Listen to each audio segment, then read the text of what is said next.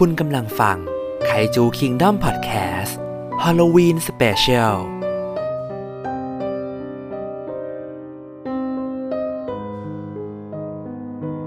สวัสดีคุณผู้ฟังทุกท่านด้วยนะครับ ผมยินดีต้อนรับกลับเข้าสู่รายการ Kaiju Kingdom Podcast รายการของคนรักหนังสัตว์ประหลาด เพื่อคนรักหนังสัตว์ประหลาดครับผม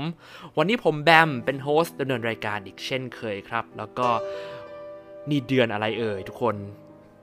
เดือนตุลาคมนั่นเองอะฮะหมายความว่าเรากลับเข้าสู่เทศกาลหลอนอย่างฮาโลวีนอีกแล้วนะครับผม โอ้โห คอนเทนต์พิเศษรายปีนะครับผมเน้นว่ารายปี เราจะให้เราทำบ่อยๆเนี่ยมันก็จะไม่ใช่คอนเทนต์พิเศษเนอะแล้ววันนี้ผมก็ไม่ได้มาคนเดียวอีกเช่นเคยครับผมขอเชิญแขกรับเชิญทุกคนแนะนำตัวได้เลยครับ ครับสวัสดีครับท่านผู้ฟังครับ ผมปาดนะครับ จากเพจประวัติศาสตร์ฮาเฮนะครับคนในวันนี้ก็นับว่าเป็นเอ่อ เป็นเรื่องที่น่ายินดีที่เราได้กลับมาเจอกันอีกครั้งหนึ่งแล้ว หลังจากที่เคยเนาะเล่าเรื่องคดีอะไรต่างๆ เมื่อคราวที่แล้วไปแล้วอะครับแล้วก็ขอบคุณน้องแบมที่แล้วก็น้องวินนะครับ จากเพจไพเมลเพที่เดี๋ยวอุตส่าห์ระลึกคิดถึงกันก็เลยเชิญชวนกันมาทำเนี่ยเป็นปีที่สองสำหรับผมเนี่ยแหละครับ ขอบคุณครับ ครับผมขอบคุณพี่ป่านเช่นกันครับ ที่สละเวลามาร่วมพูดคุยเล่าถึงเรื่องของสัตว์ประหลาดหลอนๆในค่ำคืนนี้นะครับ ครับ รอบที่แล้วนี่คดีพี่ป่านนี่ว่าไม่ธรรมดา มีแต่คนคอมเมนต์บอกว่า โอ้โห สุดปังสุดพีคทั้งนั้นนะฮะ ทั้งคดีบิ๊กฟุตเออ Ape Valley นะ แล้วก็มีเรื่องของ Wendigo นะครับโอ้อย่าอย่าอย่ากดดันกันขนาดนั้นครับเพราะโหปีที่แล้วเล่าไว้พีคขนาดนั้นเอาปีนี้เครียดเลยนะครับ บอกก่อนผมไม่รู้มันจะพีคเท่าปีที่แล้วหรือเปล่าก็ไม่รู้ คือพวกผมก็ไม่นึกว่ามันจะเป็นคอนเทนต์มาทุกปีไงก็เลยคิดว่าอ้าวใส่ให้สุดไปเลยว่าเออ ก็เลยว่า ก็เลยว่า ก็เอาเป็นว่าอาจจะไม่ไม่พีคกว่าก็คิดว่าน่าจะพอๆกันละกันอันนี้ละกันนะครับ เออเอออืม อะ เชิญแก๊งไพม l ลเพลย์ครับผม สวัสดีครับ วินจาก Primal Play นะครับ ก็ได้เจอกันเป็นเทปที่ 3 แล้วนะครับ ผมเออก็ฝากฝากเนื้อฝากตัวด้วยครับ เอาตรงๆ คือรอบเนี้ยผมค่อนข้างแบบฉุกละหุกในการหาก็คือแบบเกิดจากความชะล่าใจด้วยแต่ละ แบบแล้วก็อ่าพยายามแบบผมก็พยายามแบบหาข้อมูลที่แบบมีหลักฐานและมีความน่าเชื่อถือ เพื่อความแบบสนุกและความน่าตื่นเต้นนะครับ แต่ก็จะพยายามทำให้ดีที่สุดครับ รอบนี้ก็อาจจะเป็นตัวที่ข้อมูลไม่เยอะเท่ากับตัวที่แล้ว แต่มั่นใจว่าตัวนี้ออกมาถูกใจทุกคนแน่นอนครับเชิญน้องต้าครับสวัสดีครับต้าจาก Primal Play ครับผม มาเป็นคลิปที่สองแล้วเพราะคลิปที่แล้วไม่ได้มา วันนี้ก็จะมาทำให้เต็มที่เหมือนเดิมครับผม สวัสดีครับมิกนะครับผมจากเพจ Power Play เช่นกันนะครับผมก็วันนี้ก็เป็นปีที่ 3 เช่นกันครับผมขออนุญาตพาทุกคนเข้าสู่โลกของคริปติดอีกครั้งหนึ่งนะครับผม ขอบคุณครับ โอเคครับผมใครที่กดเข้ามาฟังพอดแคสต์ตอนพิเศษฮ a ล o วีนสเปเชียลตอนนี้เนี่ย โอ้โห ชื่อตอน ชื่อ title ตอนมันยาวเหลือเกินเราเรียกเรียกว่าตอน Cryptid Monster กันนะครับผมเรื่องเล่าสัตว์ประหลาดลี้ลับเป็น part ที่ 3 กันแล้วนะฮะ เออ แล้วก็เป็นครั้งที่ 3 ของน้องๆทีม Primal Play นะฮะแล้วก็เป็นครั้งที่ 2 ของพี่ป่านจากเพจประวัติศาสตร์ไฮเฮนะครับผมที่เข้ามาพูดคุยแล้วก็เล่าถึงเรื่องราวของสัตว์ประหลาดลึกลับกัน ใครที่เพิ่งติดตาม Kaiju Kingdom นะครับผม แล้วก็เพิ่งมาฟังรายการพอดแคสต์เนี่ย ก็สามารถไปย้อนฟัง 2 ตอนเก่าได้นะฮะว่าเราเคยเล่าถึง Cryptid ตัวไหนมา ปีนี้เนี่ยก็อีกเช่นเคยนะฮะ เราจะมา recap สั้นๆ กันอีกสักทีหนึ่งดีกว่า เอ้ยก่อนจะไป recap ต้องขอบอกก่อนว่าเนี่ย ไอ้ Cryptid Monster นะครับผมที่หลายคนบอกว่า เอ้ยโอ้โหพี่ทำอีกบ่อยๆ ได้ไหมแบบชอบฟังมากเลยฟังอะไรยาวๆนะฮะ แต่เราอยากจะให้มันเป็นคอนเทนต์พิเศษเฉพาะฮาโลวีนจริง ๆ แล้วก็อ่าพอดแคสต์ตอนของ Cryptid เนี่ยมันค่อนข้างใช้เวลาตัดต่อ แล้วก็หาข้อมูลของแต่ละคนเนี่ยมันร่างเล่าเนี่ยมันค่อนข้างนานนะครับผมอันนี้ก็ต้องขออภัยด้วยที่เราไม่ได้ทำเป็นรายการ ไม่ได้ทำเป็นคอนเทนต์แบบว่าคอนเทนต์หลัก คืออยากจะให้มันพิเศษจริงๆอะเออถ้าเกิดมันมาทุกเดือนเลยมันก็คงจะไม่พิเศษนะครับสินค้าสิน limited ที่มาบ่อยๆ ก็ไม่เรียกว่าสินค้า limited สิเออแล้วก็เออมันจะยิ่งทำให้ทุกคนแบบว่ารอติดตามอยากฟังกันทุกปีด้วยนะจริงๆไม่ใช่อะไรหรอกไม่ได้อยากให้มีบ่อย เพราะว่าอะไรรู้ไหมเหนื่อยหาต้องไปแสวงหาข้อมูลมาแล้วก็นั่งนั่งเรียบเรียงแปลอีกโอ้โอ้โหยเรีคืยบอเรียงให้มันสนุกขึ้น ถ้าอยากได้ของดีก็ต้องใช้เวลากันนิดนึงนะครับนะต้องเข้าใจกันนิดนึงนะครับ ผมคิดว่าคุณผู้ฟังทุกคนก็น่าจะเข้าใจแล้วแหละ เออว่าว่ารอได้นะครับผมสำหรับใครบางคนที่เพิ่งมาฟังนะผมตอน part สามนี่เป็น part แรก จริงๆ ก็อยากจะให้กลับไปฟัง part เก่าๆ ก่อนนะครับผมเออก็พิมพ์ว่า Cryptid Monster ใน YouTube ไปเลย แล้วก็ Kaiju Kingdom Podcast ก็น่าจะขึ้นนะสอง part ที่แล้วนะครับผมอ่าแต่ว่าใครที่อยากจะ ฟังอันนี้ก่อนนะเราก็จะ recap อีกสักรอบเป็นธรรมเนียมนะผมว่า Cryptid Monster คืออะไรนะฮะมันคือสัตว์ประหลาดอะไรมันไม่ใช่ไคจูอ่าแล้วก็ไม่ใช่สัตว์ประหลาดในโลกภาพยนตร์ด้วย แต่ว่าคริปติดนะครับผมคือสิ่งมีชีวิตลึกลับ ที่มีการอ้างว่าถูกพบเห็นจริงๆนะฮะหรือมีคนแบบมีหลักฐานว่าเฮ้ยเห็นรอยเท้าเอ้ยโอ้โหขับรถผ่านเห็นมันวิ่งผ่าน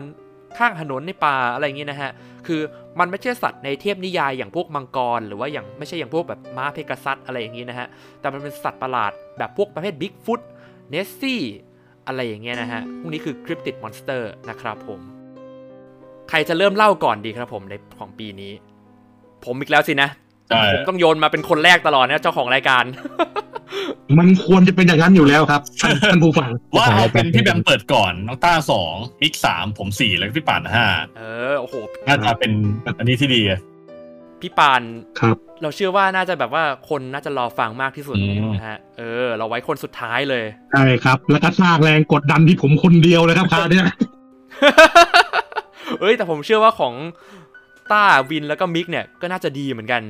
ของผมก็ตัวผมก็อย่าคาดหวังครับผม เออเฮ้ยเราลืมบอกไปอย่างหนึ่งปีนี้เนี่ยเราจะไม่ได้เล่าคนละสองตัวเหมือนกับปีที่ผ่านมาแล้วนะฮะ เพราะว่าเรื่องด้วยเวลานะครับผมแล้วก็ธุระที่พวกเราทุกคนนะติดพันกันอยู่ช่วงนี้เราเลยทำให้ลดต้องลดจำนวนสัตว์ประหลาดที่เอามาเล่า เหลือแค่คนละหนึ่งตัวนะฮะต้องขออภัยคุณผู้ฟังด้วยนะครับผม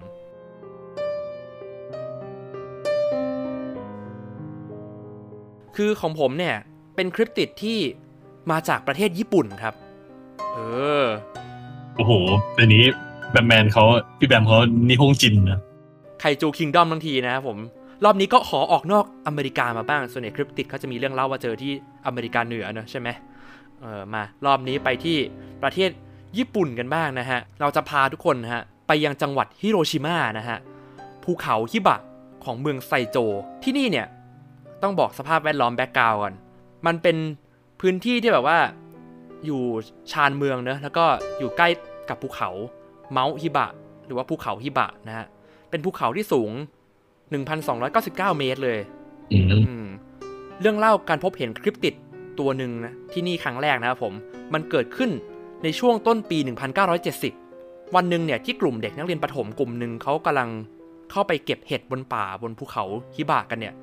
เขาบอกว่าได้ยินเสียง ดังมาจากพุ่มไม้แถวใกล้ๆพวกเขาครับ เสียงแบบซอกแซกซอกแซกแล้วหลังจากนั้นเนี่ย เด็กๆอะ่ะก็เห็นสัตว์ คล้ายกับวานอนครับผมโผล่มาจากพุ่มไม้นั่นแหละ เออ พวกเด็กๆก็ตกใจกัน เพราะไม่เคยเห็นสิ่งมีชีวิตแบบนี้มาก่อนเลย หลังจากนั้นอะ ไอ้เจ้าสัตว์ตัวนั้นอะ พอมันเห็นคนใช่ไหม มันก็เริ่มแสดงอาการตื่นตระหนก ตกใจเหมือนกัน ตามภาษาสัตว์ป่า แล้วมันก็เริ่มหักกิ่งไม้เสียงดังเพื่อข่มขู่พวกเขาครับ เด็กๆอะ เจออย่างนั้นก็เลยวิ่งหนีออกมาด้วยความหวาดกลัวฮะคือเจออย่างนั้นใครจะไปอยู่ต่อแล้วฮะพอวิ่งออกมาเสร็จปุ๊บออกมาจากป่าแล้ว พวกเด็กๆประถมก็มาเล่าให้คุณครูที่รออยู่ข้างนอก ฟังว่าพวกเขาไปเจอกับอะไรมา หลังจากนั้นน่ะ ผู้ใหญ่กลุ่มหนึ่งนะฮะก็เลยกลับไปสำรวจที่บริเวณนั้นที่เด็ก ๆเล่าถึง แต่ก็ไม่เจอสิ่งมีชีวิตตัวนั้นแล้วนะฮะแต่ว่าแถวนั้นน่ะเขาบอกว่ามีหลักฐานว่าพุ่มไม้กับกิ่งไม้แถวนั้นน่ะ โดนหักทำลายจริง ๆ ซึ่งไอ้บางกิ่งเนี่ยจำเป็นต้องใช้พละกำลังมากกว่าเด็กนักเรียนประถม ที่จะบิดให้หักได้นะนอกจากว่าในกลุ่มไอ้เก็บเห็ดเนี่ยจะมีเด็กที่เป็นเด็กยักษ์นะถึงจะแบบถึงจะใช้มือเปล่าหักกิ่งไม้ได้ การพบเห็นอีกครั้งนะครับผมเกิดขึ้นในช่วงเดือนกรกฎาคมของปีเดียวกัน ปี 1970 รายงานโดยคนขับรถบรรทุก เขาบอกว่าเห็นไอ้สิ่งมีชีวิตคล้ายกับลิงกอริลลาที่ยืนสองขา หลังค่อม แล้วก็มีแขนยาวที่แบบเกือบจะลากพื้นเลยอะกำลังเดินข้ามทุ่งหญ้าแถวเขื่อนอยู่ แล้วจากหลังจากนั้นน่ะขับสักพักหนึ่งมาเห็นมันแวบหนึ่งแล้วมันก็วิ่งข้ามถนน อีกฟากหนึ่งข้ามอีกฟากหนึ่งเข้าหายเข้าไปในป่าเลย แล้วก็ไม่นานหลังจากนั้นนะก็เจออีกแล้ว ช่วงเดือนกรกฎานะผมของปีเดียวกันแล้วก็เดือนเดียวกันด้วยไอสิ่งมีชีวิตตัวเนี้ยก็โดนรายงานว่าเห็นอีกรอบหนึ่งโผล่มาจากหญ้าสูงต่อหน้าต่อตาของชาวนาคนหนึ่งที่ตกใจมาก ลุงชาวนาเนี่ยก็ บรรยายว่าแบบไอตัวเนี้ยมีส่วนสูงพอๆกับมนุษย์ทั่วไปเลย แต่ว่าแค่มีขนสีดำปกคลุม ทั่วทั้งร่างกายแล้วก็ใบหน้า แถมแบบดวงตากับ ใบหน้ามันอะดูแบบดูไม่เป็นมิตรเลยอะมันคือมันมาขโมยพวกพืชผลของในไร่ของชาวนาคนที่กินนั่นแหละ แล้วหลังจากนั้นก็ก็ยังมีคนรายงานอีกเรื่อยๆว่าเห็นไอสิ่งมีชีวิตคล้ายๆลิงตัวเนี้ย เดินผ่านทุ่งนาในเมืองไซโจครับ คือแบบเห็นแบบเดินชิลเลยนะ แบบว่าแบบว่าแบบไม่สนใจใครเลยอะเออโอ้เห็นจากบนรถอะไรเงี้ยอืมเออ ดูเหมือนจะเป็นสายชิวในตัวเนี้ยคิดติดสายชิว ใช่ คือจากคำรวบรวมคำให้การของการพบเห็นในสิ่งมีชีวิตตัวเนี้ย มันถูกอธิบายลักษณะหน้าตาไว้ว่าเป็นสิ่งมีชีวิตที่มีขนสีน้ำตาลแดง หรือว่าบางครั้งบางคนก็บอกว่าเห็นมันเป็นสีดำนะฮะอันนี่แล้วแต่ว่าบางคนเห็นตอนกลางวันตอนกลางคืน เออแล้วแต่อาจจะไม่ใช่คนละอาจจะไม่ใช่ตัวเดียวกันก็ได้ อันนี้ก็เป็นการคาดเดานะฮะบางรายงานก็บอกว่าบริเวณที่มือกับหน้าอกจะมีขนสีขาวด้วย กล่าวกันว่าไอ้เจ้าตัวเจ้าตัวเนี้ยมีกลิ่นเหม็นฉุน คล้ายกับศพเน่าเปื่อยเลยอืมมีใบหน้าที่ดุร้าย จมูกสั้น ศีรษะขนาดใหญ่ เป็นรูปทรงสามเหลี่ยมแบบกลับหัวนะฮะแล้วก็ลุงชาวนาคนที่เห็นเนี่ยก็บอกว่ามันมีดวงตาที่ดูเป็นสัตว์ที่มีสติปัญญาชาญฉลาดด้วยนะ เหมือนก็ประมาณพวกแบบพวกวานอนใหญ่พวกเอฟใหญ่นั่นแหละเออ คือถ้ามองไกลๆอะมันก็ดูคล้ายกับกอริลลาอยู่เพราะตามรายงานที่พบเห็นนะเขาบอกมันมันไม่ได้ตัวใหญ่มากอะประมาณ 1.5 ถึง 1.7 เมตร ก็ขนาดตัวแบบเล็กกว่าพวก ตามรายงานที่คนบอกว่าเห็นบิ๊กฟุตในอเมริกาสิเออ คือถ้ามันจะเป็นแบบเดียวกับบิ๊กฟุตมันก็อาจจะเป็น subspecies สายพันธุ์ย่อยที่แบบตัวเล็กกว่านะ อืม ผู้คนเรียกไอ้เจ้าตัวนี้ว่า ฮิบากอนครับ เพราะว่าชื่อมันมาจากชื่อของภูเขาฮิบะ เออ ก็ตั้งชื่อง่ายๆอย่างนั้นเลยฮิบากอน คือไอ้เจ้าฮิบากอนเนี่ยในปี 1970 เนี่ย มันก็มีรายงานแบบมามาหายหายนะถึงถึงที่เล่ามาแบบมันจะมีการเจอพบเห็นบ่อย คือตั้งแต่เดือนกรกฎาไปเนี่ยมาจนถึงธันวาคมเนี่ยพอเข้าช่วงหน้าหนาวนะก็มีหิมะตก ก็มีคนพบเห็นรอยเท้าของมันอีกครั้งหนึ่งนะครับผมเป็น น่าจะแล้วน่าจะเป็นครั้งแรกด้วยที่เป็นแบบรอยเท้าแบบว่า เห็นร่องรอยแบบจริงๆอะแบบร่องรอยเหมือนรอยเท้าบิ๊กฟุตเลยอืมอย่างเงี้ยอืมอืมแล้วหลังจากนั้นปีต่อมาก็มีปรากฏร่องรอยใหม่ ๆ ให้เห็นเยอะขึ้น เออ โดยร่องรอยที่ยาวที่สุดน่ะ คือเป็นทางเดินระยะไกลถึง300เมตร คือแบบเป็นรอยเดินเป็นยาวๆเลยอะอืมอืมแล้วไอ้ขนาดรอยรอยเท้าอันเนี้ยรอบเนี้ยขนาดใหญ่ถึง30เซนติเมตร คือฝ่าเท้าอะใหญ่กว่าตัวที่แล้วที่แบบเจอ 21เซนติเมตรนะฮะอืมอาจจะเป็นตัวเดียวกันที่ว่าตัวใหญ่ขึ้นก็ได้นี่เดาเล่นๆนะผู้ปกครอง ผู้ปกครองภูเขาฮิบะ ก็คือตั้งแต่ปี 1970 เป็นต้นไปเนี่ยไอ้เจ้าฮิบะก้อนเนี่ย ก็ถูกรายงานว่าเห็นเรื่อยๆ โดยชาวบ้านนะฮะ ในบริเวณภูเขาฮิบะ แล้วแบบกลายเป็นข่าวใหญ่ฮิบะก้อนฟีเวอร์ในญี่ปุ่นไปพักหนึ่งเลยเลยในช่วงปี 70น่ะ แล้วผู้คนน่ะก็เริ่มร้อนรนใจนะฮะพวกชาวบ้านที่อยู่แถวนั้นแบบคนในพื้นที่บอกว่า มันมีข่าวสัตว์ประหลาดลึกลับ แบบกลัวมันจะเป็นอันตรายกับเด็ก ๆ หรืออะไรเงี้ยหรือมากินพืชผลผลิตในฟาร์มจนเสียหายอะไรเงี้ยหรืออาจจะทำร้ายปศุสัตว์ในฟาร์มก็ได้อะไรเงี้ยนั่นก็เลยทำให้เจ้าหน้าที่หน่วยงานท้องถิ่นของเขตโชบาระในเมืองไซโจอะก็เลยจัดตั้งแผนก เพื่อดูแลเหตุการณ์นี้ขึ้นมาโดยเฉพาะครับ เออ นี่โอ้โห ประเทศที่เจริญแล้วใส่ใจมาก เจ้าหน้าที่นะครับก็รวบรวมรายงานการพบเห็นพยาน แล้วก็แม้กระทั่งมีการจัดหน่วยลาดตระเวน เพื่อพยายามให้ผู้คนในชุมชนรู้สึกอุ่นใจมากขึ้นนะฮะแบบว่า เอ้ย เรามีการจัดการลงมือให้แบบว่า มีการลาดตระเวนแบบตรวจความเรียบร้อยนะอะไรอย่างเงี้ยเออชาวบ้านจะได้แบบจะได้รู้สึกปลอดภัยนะฮะแล้วก็ในระหว่างนั้นน่ะอันนี้คือเป็นเรื่องขำๆผมเอามาเล่า มันเกิดขึ้นในตอนนั้นเหมือนกัน คือรัฐบาลของเมืองอะของเมืองไซโจได้ออกนโยบายพิเศษ ที่จะจ่ายเงิน 5,000 เยน หรือก็คือประมาณ 1,200 กว่าบาทสำหรับคนที่เห็นไอ้เจ้าสัตว์ประหลาดตัวเนี้ย โดยบอกว่าเป็นเงินเพื่อชดเชยความไม่สะดวก ที่มีการพบเห็นที่บากอน ซึ่งผมมองว่าเป็นไอเดียที่ไม่ค่อยดีเท่าไหร่เพราะว่าชาวบ้านส่วนมากอะแม่งเข้ามาแจ้งเรื่องปลอมๆเพื่อเอาเงินฮะเออกลายเป็นว่าพวกพวกนักแต่งเรื่องที่เป็นอย่างนั้นไปอีกกลายเป็นว่าไอ้พวกนักแต่งเรื่องที่โกหกเก่งๆเนี่ยเป็น โอกาสทองในการหาเงินเลยนะเอาดิโอ้แล้วในระหว่างนั้นเองนะครับผมช่วงที่เป็นฮิบากอนฟีเวอร์เนี่ยมหาวิทยาลัยโกเบที่มีชื่อเสียงนะฮะก็ได้ดำเนินการสืบสวนขึ้นด้วยนะฮะในปี 1972 ก็คือ 2 ปีหลังจากที่มีข่าวการพบเห็นครั้งแรกนะฮะคือทางมหาลัยโกเบเนี่ยก็พยายามค้นหาหลักฐานการมีอยู่ของฮิบากอนว่า เออ มันจะมีหลักฐานอะไรบ้างนะ อย่างแบบรอยเท้า ร่องรอยอุจจาระหรือว่าเส้นขนอะไรอย่างเงี้ยเผื่อเจอแล้วก็จะมาพิสูจน์ว่ามันมีจริง ๆ หรือเปล่า หรือถ้าหรือถ้าเจอเนี่ยมันจะเป็นเอยแค่สัตว์ธรรมดาทั่วไปที่พบเห็นได้ในญี่ปุ่น หรือว่าในพื้นที่แถวนั้นหรือเปล่า ชาวบ้านอาจจะแค่ตื่นตระหนก หรือว่าอุปทานหมู่กันไปเองก็ได้อะไรเงี้ยอืมบางคนอาจจะแค่เห็นหมี เออ แล้วก็แบบว่าเอาไปเล่าว่าเป็นสัตว์ประหลาดอะไรอย่างเงี้ยแล้วในตอนช่วง ช่วงเวลาใกล้ๆนั่นเองครับผมตำรวจท้องถิ่นก็มีการจัดการหล่อปูนปลาสเตอร์บางส่วน แถวสถานที่ก่อสร้างที่มีการพบเห็นรอยเท้าของฮิบากอนรอยใหม่ด้วยอืมแต่สุดท้ายมหาวิทยาลัยโกเบก็ไม่เจอหลักฐานอะไรนะ เกี่ยวกับฮิบากอนเลย แล้วก็เลยต้องปิดการสอบสวนไป แล้วก็น่าเสียดายอีกอย่างก็คือรอยเท้าที่ตำรวจหลอบปูนปลาสเตอร์ไปเนี่ยก็ไม่สามารถสรุปได้เหมือนกันว่าเป็นรอยของตัวอะไรนะครับหรืออาจจะเป็นรอยที่คล้ายๆรอยเท้าเฉยๆก็ได้ อาจจะไม่ได้เกี่ยวกับฮิบากอนเลยนะฮะ อาจจะแค่ช่วงนั้นแบบทุกคนก็แบบว่า แบบโวยวายไปเองว่าแบบเฮ้ยฮิบากอนฮิบากอนอะไรก็ฮิบากอนไปหมดอะไรอย่างเงี้ยอืมบางเรื่องก็อาจจะไม่ใช่ของจริงอะถ้าถามว่าเคยมีใครถ่ายรูปมันได้ไหมขอบอกตรงนี้ว่า มีครับ แต่ฟังเรื่องเล่าแล้วโปรดใช้วิจารณญาณนะครับผมเดี๋ยวผมจะขึ้นรูปให้สำหรับใครที่ฟังพอดแคสต์อืมตอนนี้ใน YouTube นะครับผมเราจะมีขึ้นรูปให้ ในเดือนสิงหาคมนะครับผมของปี 1974 มีคนกลุ่มหนึ่งครับผมบอกว่าขับรถผ่านแถวภูเขาฮิบะ แล้วเขาบอกว่าเห็นสัตว์สีดำตัวหนึ่งเดินอยู่ข้างถนนครับ ซึ่งทีแรกอะมองไกลๆก็คิดว่าเป็นแค่หมีนั่แหละ แบบหมีดำญี่ปุ่นอะไรเงี้ย จนกระทั่งเขาบอกว่ามันยืนสองขา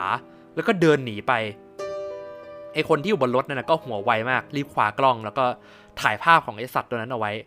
แต่ถึงจะไม่ได้เห็นแบบเต็มตัวนะผมเพราะเขาบอกว่าในรูปแบบมันหลบอยู่หลังต้นไม้ แถมคุณภาพของรูปแบบค่อนข้างต่ำด้วย เพราะว่าอาจจะเพราะเป็นการรีบถ่ายนะ แต่ถึงยังไงครับผม อันนี้ก็เป็นรูปที่แพร่หลายมากที่สุดของฮิบากอนไปแล้ว เพราะว่ามันเป็นรูปเดียวที่มีการ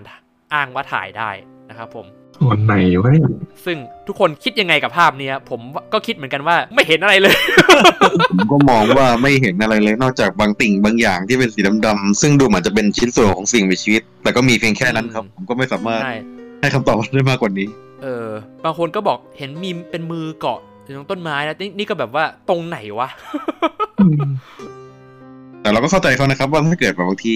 อารมณ์แบบ เห็นแบบแวบๆเราบางทีไม่ทันถ่ายรูป แล้วก็รีบกดมาก่อนอะไรอย่างนี้อืมกับภาพที่ได้ก็จะคุณภาพประมาณนี้ รูปนี้อารมณ์เหมือนคล้ายๆกับไอ้รูปบิ๊กฟุตของอเมริกาเนอะที่แบบว่าในตอนที่มันเดินหันหน้ามาเออที่แต่รูปนั้นน่ะ ก็โดนคนเอาไปแบบว่าชำแหละกันเนี่ยว่า ไม่ใช่ของจริงอะไรเงี้ยผมก็คิดว่าอันนี้เขาอาจจะเห็นอาจจะเห็นเป็นแบบเอออาจจะเป็นชาวบ้านแถวนั้นว่าที่แบบว่าเขาไปตัดไม้แล้วก็แบบโมเมกันไปเองหรือเปล่าอันนี้ก็ไม่แน่ใจเหมือนกันก็เป็นไปได้นะอะแต่เอาเป็นว่าเมื่อเวลาผ่านไปนะผมในช่วง 70 กระแสของฮิบากอนมันก็มาแป๊บเดียวนะมันก็ค่อยๆ จางหายไปแบบไม่มีการพบเห็นมันด้วยเลยอะมันก็เลยแบบไม่ค่อยมีคนรายงานนะจนกระทั่งถึงช่วงต้นปี 1980 นะฮะผ่านไป 10 ปี ครั้งสุดท้ายที่มีการแจ้งเห็นฮิบากอนคือในปี 1982 บริเวณเมืองมิซุกิของฮิโรชิมานะครับ มีคนบอกว่าเห็นไอวานอนตัวเนี้ยสูงถึง 2 เมตรอืมใหญ่ที่สุดเท่าที่เคยมีการพยานบอกมา บอกเล่ามาอืมคือมันเป็นขนาดที่แบบว่าใหญ่ใกล้เคียงกับ Bigfoot หรือว่า Sasquatch ที่อเมริกาเหนือเลยอืมใช่ใช่ แล้วก็ส่วนที่น่าสนใจเนี่ยแล้วผมมองว่ามันอาจจะเป็นการใส่ไข่ปรุงแต่งเพิ่มขึ้นมาก็ได้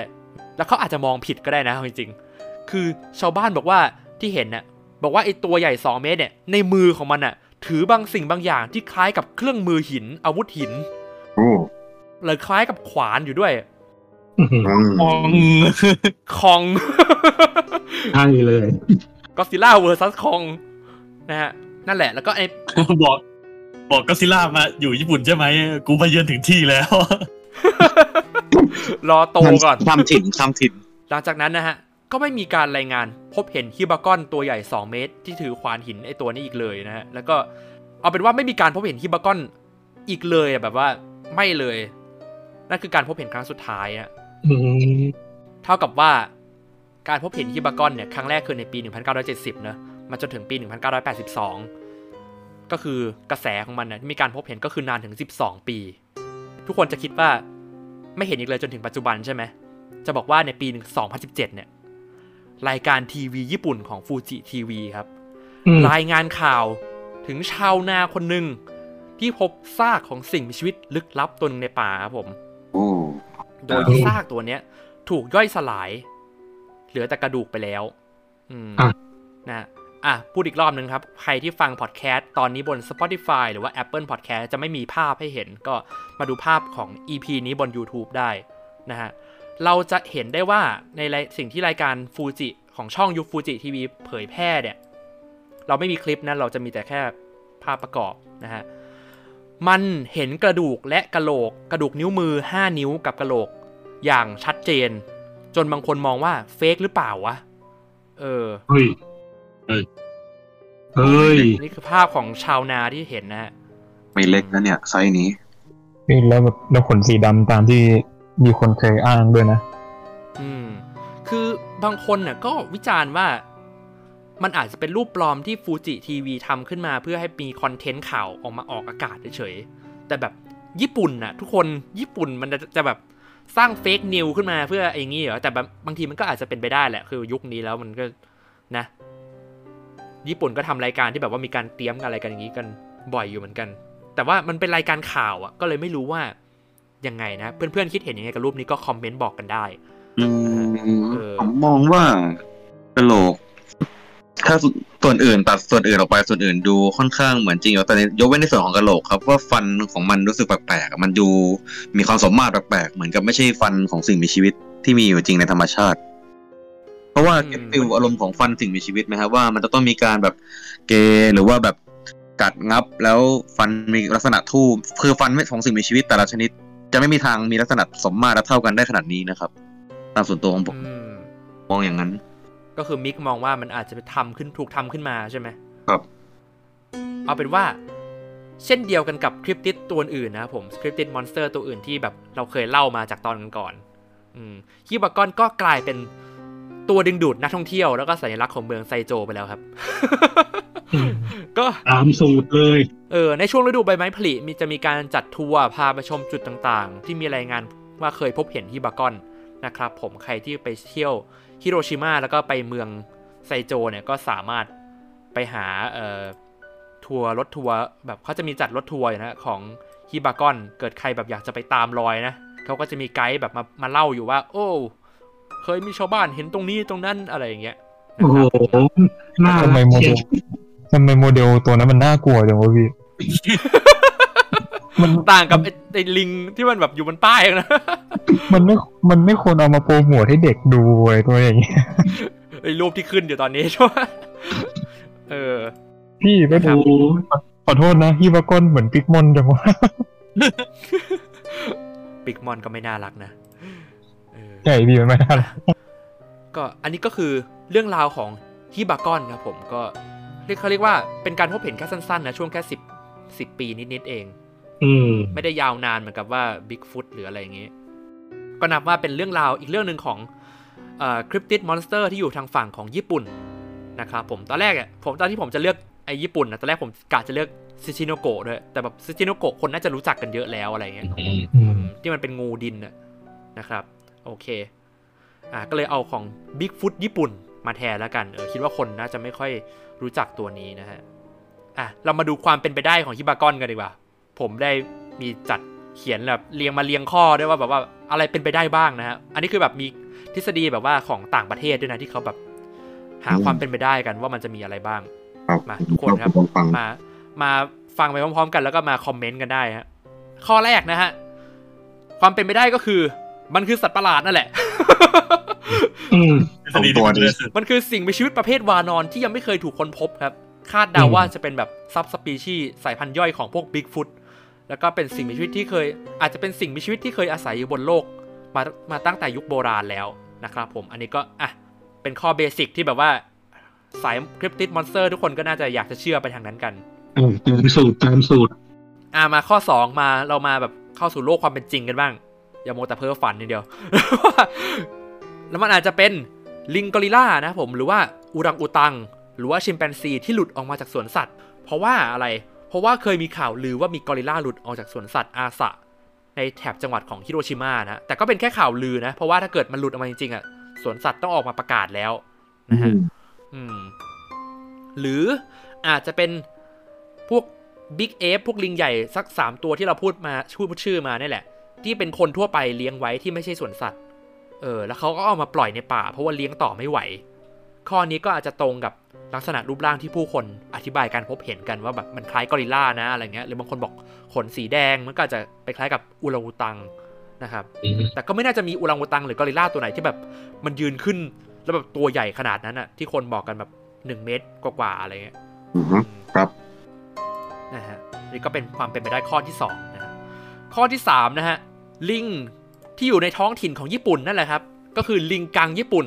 นะฮะ Japanese macaque นะครับผม ซึ่งเป็นลิงท้องถิ่นที่พบได้ตามภูเขาของญี่ปุ่นอยู่แล้วอะ่ะ ก็ไอลิงกังญี่ปุ่นเนี่ยมันก็คล้ายๆกับลิงลิงสแหมในบ้านเรานั่นแหละ เออแบบลิงลบบุรีอะไรเงี้ย ตัวมันเล็กมาก เออ แล้วมันก็ไม่น่าจะเป็นฮิบากอนด้วยอะ่ะ ด้วยขนาดตัวของมันอะแต่แต่ผมมองว่าไอถึงจะมองไกลๆอะเราก็น่าจะไม่ได้มองมันเป็น ไอลิงยักษ์อยู่ดีนะอืมใช่ไหมอืมอืมครับ อันนี้ก็เป็นความเป็นไปได้ข้อที่สามนะ แต่ว่าด้วยขนาดตัวก็เลยอาจจะต้องตัดข้อนี้ทิ้งไป ครับ ข้อที่สี่ครับผม อันนี้ผมมองว่าเป็นไปได้มากที่สุดละหมีดำญี่ปุ่นอืมอืมสัตว์ท้องถิ่นอีกชนิดหนึ่งในป่าญี่ปุ่นนะครับ เข้าขายมากก็เป็นฮิบากอน เพราะว่าหมีดำเนี่ย ตัวมันใหญ่กว่าลิงกังญี่ปุ่นอยู่แล้ว แล้วก็ถ้าเกิดมันยืนสองขาเนี่ย จะสูงประมาณแบบ เป็นร้อยเมตรเลยอะเออร้อยเซนเลยเฮ้ยร้อยเมตรเออเออก็ซิล่าแล้วเฮ้ยเออเออไม่ไม่พูดผิดร้อยเซนมันสูงยืนสองขาเนี่ยจะสูงไปแบบร้อยเซนติเมตรเลย แถมมันมีขนหน้าแถบหน้าอกด้วย ขนสีขาวตามรายงานแบบที่คนแบบว่าเคยเห็นฮิบากอนเนี่ยจะมีขนที่หน้าอกสีขาว แต่ว่าก็มีแต่อยู่ดี ถ้าเกิดเป็นหมีดำญี่ปุ่นจริง ๆ เนี่ย คนที่เห็นก็ต้องรู้เลยปะว่ามันเป็นหมีอืมเพราะว่าเพราะแบบหมีมันหน้ายาวอะ อืมทรงหน้ามันโบกเลยนะใช่แล้วเขาบอกว่าฮิบากอนน่ะ มันหน้าสั้นแบบเห็นแบบเป็นลิงเลยอะอืมหรือถ้าเกิดมันเป็นไปได้หมีก็อาจจะเป็นจานหมีดำที่แบบที่แบบโตมาผิดปกติแบบว่าหน้ามัน เอออาจจะผิดปกติกว่าหมีตัวอื่นอะไรอย่างเงี้ยก็น่าจะแต่ก็น่าไม่น่าจะเป็นไปได้นะผมว่า ข้อสุดท้ายครับผมผมโคตรชอบข้อนี้เลยอืมมันแบบมันคิดได้ยังไงวะฮิบากอนที่คนเห็นนะผมไม่ใช่สัตว์แล้วก็ไม่ใช่สัตว์ประหลาดอะไรด้วย ไม่ใช่สัตว์ป่าด้วยเอา แต่เป็นทหารญี่ปุ่นจากสงครามโลกที่ยังหลบซ่อนอยู่ในป่า ถึงช่วงปี 1970 ครับโอ้จัดจัดไม่ได้อัพโหแพทพระคุณเอ้ยเฮ้ยอัพสัตว์เดี๋ยวเพราะว่า เดี๋ยว เพราะว่าเนื่องจากการสื่อสารในช่วงสงครามโลกหลังจากจบลงนะสงครามโลกครั้งที่สองถูกตัดขาดไปนะครับ การมีการบุกยึดโต้กลับในตอนนั้นน่ะ เออ ทหารญี่ปุ่นกลุ่มเล็กๆกลุ่มหนึ่งแล้วผมก็เลยจังต้องพลางตัวแล้วก็อาศัยอยู่ในฐานลับในป่าเพราะไม่รู้ว่าข้างนอกโลกภายนอกมันเกิดอะไรขึ้นสงครามมันจบไปแล้วหรือยังอะไรอย่างเงี้ยแล้วก็เลยอาจจะสวมชุดพลางชุดพุ่มไม้ที่คล้ายๆ กับขนสัตว์นะฮะแล้วพอแบบเวลาออกมาหาอาหารในป่าอะไรเงี้ยหาของป่าก็จะเจอผู้คนแบบจ้าเอ๋พอดีแบบเจอพวกเด็กๆ หรือเจอแบบเจอชาวบ้านแถวนั้นนะฮะก็ตกใจแล้วก็วิ่งรีบวิ่งหนีหายไปอะไรอย่างเงี้ยอืมแล้วก็นี่เขาบอกว่าการพบเห็นมันหยุดลง ในปี 1982 อะ อาจจะเพราะว่าสมาชิกคนสุดท้ายของกลุ่มได้เสียชีวิตลงไปแล้วนั่นเองนะครับ โอ้โหเฮ้ย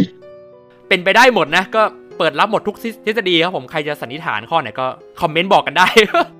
แล้วก็ประเทศญี่ปุ่นน่ะต้องบอกกันว่า หลายคนเนี่ยจำภาพญี่ปุ่นเป็นแบบโอ้เมืองที่เจริญแล้วมีแต่บ้านเมืองมีแต่ตึกอาคารสูงๆอันนี้มันแค่ในโตเกียวกับเมือง หลวงใหญ่ๆเท่านั้นเองครับ จะบอกว่าญี่ปุ่นนะมีพื้นที่ป่ากับภูเขามากถึง 73%ซึ่งเยอะมากนะที่จะแบบจะมีสิ่งอาจจะมีสิ่งมีชีวิตลึกลับ ที่ยังไม่ถูกค้นพบอืมอาศัยอยู่ในนั้นอะไรอย่างเงี้ยนะครับอืมอะทีนี้เรามาฟังความเห็นของพี่ๆน้องๆในรายการกันดีกว่าครับว่าคิดยังไงแบบทฤษฎีข้อไหนแบบดูจะ make sense ไหมหรือแบบมีทฤษฎีใหม่ที่แบบว่ามาขัดแย้งกับอันอื่นหรือเปล่า แล้วก็คิดยังไงกับไอ้รูปภาพฮิบากอนด้วย เออ คือ ถ้าจากเรื่องรูปร่างลักษณะอะไรทั้งหมดทั้งปวงที่ผ่านมาเนี่ย มันมีข้อสังเกตอยู่ข้อหนึ่ง ซึ่งถ้าพูดตรงๆว่ามันเป็นลักษณะพิเศษของพวกมนุษย์วานอน ในทุกกรณีที่มีการค้นพบเลยคืออะไรรู้ไหมมันมีกลิ่นตัวแรงๆนี่แหละ เออ เพราะผมจำได้ว่าครั้งแรกพาร์ทหนึ่งของ Cryptid Monster น่ะมีที่มีคนเล่าสกะสกังเอฟใช่ไหมเออใครเล่านะ ผมเองครับ มันก็มีกลิ่นตัวเหมือนกัน อ่า แล้วแล้วจริง ๆ เนี่ยในกรณีของบิ๊กฟุตเองอะบิ๊กฟุตก็มีกลิ่นนะเออ แต่พอครั้งเนี้ยมันมันเป็นเรื่องที่น่าสนใจตรงที่ว่าอะถ้าอย่างถ้าเราบอกว่ามันเป็นหมีทีเนี้ยขอขอ search ขอขอแก้ให้น้องน้องแบบนิดนึงว่าหมีใน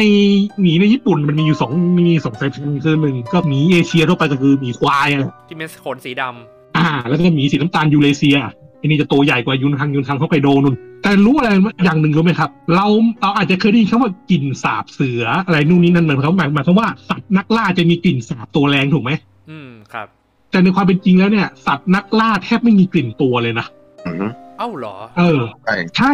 แทบไม่มีกลิ่นตัว เราอาจจะสงสัยว่าเอ๊ะทำไมเราเป็นเราอาจจะไปสวนสัตว์เราอาจจะดูกรงหมีกรงเสือโอ้โหกลิ่นตัวฉุนกึกเลยเลยถูกไหมอืมแต่ถ้าเป็นในกรณีในสัตว์ป่าถ้าเป็นสัตว์นักล่าในธรรมชาติจริงเขาบอกว่า นักสำรวจต่างๆ บอกว่า มันแทบไม่มีกลิ่นตัวเลย เอออ๋อเพราะว่านี่หรือเปล่าเพราะว่าเดี๋ยวเหยื่อพวกสัตว์กินพืชจะได้กลิ่นตัวมันตอนล่าปะเหตุผลง่าย ๆ ครับ อันนี้รู้มาจากพวกฟาร์มเลี้ยงเสือเลยพวกง่ายๆฮะ เพราะอ่าพวกสัตว์นักล่าที่อยู่ในเขตในเขตเลี้ยงอย่างดีๆเนี่ย ไขมันมันเยอะกลิ่นตัวมันเลยมีอ๋อ ก็ไม่ต้องอะไรคนก็เอาครับพวกเขาขออภัยนะฮะคนอ้วนก็มีกลิ่นตัวเหมือนกันนั่นแหละก็คือเป็นเรื่องสุขภาพล้วนๆไม่ได้เกี่ยวกับเรื่องการล่าอะไรอย่างเงี้ยเลยอะไรไม่ใช่เลยครับ แล้วทีเนี้ยเราขอขอผมขอย้อนกลับไปที่ไอฮิบากอนกับบิ๊กฟุตเนี่ย มันเหมือนกันตรงที่ว่ามันมีกลิ่นตัวไงอืม แต่ลิงในสัตว์ตระกูลไพรเมทยุคปัจจุบันอะมันไม่มีลิงชนิดไหนที่มันปล่อยกลิ่นกันแบบปุ๋ยปุ๋ยปุ๋ยใส่กันนกออกไหมเอออ่าลิง คือตัวเนี้ย ลิงที่รู้ว่ามันปล่อยกลิ่นได้เนี่ย คือลิงครับอะไรวะลิงลิงตัวจิ๋วๆอะเขาเรียกอะไรลิงลิงเลยนะลิงในอมาเมโมริกาเสสใต้ครับมาอ่าโมเสมาสโมเสสแต่นั่นมันเพียงแค่ปล่อยกลิ่นระหว่างตัวผู้ตัวเมียไงคือแบบ อ่า ตัวเองจีบหรือเปล่าอะไรอย่างนี้เหรอวะเออ เออครับ แต่กรณีของบิ๊กฟุตสกังเอฟเยติ จนมาถึงฮิบากอนฮิบากอนเนี่ย มันมีลักษณะเหมือนกันคือ มันเป็นสัตว์ขนยาวลุงลังและมีกลิ่นตัว มันมีความเชื่อมโยงที่ผมยังงงว่าไอสัตว์ตัวเนี้ย มันน่าผมมองของในความคิดผมนะ มันน่าอยู่ในกลุ่มเดียวกัน ก็คือเรื่องของการที่มีการตั้งมีการรายงานว่า มันมีกลิ่นตัวนี่แหละครับ อืมอืมครับ ตามข้อมูลเนี่ยนะครับ ที่นี่คือข้อเสนข้อข้อความคิดเห็นของผมมานะครับขอบคุณครับ ก็น่าสนใจนะจุดนี้ ใครมีอะไรเสริมไหมฮะส่วนไม่ผมมีกับนะเห็นด้วยข้อในข้อที่สามครับที่ที่กล่าวว่ามันอาจจะเป็นหมี ผมมองว่ามันน่าจะคนที่เห็นเนี่ย อาจจะมองว่าเป็นหมีมากกว่า เพราะว่าอย่างลิงกังญี่ปุ่นนี่ผมว่าเป็นไปไม่ได้ที่เขาจะมองว่ามันเป็นฮิบากอนไปได้ เพราะว่าอย่างที่คุณแบมได้บอกไว้นะครับ ว่าขนาดตัวของมันต่างเกินไปแล้วอีกไม่ว่าจะเป็นลักษณะท่าทางอะไรอย่างนี้ ในทางกับการหมีเนี่ย ในท่ายืนสองขาหมีอาจจะทำได้ดีกว่าลิงกังญี่ปุ่นด้วยซ้ำในความคิดของผมนะ และบวกประกอบกับว่าการพบเห็นมันเกิดขึ้นในป่าทึบอะไรอย่างนี้ทำให้แบบความด้วยความที่ตกใจและพยายามเพ่งมองเงี้ยทำให้แบบประสาทสัมผัสของเราอาจจะแบบตีความผิดพลาดไป จนเห็นว่าหน้าตามันอาจจะผิดพลาด หรือเราไม่เห็นหัวมัน แต่เราเห็นลักษณะท่าทางของมันว่ามันยืนสองขาแล้วขนสีดำอะไรอย่างนี้ แล้วมันหายไป เพราะอย่างเช่นหมีหมีควายแล้วอย่างที่อย่างที่คุณพี่พี่ป่านได้บอกไว้นะครับ ว่าหมีสีดำของญี่ปุ่นเนี่ยก็ได้เป็นถูกต้องครับเป็นชนิดย่อย ชนินของหมีควายที่พบในบ้านเราเช่นเดียวกัน แล้วถ้าใครสามารถเคยไปดูเนี่ยจะพบว่าหมีควายเนี่ยยืนสองขาและเดินสองขาได้เก่งมาก ๆ ถึงขั้นที่ว่าบางคนที่แบบมีเรื่องเล่าจากพรานว่าเขาอันนี้เป็นเรื่องเล่าจากพรานพรานที่เขาเคยเล่ากันมานะครับว่าเขานั่งหลบฝนอยู่ในเพิงหิน ตอนเขาออกไปล่าเข้าไปล่าสัตว์นะครับ แล้วอยู่ดีๆเขาก็เห็นเหมือนมีเงา เหมือนมีเงาคนกำลังวิ่งแบบวิ่งตรงมาวิ่งสองขาวิ่งเหมือนจะหาหมาจะมาหลบฝนด้วย แต่พอเข้ามาใกล้มันกลับเป็นหมีควายครับผมเขาเลยไม่รอช้าเขาก็เลยต้องยิงปืนยกปืนเล็งยิงขึ้นไป ซึ่งจบยังไงก็ไม่มีใครทราบเหมือนกันครับ แต่นี่เป็นข้อยืนยันว่าหมีเนี่ย สามารถยืนสองขาได้ไม่ต่างอะไรจากเรื่องเล่าของฮิบากอนเลยครับ อืมโอ้โหจะบอกว่าหมีเจอหมีวิ่งสองขามานี่ก็ตกใจเหมือนกันนะก็น่ากลัว ส่วนตัวผมก็ซื้อหมีเหมือนกันนะเพราะแบบผมเคยไปสวนสัตว์ที่หนึ่งของสงวนที่บริการเป็นหมีที่แบบไม่มีขนเลยขนมันร่วงไม่รู้ว่าเป็นโรคหรือเป็นอะไรอะคือสภาพแบบน่ากลัวแบบคนน่าสงสารมากเอออะไรประมาณนี้ แบบ ขนมันอาจจะแบบร่วงลงมาจนเหลือแบบน้อยชิ้นอะจนแบบมีหน้าทางคล้ายกับลิงอะเอออะไรประมาณนี้แบบเดินสองขาแล้วก็แบบอาจจะรูปร่างแบบบิดเบี้ยวหรืออะไรหน้าตาแบบพิการพิกลพิการอะไรอย่างเงี้ยอาจจะเกิดความเข้าใจผิดอะไรก็ได้ประมาณนี้อืมเป็นไปได้ครับอ๋อแล้วก็เออนี่ขออนุญาตขยายความในส่วนที่พี่ป่านได้บอกไว้ประการหนึ่งครับ ที่บอกว่า ปัจจุเอฟในปัจจุบันนี่สามารถใช้กลิ่นในการนี่มีลิงยิงลิงอะไรในปัจจุบันที่ใช้กลิ่นในการสื่อสารอะหรือเปล่า นอกจากมาโมเสร็จแล้ว ล่าสุดงานวิจัยในปี 2557 ก็พบว่ามีนะครับ และเป็นเอฟใหญ่ซะด้วย ซึ่งพบในกอริลลากอริลลาภูเขาเขาบอกเขาครับผมเขาพบกันเนี่ยที่แอฟริกาเขาพบว่ากอริลลาตัวผู้ฝูงหนึ่งเนี่ย ที่ชื่อว่ามาคุมบ้าครับในที่เขาวิจัยอยู่เขาบอกว่ามันสามารถมีความสามารถที่ว่ากระทั่งแบบ ปล่อยกลิ่นเหม็นหรือว่าหรือกระทั่งว่าซ่อนกลิ่นตัวเพื่อจากตัวผู้ตัวอื่นด้วย เมื่อสังเกตเมื่อต้องสังเกตการณ์มันสามารถทำได้ถึงขั้นนั้นเลยครับ อือหือซึ่งว่าอาจจะอืมซึ่งคำคำอธิบายอยู่ที่ว่ามันอาจจะเป็นเรื่องของการพอมันตรวจพบการมีอยู่ของตัวผู้ในระแวกใกล้ ๆ มันก็จะเลือกมีทางเลือกอยู่สองทางก็คือ จะปล่อยพยายามปล่อยกลิ่นไล่ เพื่อบ่งชี้ว่ามันมีตัวตนอยู่ตรงนี้ หรือว่าปิดกลิ่นเพื่อสังเกตการณ์ว่าตัวผู้ตัวนั้นจะทำอะไรต่อ เพื่อมันจะได้ประเมินว่าควรจะทำมันควรจะลงมืออะไรยังไงกับผู้บุกรุกครับ ซึ่งเป็นเรื่องของการใช้ฮอร์โมน และต่อมต่างๆ ของร่างกาย ที่มันสามารถควบคุมได้อย่างอิสระครับ ผม เหมือนกับเวลาคนเราที่แบบเวลามีเวลาที่แบบเคยเคยได้ยินเรื่องกลิ่นตัวสามารถแบบบ่งบอกบ่งบอกอารมณ์ตอนนั้นได้ไหมครับตามหลักเคยได้ยินตามหลักจิตวิทยาครับผมนั่นแหละฮะกรณีเดียวกับมนุษย์เลย ครับผม ผมก็เลยคิดว่า ที่วานอนลิงใหญ่พวกที่เป็นประเภทคลิปติดเนี่ย มีกลิ่นตัวนี้ก็น่าจะเหตุผลเดียวไม่ต่าง ถ้าถ้าถ้าหากมันเป็นสัตว์ที่มีชีวิตอยู่ในโลกนี้จริง ๆ เนี่ยเหตุเหตุผลของพวกมันก็ไม่น่าจะต่างอะไรกับเอฟหรือมนุษย์ที่เราคุ้นเคยกันดีในปัจจุบันมากเท่าไหร่ครับ อืมโหไม่ไม่มีใครจะมาอยู่แบบว่า ทฤษฎีทหารญี่ปุ่นสงครามโลกกับผมเลยเหรอโอ้อยู่คนเดียวเหอะต้าต้าต้าต้าคิดยังไง คืออันเนี้ยผมเห็นด้วยกับเรื่องหมีนะเพราะว่าแบบ การที่มันยืนสองขาด้วยแล้วตัวสูงแบบประมาณแบบสองเมตรเกือบสองเมตรหรือสองเมตรเลยเลยขึ้นไปเนี่ย ผมว่าลิงไม่น่าไม่น่าเป็นไปได้ แต่ก็เรื่องที่ว่า มีมีหลายคนเห็นว่ามันเออมันหน้าหน้ามันสั้นที่น่าอาจจะเห็นแบบหมีที่แบบมองหน้าตรงปะแต่ว่า ถ้าเกิดถ้าเกิดเรามองหมีหน้าตรงก็ดูน่าใช่มีมองหน้าตรงแล้วเราก็แบบ เราก็กลัวหรือว่าตื่นตื่นตระหนกด้วยก็เลยทำให้แบบว่า เออดูมันไม่ชัดพอหรือว่ามองมันแบบ แป๊บๆอะคือแบบรีบรีบไปหยิบโทรศัพท์เลยเงี้ยมันก็หายไปแล้วหรือไม่ว่ามองไม่เห็นหน้ามันจริงๆอะผมว่าน่าจะเป็นหมีแน่ๆเพราะญี่ปุ่นญี่ปุ่นก็น่าจะหมีเรื่องเรื่องเกี่ยวกับหมีญี่ปุ่นมีเยอะ ใช่ใช่แล้วก็เหมือนกับชาวบ้านคนอื่นก็น่าจะแบบตกใจและอุปทานไปเองนะประมาณว่าแบบว่าเห็นหมีแล้วก็แบบอุ้ยสัตว์ประหลาดอะไรเงี้ยเออ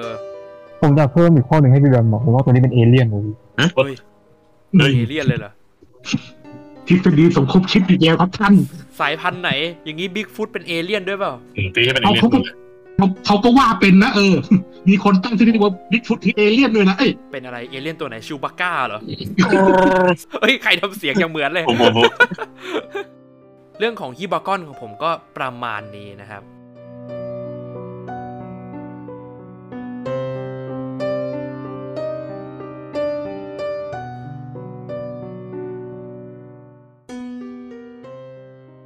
รอฟังเรื่องของต้าต่อดีกว่า รอบที่แล้วคุณหายไป คุณมาโผล่อีกทีนึงปีนี้เนี่ย ขอตัวแบบฟล็อกแมนได้ไหม แบบเอาฮาเลย เอาฮาวิจริงๆไม่รู้มันฮาไหมแต่ก็เออผมก็ไม่ฮาเท่าไหร่ถ้าไม่ฮาก็น่ากลัวไปเลยก็ได้ ในเรื่องครั้งที่เรื่องที่แล้วที่แรมเล่าที่แรมพาเราไปญี่ปุ่นนะครับผมตอนนี้เราวนกลับไปอเมริกาอีกรอบหนึงอเมริกาแดน cryptid เหตุครั้งนี้เกิดที่รัฐเพนซิลเวเนียครับผมอยู่ที่อ่ารัฐเพนซิลเวเนีย ประเทศสหรัฐอเมริกา ในปี1970อีกแล้วนะฮะโอ้เหมือนฮิบากอนเลย อย่างกับนัดกันมา ไม่ได้นัดกันมานะปีเดียวกับที่บอสตันนะครับเกิดขึ้นในทุ่งนาแห่งหนึ่งในรัฐเพนซิลเวเนียเหมือนว่าจะมีแบบว่าเป็นสัตว์ร่างใหญ่ที่มีขนเป็นตัว ออกไล่ล่าปศุสัตว์แถวนั้นจนแบบ สูบเลือดอ่าสูบเลือดสูบเนื้อกันเลยพี่เฮ้ยมันเหมือนชูปาคาบ้าเหรอใช่ปะคล้ายๆชูปากาบ้า แต่ว่าตัวนี้ไม่ใช่ครับ มีรายงานการพบเห็นตัวนี้ในช่วงปี 1970 ถึงช่วงปี 1980 เหมือนคิดมาก่อนเลย มีผู้หญิงเอ่อเด็กผู้หญิงรายหนึ่งเขาชื่อว่าเมลี่ลีนเขาบอกว่าเขารู้จักตำนานเนี้ตั้งแต่ตอนนี้เขาเป็นเด็กเขามาให้สัมภาษณ์ว่าตัวตัวเขาเองอะเหมือนว่าเขาเดินเล่นอยู่ในในทุ่งแถวบ้าน เดินเล่นตามภาษาเด็กอะเนาะแล้วเขาก็ ได้เดินไปแถวแบบโรงเลื่อยเก่าที่แถวบ้านแถวแถวแถวบ้านตรงนั้นอะจะเป็นโรงเลื่อยโรงเลื่อยไม้เก่าๆเลยแล้วเขาก็ได้เจอไอ้ตัวนี้อยู่ในทุ่งกำลังกินซากของแพะสิ่งมีชีวิตตัวนี้ตัวยืนมันเป็นสิ่งที่ยืนสองขาตัวใหญ่ ยืนสองขาตัวใหญ่ มีขนปกคลุมแล้วเหมือนแล้วที่ผู้หญิงได้บอกมาว่า มันเหมือนมีเขาอยู่บนหัวด้วยตัวนี้ไล่กินแพะ แล้วก็ปศุสัตว์ในฟาร์มจนแบบเรียกว่าตายกัน ตายกันเป็นแบบตายกันเป็นเครือเป็นเบือเลย แล้วพอมันเห็นเด็กผู้หญิงคนนี้ มันก็รีบวิ่งเข้าป่าเลยทีเหมือนว่าตกใจหรือว่าอะไรพวกนี้ เกิดอะไรขึ้นต่อฮะมีการเห็นอีกไหมแล้วหลังหลังจากนั้นเหมือนว่าเหมือนพอพอผ่านไปประมาณหลายปีหน่อย คนเดิมเลยครับ เด็กเด็กผู้หญิงคนเดิมเลยเขากำลังขับรถกลับบ้าน ในยามค่ำคืนเขาก็เจอไอ้ตัวเนี้ยแหละ อยู่แถวหน้าบ้านเขามาด้อมๆมองๆ แล้วพอเขาเห็นแสงไฟจากรถอะไอ้ตัวนี้ก็หายไปเลยแบบว่าวิ่งวิ่งหายไปเลยต่อหน้าต่อตาเขาโดยที่ไม่รู้ว่า มันมาทำอะไรอืมซึ่งเหตุการณ์นี้สร้างความน่าตกใจให้กับเราเป็นซูเวเนียมากเพราะว่าในเป็นซูเวเนียในยุคนั้นไม่ไม่มีอะไรที่เป็นอย่างนี้เลย ไม่เคยเจอสัตว์ประหลาดหรือว่าอะไรที่เป็นแบบว่าออกมาทำร้ายทำร้ายสัตว์แถวนั้นเลย อืม ก็คือไม่เคยเกิดเหตุร้ายอะไรเลย เอ้ยใช่ไหมไม่เคยแถวนั้นไม่เคยเกิดเหตุร้ายเลยพี่เหมือนว่าเป็นชนบทเล็กๆที่แบบว่าชาวนาทำฟาร์มกันอยู่แบบสบายๆเลยพี่จนถึงมาเจอเรื่องอะไรน่ากลัวประมาณนี้ครับอืมส่วนอีกเคสหนึ่งเกิดขึ้นกับผู้ชายคนหนึ่งชื่อว่าเฮิร์บชินนี่เขาเป็นนักธุรกิจของเมือง ของเมือง Waterford ผมรู้ผมรู้บอกชื่อเมืองที่เกิดเหตุชื่อว่าเมือง Waterford อยู่ในรัฐเพนซิลเวเนียเหมือนว่าคุณคุณเฮิร์บคนนั้นเขานัดเพื่อนเขาไว้คนหนึ่งเพื่อที่จะคุยงาน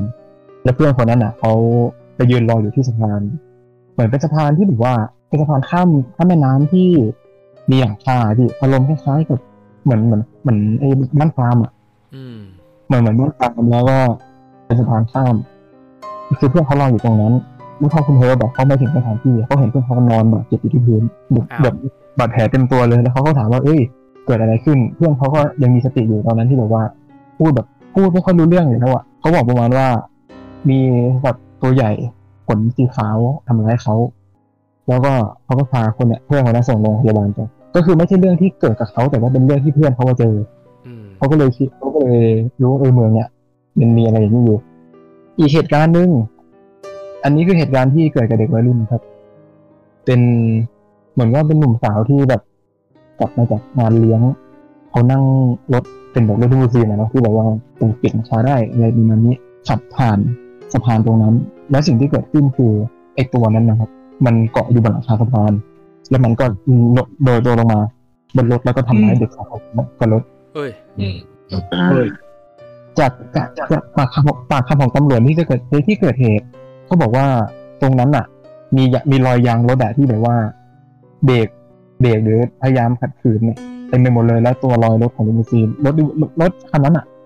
เละเลยครับหลังคารถพังมีรอยข่วนมีรอยอะไรแต่ไม่ไม่มีรูปนะอันนี้ เป็นปากคำของตำรวจที่เฉยที่ที่มาเจอตรงนั้น ส่วนเด็กส่วนผู้เด็กสองคนนั้น ก็ได้ไปพูดกับผู้ผู้ปกครองเขาว่าเออเกิดเรื่องอย่างนี้ขึ้นช่วยด้วยอะไรประมาณนั้น แต่ว่าผู้ปกครองเหมือนว่าเขาจะไม่ค่อยอยากจะเอาให้เรื่องเนี้ยไปคุยกับคนอื่น เพราะว่ามันจะดู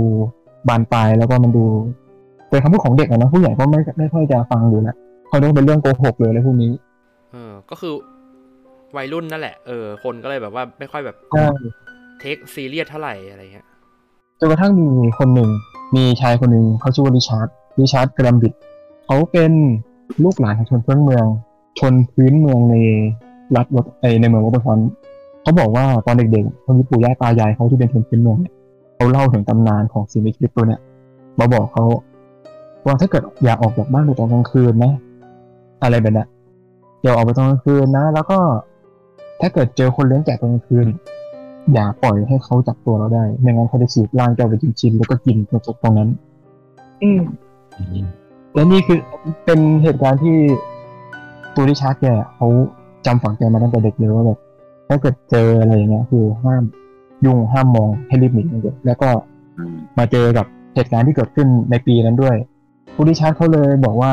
ไอสิ่งมีชีวิตตัวเนี้ยชนพื้นเมืองเขาเรียกกันว่า Waterford Sheepman หรือมนุษย์แกะแห่ง waterfront ชื่อมันอาจจะฟังดูไม่น่ากลัวนะ แต่แต่เนื้อเรื่องมันแบบนี้แอบน่ากลัวอยู่นะ ถ้าเกิดใครที่เคยดูหนังเรื่อง Black Sheep คุณจะคุณจะจำได้ว่ามันจะมีมนุษย์แกะตัวหนึ่งที่เป็นแบบตัวใหญ่ๆหรือเป็นแบบแกะกลายพันธุ์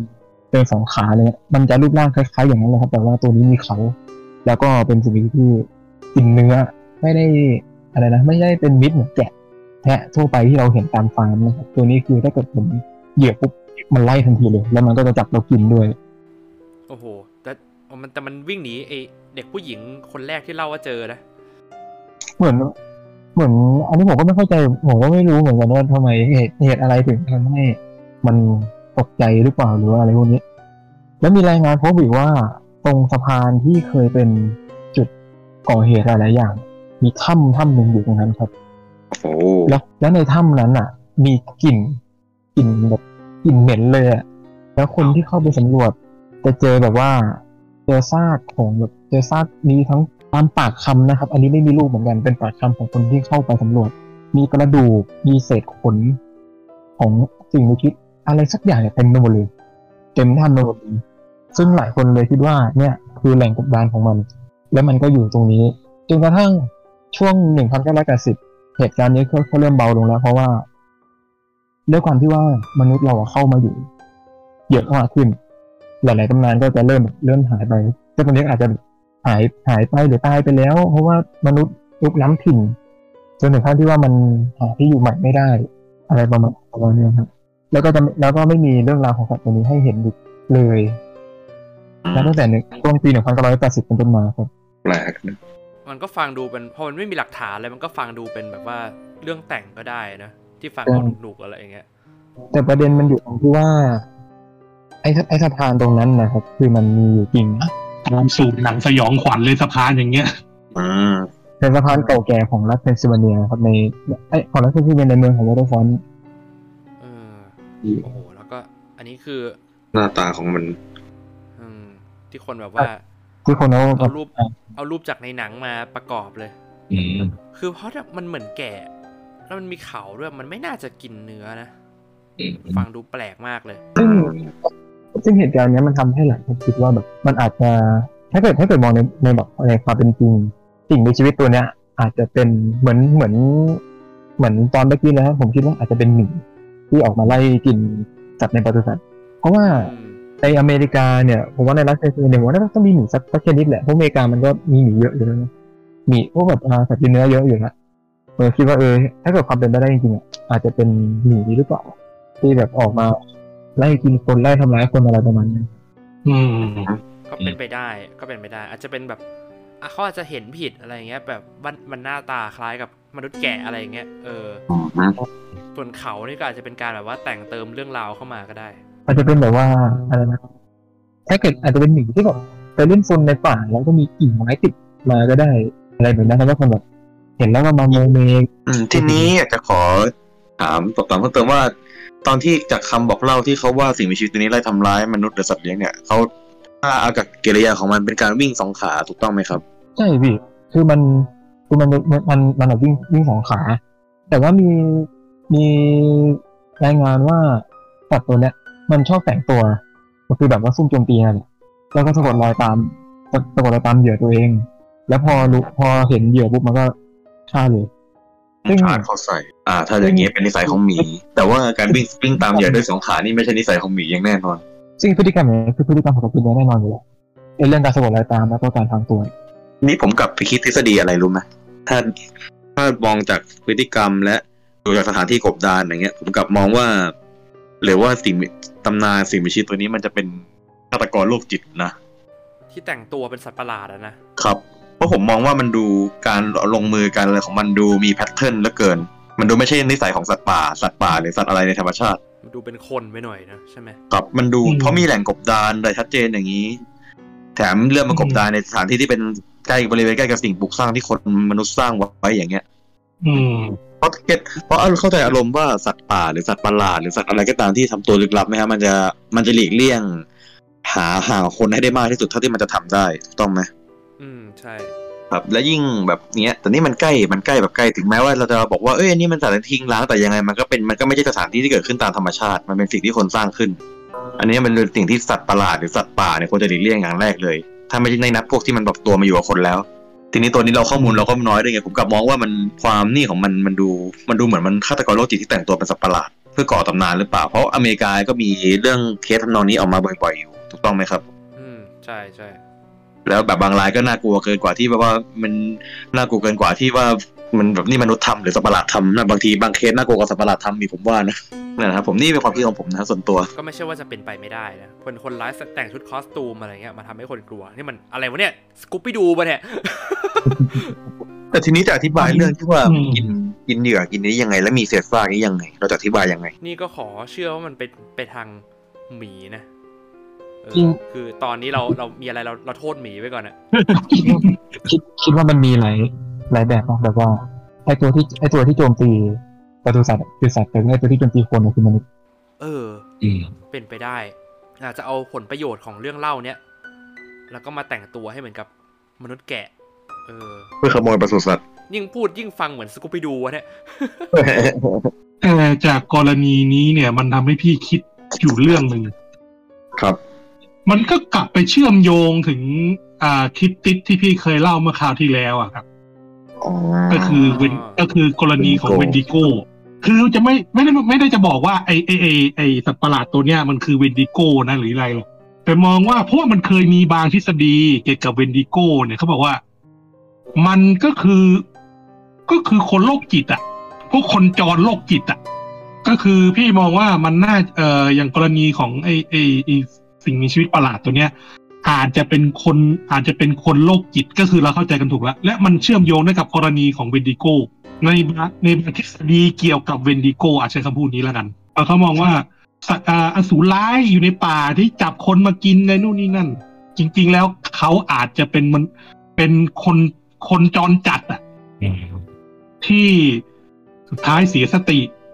แล้วก็ต้องเอาตัวรอดในป่าก็เลย กินคนอะไรอย่างนี้ในกรณี ซึ่งเรื่องของไอ้ไอ้มนุษย์แพะเนี่ยที่มองว่าก็อาจจะเป็นกรณีอย่างเดียวกัน ถ้าในกรณีที่เขาเป็นมนุษย์นะนะอืมครับ ตามเนี้ยครับเป็นไปได้ ก็เชื่อมโยงกันกับที่ว่าอาจจะเป็นมันมันอาจจะไม่ใช่สัตว์ประหลาดแต่เป็นมันฆาตกรโรคจิตนี่แหละของผมอืมลงคอมเมนต์แล้วกันทุกคนน่าจะพูดกันหมดแล้ว มันไม่น่าจะเป็นไปได้ไงแพะจะมันโอ้โหไล่กัดกินคนไม่ใช่อะหรือใครซัมมอนมันขึ้นมาจาก วงแหวนซาตานที่ไหนวะก็คงเป็นไปได้เคียงคิดอยู่เหมือนกันนะเพราะวัยรุ่นมันชอบวัยรุ่นอเมริกามันชอบเล่นอะไรอย่างนี้กันด้วยพี่ไม่เคยดูพี่ไม่เคยดูแบชชีฟหรือแฟกชีฟมันเกิดที่ที่ไหนนิวซีแลนด์แบชชีฟเป็นนิวซีแลนด์ที่เป็นเป็นแกะรับหน่วยวัตถุกรรมไม่กลายเป็นซอมบี้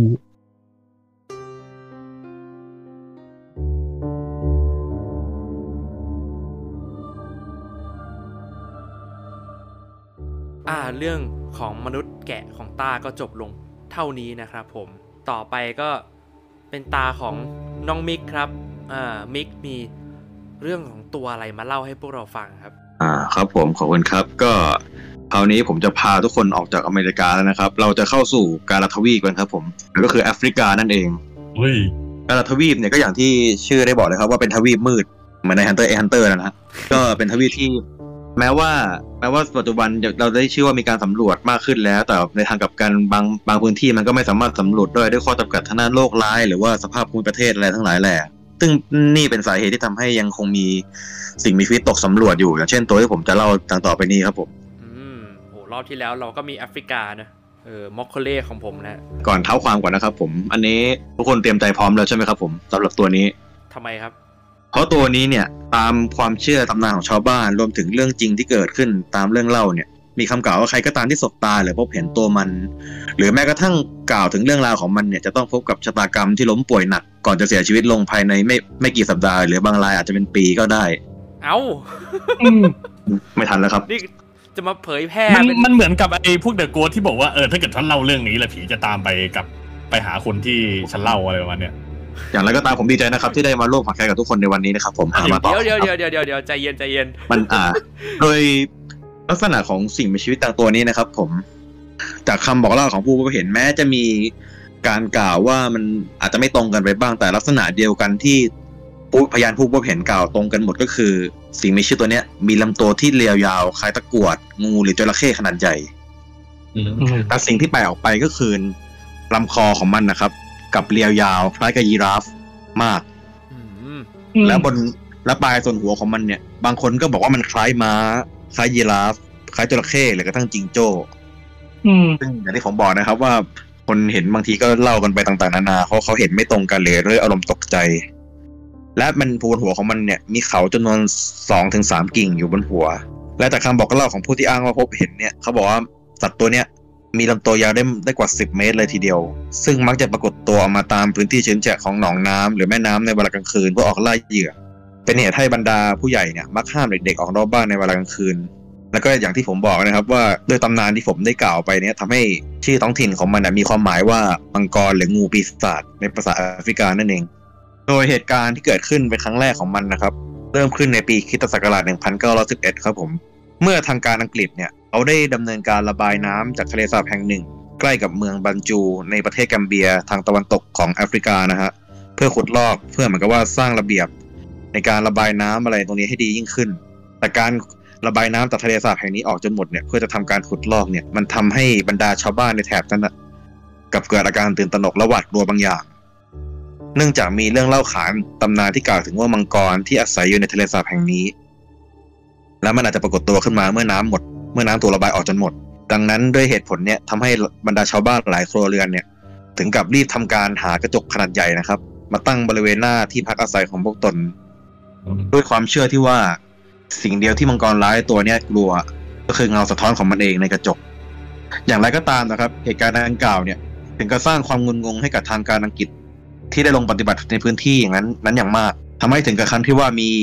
เจ้าหน้าที่บางคนเนี่ยเข้าใจผิด คิดว่าชาวบ้านกำลังล้อเลียนพวกเขาถึงขั้นที่ว่าจะเกิดการยิงกันเลยทีเดียว มันเข้าใจผิดกันไปเบอร์นั้นได้ไงวะแค่เอากระจกกระจกเอากระจกมาตั้งหน้าบ้านนี่ด้วยความที่ผมเข้าใจว่าเขาอาจจะเข้าใจว่าแบบ ให้ชาวบ้านอาจจะเขาล้อเลียนล้อเลียนเจ้าหน้าที่ว่าเอ้ยเนี่ยดูดูหน้าตัวเองบ้างดิอะไรงี้งี้อย่างนี้หรือเปล่าผมไม่เข้าใจนะเพราะว่าความขัดแย้งระหว่างชนพื้นเมืองกับคนผิวขาวของแอฟริกามันอาจจะรุนแรงอยู่ในระดับหนึ่งในในสมัยนั้น อืมฮึ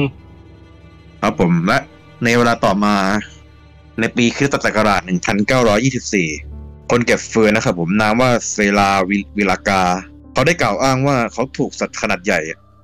ที่ดูแล้วยังไงมันก็ไม่ใช่ทั้งจระเข้หรือฮิปโปเนี่ยชนเข้ากับเรือของเขาในตอนกลางคืน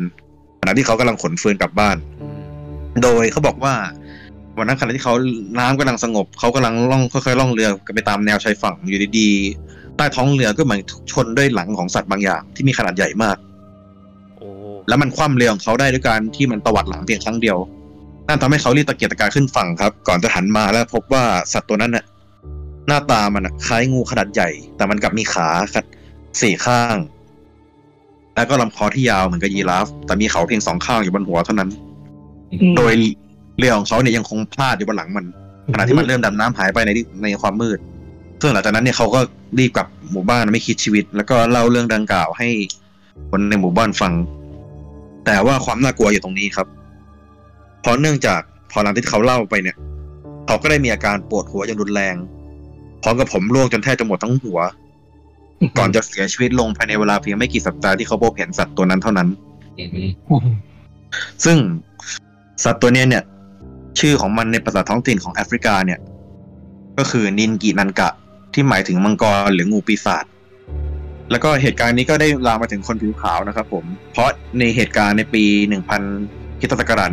1935 เนี่ย นายแพทย์โทมัสฮาร์ดีดาริมเพลซึ่งในเวลานั้นเขาได้มาประจำการเป็นแพทย์อาสาให้ชนพื้นเมืองนะฮะ เขาได้รับแจ้งจากบรรดาชาวบ้านในละแวกใกล้เคียง แม่น้ำว่ามีผู้พบเห็นสัตว์เลื้อยคลานขนาดใหญ่ที่น่าจะเป็นนินกีนันกะเนี่ย อยู่โผล่มาปรากฏตัวบริเวณแม่น้ำและยังคงมีการแจ้งอยู่เรื่อยๆตลอดหลายเดือน สร้างความรำคาญใจให้เขามากทำให้วันหนึ่งเขาได้ละทิ้งอาชีพแพทย์หวนคืนสู่นักล่ามังกรทำให้เขาได้ทำการเริ่มทำการลงตรวจสอบพื้นที่เพื่อค้นหาความจริงครับผมถึงกับขั้นตั้งทีมสำรวจส่วนตัวขึ้นมา แต่น่าเสียดายนะครับ ที่ความตั้งใจนั้นกลับไปไม่ถึงฝั่งฝัน เกิดอะไรขึ้นฮะ เนื่องด้วยการสำรวจนั้นเนี่ยกลับถูกล้มเลิกไปกลางคัน เนื่องจากปัญหาการรบกวนจากบรรดายุงป่าที่อาศัยอยู่ตามแหล่งน้ำและเป็นพาหะน้ำโรคที่อันตราย เช่นมาลาเรียอะไรอย่างนี้ ด้วยความที่เขาเป็นแพทย์ไงเขาก็คงกลัวความเสี่ยงอย่างนี้เขาก็เลยเฮ้ยยังไงนี้น่ากลัวกว่ามังกรดีกว่า ก็เลยยอมล้มเลิกไปกลางคัน ถอยก่อนไม่อยากเป็นไม่อยากโดนยุงกัดแล้วแบบตาย ครับผม และและอีกครั้งก็คือในเวลาต่อมา อีกครั้งก็คือเหตุการณ์ในปีคริสต์ศักราช1000อันนี้เป็นอันนี้ชะตากรรมของเขากับน่าเศร้ามาก เหตุการณ์ในปีคศักราช1943 ถึง 1947 นะครับผม ยามกะดึกครับ นามว่าปาปาจินดา เขาได้กล่าวว่าเขาพบเห็นนินกิดันกะเนี่ย บริเวณชายฝั่งอุบุโก ซึ่งเขาได้กล่าวว่ามันเป็นสัตว์เลื้อยคลานที่มีขนาดใหญ่ มีลำคอเรียวยาว และลำตัวที่มีเกล็ดที่แวววาวมันคลานไปมาตามชายฝั่ง และเขาก็ได้พบเห็นมันอีกเป็นครั้งสุดท้ายในปี 1947 ก็คือ พอเห็นครั้งแรกในปี 43 แล้วเรื่องวาวมาถึงปี 47 เขาเห็นอีกครั้งหนึ่งแต่โชคร้ายนะครับครับ ที่หลังจากนั้นไม่นานหลังจากที่เขาเห็นครั้งที่สองเนี่ยเขาก็ได้เริ่มมีอาการปวดขาและสีข้างอย่างรุนแรงเพราะมีอาการอืมผมร่วงเหมือนกับคนก่อนเป๊ะโอ้และเสียชีวิตลงในเวลาสองสัปดาห์ต่อมาเท่านั้น หลังจากการพบเห็นนินกินนังกะครั้งสุดท้ายของเขาโอ้ยเฮ้ยแล้วก็อันนี้เป็นปรากเหตุการณ์ต่อมาเป็นปรากฏการณ์มากกว่าครับ เหตุการณ์ในปีคริสต์ศักราช1993เนี่ยในช่วงฤดูร้อนเนี่ย แม่น้ำในประเทศกัมเบียนั้นเกิดปรากฏการณ์มีสารสีดำที่มีกลิ่นเหม็นเน่าเหมือนศพ ซึ่งไม่ทราบที่มาที่ไปว่ามันเกิดจากอะไร กระจายไปทั่วแหล่งน้ำตามตามตามความยาวของแม่น้ำกัมเบียในแถบนั้น อืมซึ่งรัฐทางการก็พยายามตรวจหาสาเหตุว่ามีการปนเปื้อนมีการแอบทิ้งสารพิษ หรือว่าโรงงานอุตสาหกรรมเถื่อนผิดกฎหมายมาแอบตั้งในบริเวณนั้นไหมแต่จนแล้วจนรอดก็ไม่พบ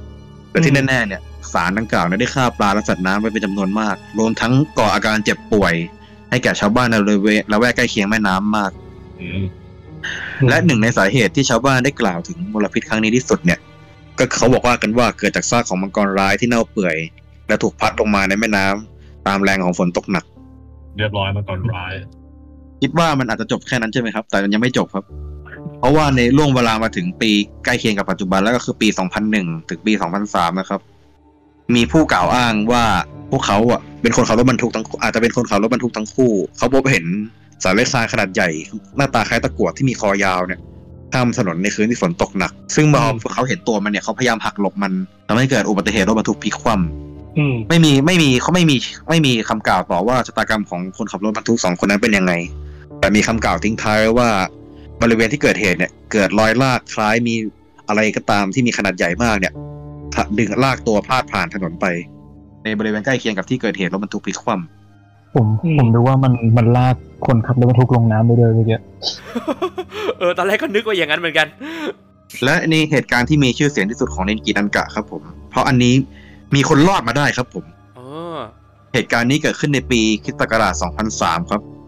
คนนี้โอ้ผมขอคุณก็เกินนะครับ ชื่อนี้ผมไม่ได้แต่งเองนะครับ เป็นชื่อของเขาจริง ๆ นะครับอืมและคนและชายคนนี้จะมีบทบาทในการค้นหา คริปติดชนิดนี้ต่อไปโดยเขาชื่อโมโมโมดูครับ เป็นคนแอฟริกาเหรอ ใช่ครับผมเขาเป็นเจ้าหน้าที่รักษาการในอุทยานแห่งชาติเคียงเวส ประเทศแกมเบียนั่นเอง เขาได้กล่าวว่าเขาพบเห็นนินกิดันกะเนี่ยโผล่ออกมาจากโค้งขนาดใหญ่บนพื้นดินในอุทยานแห่งชาติแห่งนั้น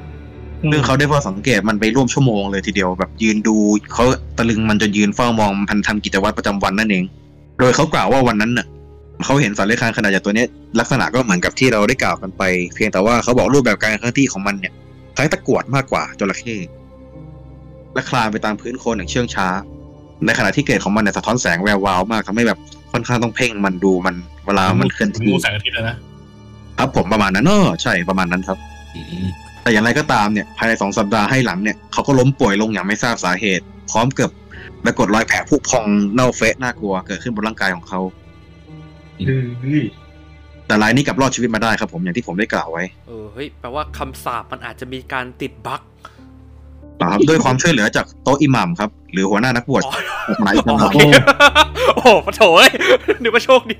โอ้โหอะไรนะอิหม่ามแก้ให้ โอ้โหเข้ากระแสเลยหนังเนี่ยของแชร์คนนี้ด้วยความช่วยเหลือจากโต๊ะอิหมัมซึ่งเป็นหัวหน้านักบวชศาสนาอิสลามที่ขณะนั้นได้ออก เหมือนกับว่าออกเผยแพร่ศาสนาแถวในแถบนั้น เขาได้มอบสมุนไพรซึ่ง บางบันทึกก็ว่าเป็นลูกไม้ บางบันทึกก็ว่าเป็นรากไม้อะไรสักอย่างหนึ่งแต่วันนี้ผมไม่สามารถหาข้อมูลเพิ่มเติมให้ได้ครับ มันบอกแค่ว่าเป็นสมุนไพรชนิดหนึ่งเพื่อเป็นยารักษาให้แก่เขาซึ่งเขารอดรอดชีวิตมาได้ครับผมได้ buff เขาเป็นเป็นตัวอิหม่ามน่าจะเป็นคนแรกที่ไม่ตายอืมซึ่งเป็นน่าที่ประหลาดมากนะครับสิ่งมีชีวิตคำสาปของแอฟริกาเนี่ย กลับถูกแก้โดยศาสนาอิสลาม ที่มีถิ่นกำเนิดมาจากแถบยังไงก็ไม่ใช่แอฟริกาแน่นอนผมว่าคนนะละคนละเซิร์ฟคนละเซิร์ฟแต่ก็สามารถช่วยแก้ได้เดี๋ยวเป็นเรื่องที่ประหลาดมาก แล้วก็เหตุนอกจากนี้ยังมีนอกจากเหตุการณ์ดังกล่าวที่ได้กล่าวไปแล้ว มันก็ยังมีเหตุการณ์ที่ไม่ระบุปีครับผมอันนี้รายงานนี้จะเท่นิดนึงนะครับผมครับเขากล่าวว่ามีคนหนึ่งกล่าวอ้างว่าทวดของเขาอะครับ เคยใช้มีดแมชเชเต้ครับซึ่งเป็นมีดประจำตัวของชาวบ้านแถบแอฟริกาครับผมสังหารสัตว์ดังกล่าวได้ เฮ้ยงอแต่ว่าในเวลาต่อมาเขาก็เสียชีวิตลงเหมือนกัน อ้าว โอเคกูอุตส่าห์ลุ้น แต่ว่าแต่ว่าเขาเสียชีวิตลงภายในห้าปี หลังจากที่เขาฆ่าสัตว์ตัวนั้นได้ โอเค อาจแปลว่าอาจจะไม่เกี่ยวกัน ครับ เออเออเออคงงั้นอะแต่อันนี้ก็เป็นเพียงคำกล่าวอ้างของนี่ว่าไม่รู้ว่ามีความจริงหรือเปล่า แต่ที่แน่ ๆ ก็คือ ในเวลาต่อมาเนี่ยในปี 2006 เนี่ย ก็ได้มีการองค์กร Center for Fortean Zoology ครับผมแห่งสหราชอาณาจักร ซึ่งเป็นองค์กรที่ศึกษาเรื่องคริปโตโลจีโดยเฉพาะมีนักวิจัยมีผู้เชี่ยวชาญเนี่ยครับเขาได้ออกเดินทางไปยังประเทศแกมเบีย เพื่อพิสูจน์ความจริง ซึ่งทีมสำรวจเนี่ยมีชื่อว่า JT Draw Memorial Gambia Expedition 2006 เขาได้ลงพื้นที่เพื่อศึกษาความจริงในในประเทศแกมเบีย เพื่อไปหาว่าเหตุผลที่แท้จริงของมังกรร้ายตัวเนี้ยตัวตนที่แท้จริงมันคืออะไรกันแน่อืมซึ่งการสำรวจการออกสำรวจของทีมเนี่ยได้รับความสนใจจากสื่อพอสมควรครับผมจ นกระทั่งออกข่าวในบทความของ BBC ออนไลน์ครับ และตั้งชื่อทีมสำรวจนี้เล่น ๆ ว่า Dragon Hunter นี่เออชื่ออย่างเฟี้ยวครับผมโดยนำทีมโดยหัวหน้าทีมริชาร์ดฟรีแมนซึ่งเป็นเป็นสัตว์เป็นมียศเป็นศาสตราจารย์นะครับ คนเนี้ยด้านสุด้าน cryptozoology เราได้ออกลงพื้นที่ศึกษา โดยตั้งแต่เริ่มตั้งแต่การสอบถามข้อมูลจากชาวบ้านท้องถิ่น ซึ่งก็คือคุณแมทธิวฮอลเขาก็ได้กล่าวว่า ไอสัตว์ตัวนี้เนี่ยค่อนข้างมีอิทธิพลต่อชุมชนในแถบกัมเบียเป็นอย่างมาก และบริเวณใกล้เคียงเป็นอย่างมากบรรดาชาวบ้านเนี่ยมีความคิดเห็นที่ต่างๆ นานา บางคนก็บอกเป็นเพียงตำนานหลอกเด็ก บางคนก็ว่าเป็นเรื่องเล่าที่น่ากลัว และไม่ควรเอ่ยถึงชื่อเขาโดยคุณแมทธิวฮอลได้กล่าวว่าชาวบ้านบางคนก็ได้บอกว่ามันเป็นมันเนี่ยเป็นสิ่งมีชีวิตที่มีอยู่จริงนะ แต่ปัจจุบันคงสูญพันธุ์ไปแล้วจึงไม่มีการพบเห็นอีกในขณะที่บางคนก็แย้งว่ามันยังมีชีวิตอยู่ และหลบซ่อนตัวจากโลกยุคใหม่อยู่หลังจากนั้นเขาก็ไปสำรวจเขาก็กลับ พบเพียงสิ่งที่ดูคล้ายจะเป็นเกล็ดของมังกรร้ายตัวนี้ เท่านั้นเขาถึงแนะนำกลับมาเพื่อวิเคราะห์ตรวจวิเคราะห์ถึงแม้บางคนจะบอกเขาว่ามันอาจจะเป็นเพียงแค่เฮ้ยเกล็ดปลาหรือเกล็ดจระเข้อะไรอย่างนี้หรือเปล่า เขาก็นำกลับมาครับผม และเขาก็ได้ให้สัมภาษณ์กับ BBC ว่าจนถึงขนาดนี้เนี่ยหลักฐานมันยังไม่ชัดเจนสาเหตุที่ เราไม่ไม่พบหลักฐานของสิ่งมีชีวิตตัวนี้ชัดเจนหรือว่าไม่มีรูปถ่ายไม่มีคำบอกเล่าหรือเรื่องเล่าที่ชัดเจนกว่านี้เนื่องจากคนส่วนใหญ่มักเสียชีวิตหลังจากเห็นสัตว์ดังกล่าวได้มาในเวลาไม่นานทำให้ข้อมูลมันเป็นน้อย ซึ่งก็สมเหตุสมผลนะครับเขาก็เขาก็เล่นง่ายดีนะผมว่าเออไอตัวนี้นี่คือแบบว่า ไม่หลักฐานน้อยเพราะอะไรคนที่เห็นตายง่ายๆแค่นั้นเลย ครับผเอมอคนพยานเราต้องจัดอะครับผม คุณริชาร์ดฟรีแมนเนี่ยเขาเดินถึงก็กล่าวว่า การมีอยู่ของนินกินกะเนี่ยมันเป็นอะไรที่ค่อนข้างซับซ้อนลึกซึ้งมากจริงอืมๆเพราะดูเหมือนว่าสิ่งนี้ถ้าเกิดขึ้นก็คือสิ่งที่จะเกิดขึ้นกับคุณเมื่อคุณเห็นมันคือคุณจะตายภายในไม่กี่สัปดาห์เราบอกเขาเป็นช่วงเดียวของเขาที่เขาไม่เห็นมันเหมือนกันอ่าแล้วคุณจะไปทำไมวะเออมึงจะเสี่ยงทำไมวะมันก็ต้องอยากรู้เออเออแต่ทีนี้ก็เขาก็ยังเขาก็ยังถูก แต่ทีนี้เรื่องของเรื่องก็คือในที่สุดเขาก็ได้มาพบกับผู้รอดชีวิตครับผม ก็คือคุณโมโมโบดูนั่นเองอืมคนนั้น เรชาร์ดฟรีแมนได้มาพบกับคุณโมโมโบดู ซึ่งเป็นเจ้าหน้าที่อุทยานแห่งชาตินั่นเองเขาได้เล่าถึงการเผชิญหน้าของเขาเมื่อ 3 ปีที่แล้ว คือ คุณโมโมดูผจญพบเหตุการณ์นี้ในปี 2003 ในขณะที่คุณริชาร์ดฟรีแมนเนี่ยมากับทีมมาในปี 2006 3 ปีให้หลังจากนั้น แล้วเขาได้เจอกัน แต่เราก็หากันจนเจอ นี่แบบนั่งแบบนั่งลุ้นอะเหมือนกับตัวสองตัวละครที่แบบว่า เส้นเรื่องในหนังมามามาบรรจบเจอกันสักทีอะไรอย่างเงี้ยทางทีมของคุณฟรีแมนเนี่ยเขาก็ได้ให้ได้นำภาพของสัตว์เลื้อยคลานทั้งสัตว์เลื้อยคลานปัจจุบันสัตว์เลื้อยคลานเหนือบันและสัตว์ในตำนานต่างๆเนี่ยไปให้คุณเจ้าหน้าที่พิทักษ์ป่าเขาเนี่ยดู ว่าสิ่งสัตว์ที่เขาเห็นหน้าตาคล้ายตัวอะไร รู้ไหมครับหวยออกที่ตัวอะไรจระเข้เหรอไม่ใช่ครับ โมโมโมดูอะกับชี้ไปว่าสัตว์ตัวที่เขาเห็นคล้ายสัตว์ตัวนี้มากที่สุด นั่นก็คือมังกรจีนเฮ้ยเพราะว่าหน้าตามันคล้ายตัวนี้มาก เฮ้ย คือสัตว์สัตว์ที่เคลื่อนไปตามพื้นพื้นดินมีคอยาวและมีเขาเออใช่เพราะว่าสัตว์มันคล้ายตัวมันคล้ายตัวนี้มากที่สุด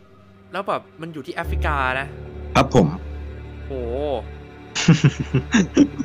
นั่นแหละฮะ แต่อย่างไรก็ตามเขาก็มีข้อมูลเพียงคำบอกเก้าคำกล่าวอ้างของเขาเท่านั้น ซึ่งคุณโมโมดูเนี่ยเขาก็บอกว่า เขายืนยันคำเดิมว่ามันคล้ายตัวนี้ไม่ไม่มีมันไม่ใช่จระเข้เพราะจระเข้คอไม่ยาวขนาดนี้ และจระเข้ก็ไม่มีเขาด้วย เออ และการเคลื่อนที่ของมันก็ไม่คล้ายจระเข้เลยมันเหมือนมันเหมือนงูประสบตะกรวดก็คือมันคลานแบบเดินยุบยุบยุบยุบไปตามพื้นดินอืมแต่ในทางกลับกันสามารถมันมันมีขนาดตัวที่ใหญ่แต่มันสามารถแฝงตัวในโคลนได้อย่างแนบเนียนมากอืมคือมันก็มันหายไปแบบสามารถมุดโคลนหายไปได้ในพริบตาครับผมครับ อย่างไรก็ตามทางคุณริชาร์ดฟรีแมนเนี่ยเขาก็ได้นำข้อมูลทั้งหมดที่เขาได้มาเนี่ยกลับมาวิเคราะห์ที่สหราชอาณาจักรครับ ซึ่งเขาก็บอกว่าเขากลับมองว่านิกินังกะเนี่ย มันอาจจะเป็นสัตว์เลื้อยคลานประเภทกิ้งก่าขนาดใหญ่ ที่อาศัยอยู่ตามหนองน้ำเขาได้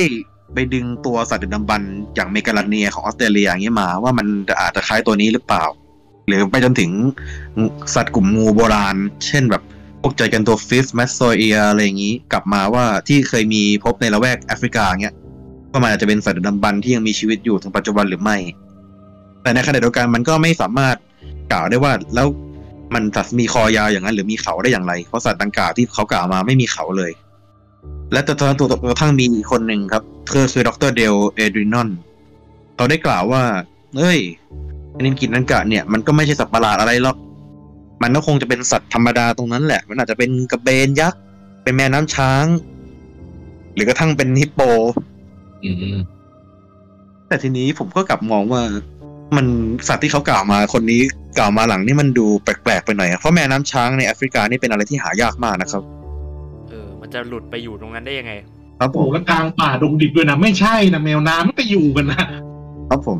กระเบนยักษ์มันก็ไม่ยังไงก็ไม่ใกล้เคียงกับสัตว์เลื้อยคลานที่ตัวยาวและมีเกล็ดแวววาวอืมมันไม่ขึ้นมาอยู่บนบกด้วยแหละนั่นแหละฮะ แต่อย่างไรก็ตามครับดินนอนเขาก็ตั้งทฤษฎีเวอร์ชั่นที่ได้รับการยอมรับมากที่สุดครับว่าสัตว์เลื้อยคลานคอยาวคล้ายยีราฟตัวนี้เนี่ยหรือมันอาจจะเป็นสิ่งมีชีวิตดึกดำบรรพ์ชนิดหนึ่งที่ชื่อTanystropheus อ๋อแต่ว่าถ้าตามหลักของการขุดค้นพบฟอสซิลแล้ว Tanystropheus เนี่ยจะกระจายตัวอยู่แค่ทางแถบยุโรปและอเมริกาเท่านั้น และบางส่วนของเอเชียนะฮะ ซึ่งก็ยังเป็นปริศนาอยู่ว่า มันที่เขาสิ่งที่เขาเห็นเนี่ยรวมถึงคำสาปของมังกรร้ายเนี่ย มันเกิดจากอะไรมันมาจากไหน อะไรอย่างนี้ ที่แน่ๆแต่ที่แน่ๆผมคนหนึ่งคงไม่ขอไปค้นหาความจริงเพิ่มเติมแล้วปล่อยให้คุณฟรีแมนเขาหาต่อไป ก็คือปัจจุบันก็คือยังหาอยู่ใช่ไหม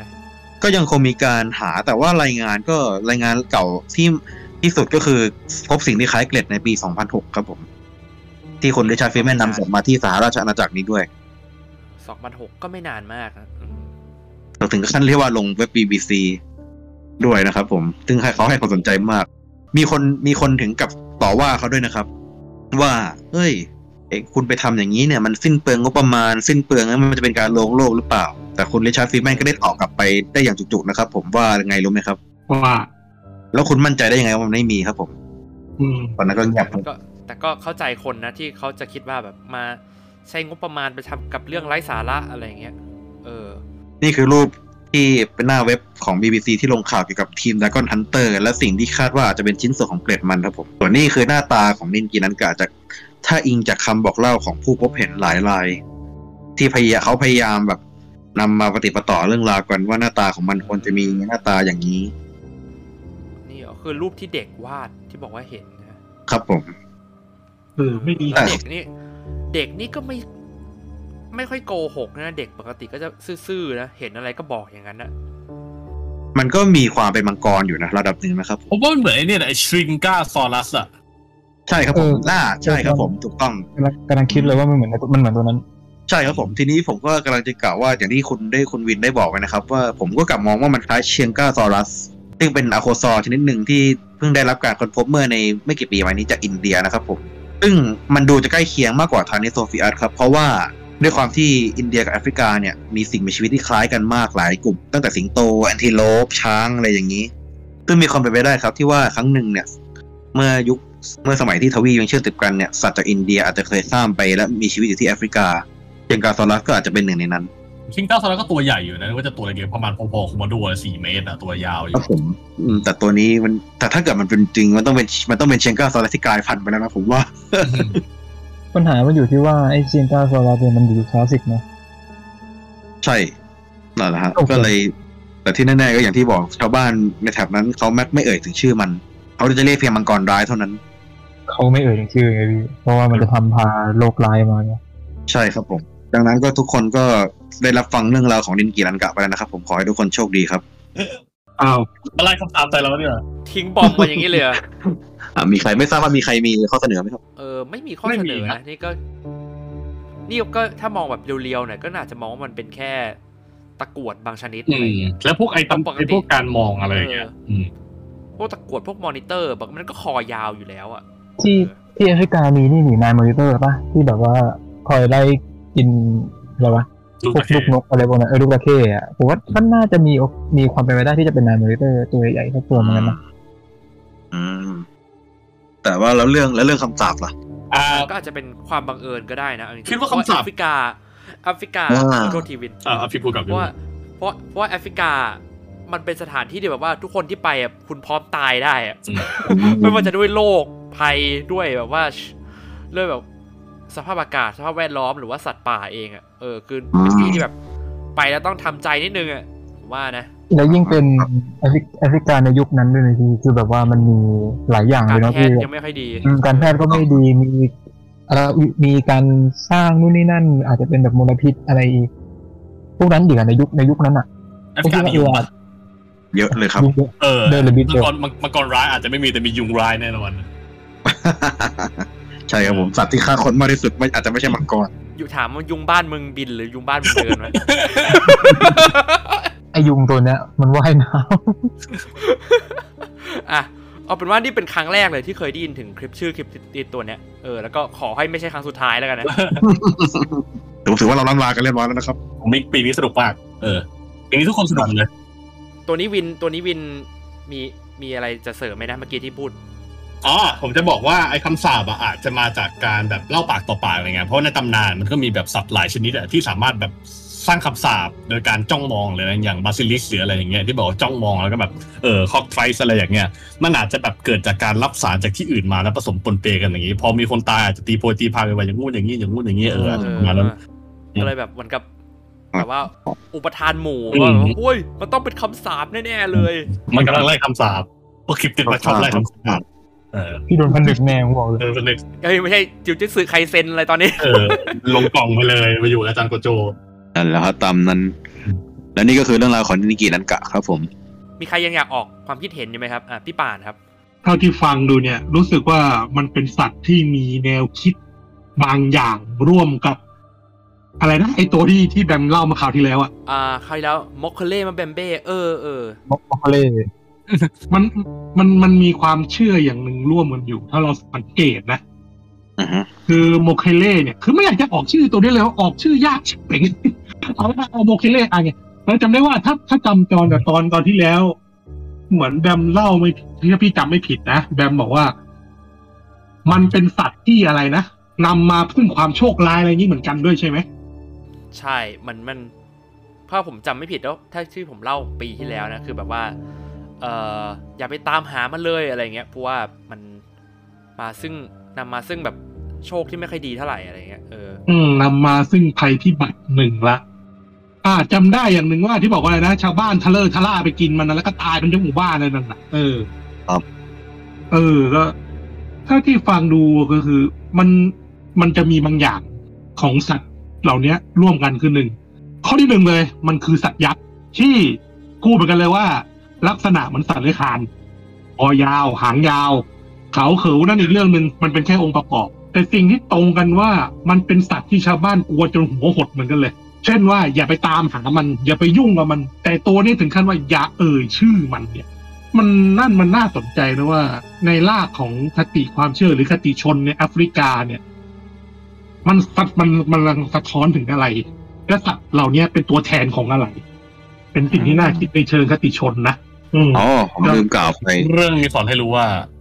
คลิปติดสัตว์เลื้อยคลานมักสร้างคำสาปเอออาว่ามิกมาผมลืมบอกไปว่าสัตว์ประหลาดตัวนี้ยังที่พี่ป่านได้บอกว่าสัตว์สัตว์เหล่านี้กล่าวหมายถึงอะไรในความหมายของแอฟริกาใช่ไหมครับอ่าอ่าในในมาตรของสัตว์ที่หน้าตาอย่างนี้ของแอฟริกาส่วนมากเขาจะมองว่าเป็นมังกรปีศาจทั้งนั้นครับ อืม คือ เออ ใช่เหมือนว่า ใช่เขาจะมองว่ามันเป็นอสุมันเขาไม่ได้มองมันเป็นตัวดีอะ อืมไม่เป็นมิตรแน่นอนครับผม ไม่เป็นมิตรแน่นอน เออ มันแต่เลยว่าบ่งบอกว่าแต่ว่านะมันมันคือแอฟริกานะครับ คือคือแดนคือแดนเถื่อนคือถ้าเรามองในในอีกมุมหนึ่งอะ คือพูดง่ายว่าสัตว์ทุกชนิดมันคือมันถูกใช้ในเชิงสัญลักษณ์สำหรับมนุษย์เสมอ ซึ่งถ้าในกรณีของไอ้นิกินันกะ หรือโมเคเล่เอ็มอะไรนะโมเคเล่อะโมเคเล่ก็เอาโอเคนั่นแหละพี่ว่ามันมองว่ามันแสดงถึงอำนาจของอำนาจของผืนป่าดงดิบ อะเพราะเราจะสังเกตได้ว่า มันมีลักษณะอย่างหนึ่งคือ มันอยู่ในน้ำมันซ่อนตัวได้ถูกไหมหลบซ่อน เออ มันหลบซ่อนได้ มันมีขนาดใหญ่ใหญ่แต่ซ่อนได้นึกออกไหมอืมอืม และที่สำคัญคือ เป็นสิ่งมีชีวิตที่น่าสะพรึงกลัว เอ่ยถึงไม่ได้ อย่าคิดตามหา แดกก็ตาย ซึ่งเป็นกูกูไม่แดกอยู่แล้วมึงเสือกไปแดกกันเองทำไมล่ะ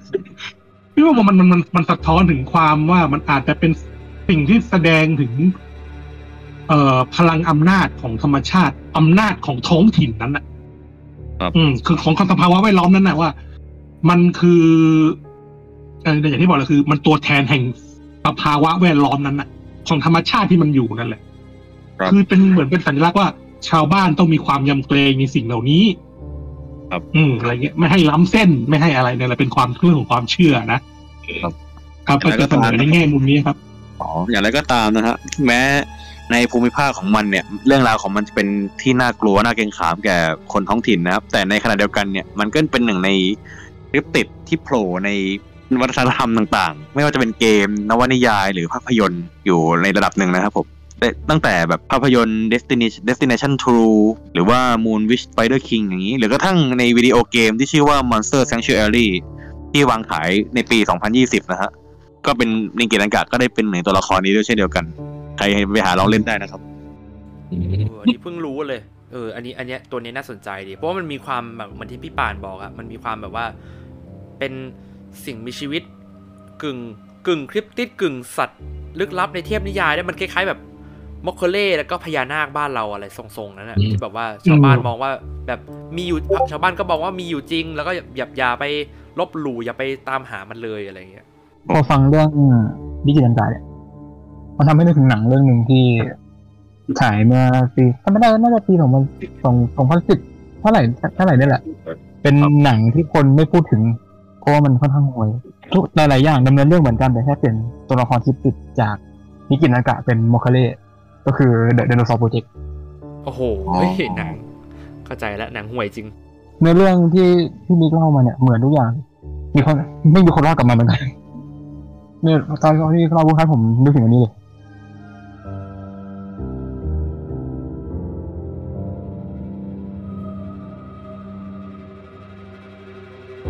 นินกีนังกะของน้องมิกก็จบลงประมาณนี้นะฮะ ต่อไปเป็นคิวของวินนะฮะ วินนี่แบบตัวหลอนๆมาทุกรอบเลยสองรอบก่อนก็หลอนมาก เออ แล้วเป็นคนหลอน ไอตัวสามขากับไอตัวน่ะโอ้โหยกอบลินรอบนี้ เอาตัวอะไรมาเล่าให้เราฟังกันครับ ก็ต้องขอบอกเลยนะครับ ว่าในฐานะที่เพจพักก็เพนเนี่ยเป็นเพจที่ให้ความรู้เกี่ยวกับไดโนเสาร์และก็สัตว์ดึกดำบรรพ์แต่นั้นคลิปติดที่ผมจะเล่าก็ ไม่เกี่ยวกับไดโนเสาร์หรอกเอาอ้าวพูดไปงั้นแหละเออ มันมันหลอกขายของนี่หว่า เออ แต่ว่ารอบรอบเนี้ยผมจะขอซื้อตั๋วกลับไปอเมริกาอีกสักรอบหนึ่งละกันครับ เออ ก็ประเทศอเมริกาเนี่ยเป็นประเทศที่มีการค้นพบคริปติสเยอะพอสมควรไม่ว่าจะเป็นพวกบิ๊กฟูดที่เราจะเห็นกันไปอย่างดัดเดือนวัดแมนชุปาคาบ้าอะไรอย่างเงี้ย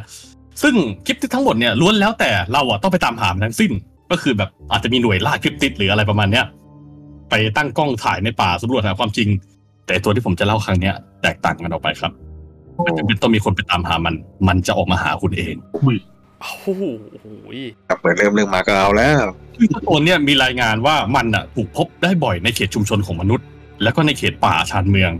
และด้วยหน้าตาอันสยดสยองของมันเนี่ยก็เป็นแรงบันดาลใจให้กับเรื่องแต่งใน creep creepypasta มากมายอย่าง The Rake หรือว่าสัตว์ประหลาดไร้หน้าแบบ Slender Man ทุกๆอย่างที่กล่าวมาล้วนมีต้นตอมาจากเจ้า cryptid ตัวนี้ทั้งสิ้นโอ้อืมอยากรู้เลยซึ่งเรื่องที่ผมจะเล่าเนี่ยเป็นอ่าจะมีด้วยกันสาม part part หนึ่ง part สองซึ่งเกิดในปี 2015 แล้วก็ part สามที่จะย้อนกลับไปช่วงอ่าปี 1939 ครับผมโอ้โห ซึ่ง cryptid ตัวเนี้ยมีรายงานการพบเห็นบ่อยมาก ๆ ในช่วงปี 2000 จนถึงปี 2015 แล้วก็มีเคยมีรายงานเคยมี list ขึ้นมาว่าเจ้าตัวเนี้ยค้นพบที่ไหนได้ในได้มากที่ในอเมริกา ซึ่งมันอะเจอเป็นหนึ่งใน cryptid อะที่เห็นได้บ่อยมากๆ อันนี้คือภาพเข้าจำนวนมา landmark คร่าวๆ ที่มีการเจอ cryptid ตัวนั้นในสหรัฐอเมริกาครับ ซึ่งเจ้าตัวเนี้ยถูกพบได้มาก มีการรายงานการพบเห็นได้มากในแถบมิสซิสซิปปี ไปจนถึงตอนเหนือในของแคนาดา แล้วก็มีรายงานว่าพบเจอมันอะในแถบภูมิอากาศที่หนาวเย็นอย่าง阿拉斯กาแล้วก็มิชิแกนด้วยครับผม เรื่องแรกที่ผมจะเล่าเนี่ยครับ เกิดขึ้นในช่วงปี 2015 ในนิวบรันสวิกประเทศแคนาดา ใกล้ๆกับทะเลสาบแกรนด์เลกเรื่องนี้นะครับถูกเขียนโดยนักเขียนที่ไม่ระบุชื่อ เพราะว่ามันถูกเขียนขึ้นในยุคสมัยใหม่ ก็ฟังหูไว้หูเนาะแต่ผมเห็นว่ามันน่ากลัวดีก็เลยแบบเอามาเล่าเรียกน้ำย่อยก่อน เรื่องนี้ถูกเขียนขึ้นใน reddit ช่วงเมษายนปี 2015 ตัวผู้เขียนน่ะเป็นผู้ชายครับ เขาได้เข้ามาพักอาศัยอยู่กับภรรยาในวันหยุด โดยเช่าบ้านพักอยู่ในแถบชายป่า ช่วงฤดูร้อน ซึ่งบรรยากาศรอบๆของมันจะเป็นป่าห้อมล้อมไปด้วยต้นไม้สูงตามแถบที่ขึ้นอยู่ในช่วงป่าเกตหนาวจะเป็นต้นไม้แบบโพลนๆสีขาวๆอะไรประมาณนี้ครับผมทุกพื้นที่เนี่ยปกคลุมไปด้วยหิมะหมดเลย แล้วตรงสุดเส้นขอบฟ้าจะซ้อนแสงสวยงามของดวงอาทิตย์ในเวลาที่มันขึ้นหรือว่าตกลับฟ้า เหตุการณ์น่าสยองขวัญเนี่ยเกิดขึ้นในช่วงตอนตีหนึ่งในวันที่ 24 มกราคมในช่วงหน้าหนาวครับ คุณสามีเนี่ยสะดุ้งตื่น เพราะว่ามีหมาของเขาอะเขาเอาหมามาด้วย เป็นหมาหมาล่าสัตว์อะผมลืมชื่อแล้วหมาเห่าแล้วก็วิ่งวนอยู่ในรอบบ้านแล้วก็พยายามตะกายประตูแกะแกะแกเขาก็แบบเอ๊ะหมาเห่าอะไรเขาอะนอนอยู่กับเมียเมียอยู่ แล้วเมียเขาก็แบบหลับปุ๋ยเลยเขาก็ไม่อยากให้เมียเขาตื่น เขาก็เลยแบบลงไปแล้วก็เปิดประตูเพื่อให้หมา เพื่อดูว่าหมามันทำอะไรอยู่ เอออะไรประมาณนี้ ซึ่งพอเขาเปิดประตูลงไปอะหมาแบบมันก็จ้องหน้ามองเข้าไปในป่าแล้วก็ขู่อะไรบางอย่างที่อยู่ในป่าเขาก็เลยแบบเอออะไรขึ้น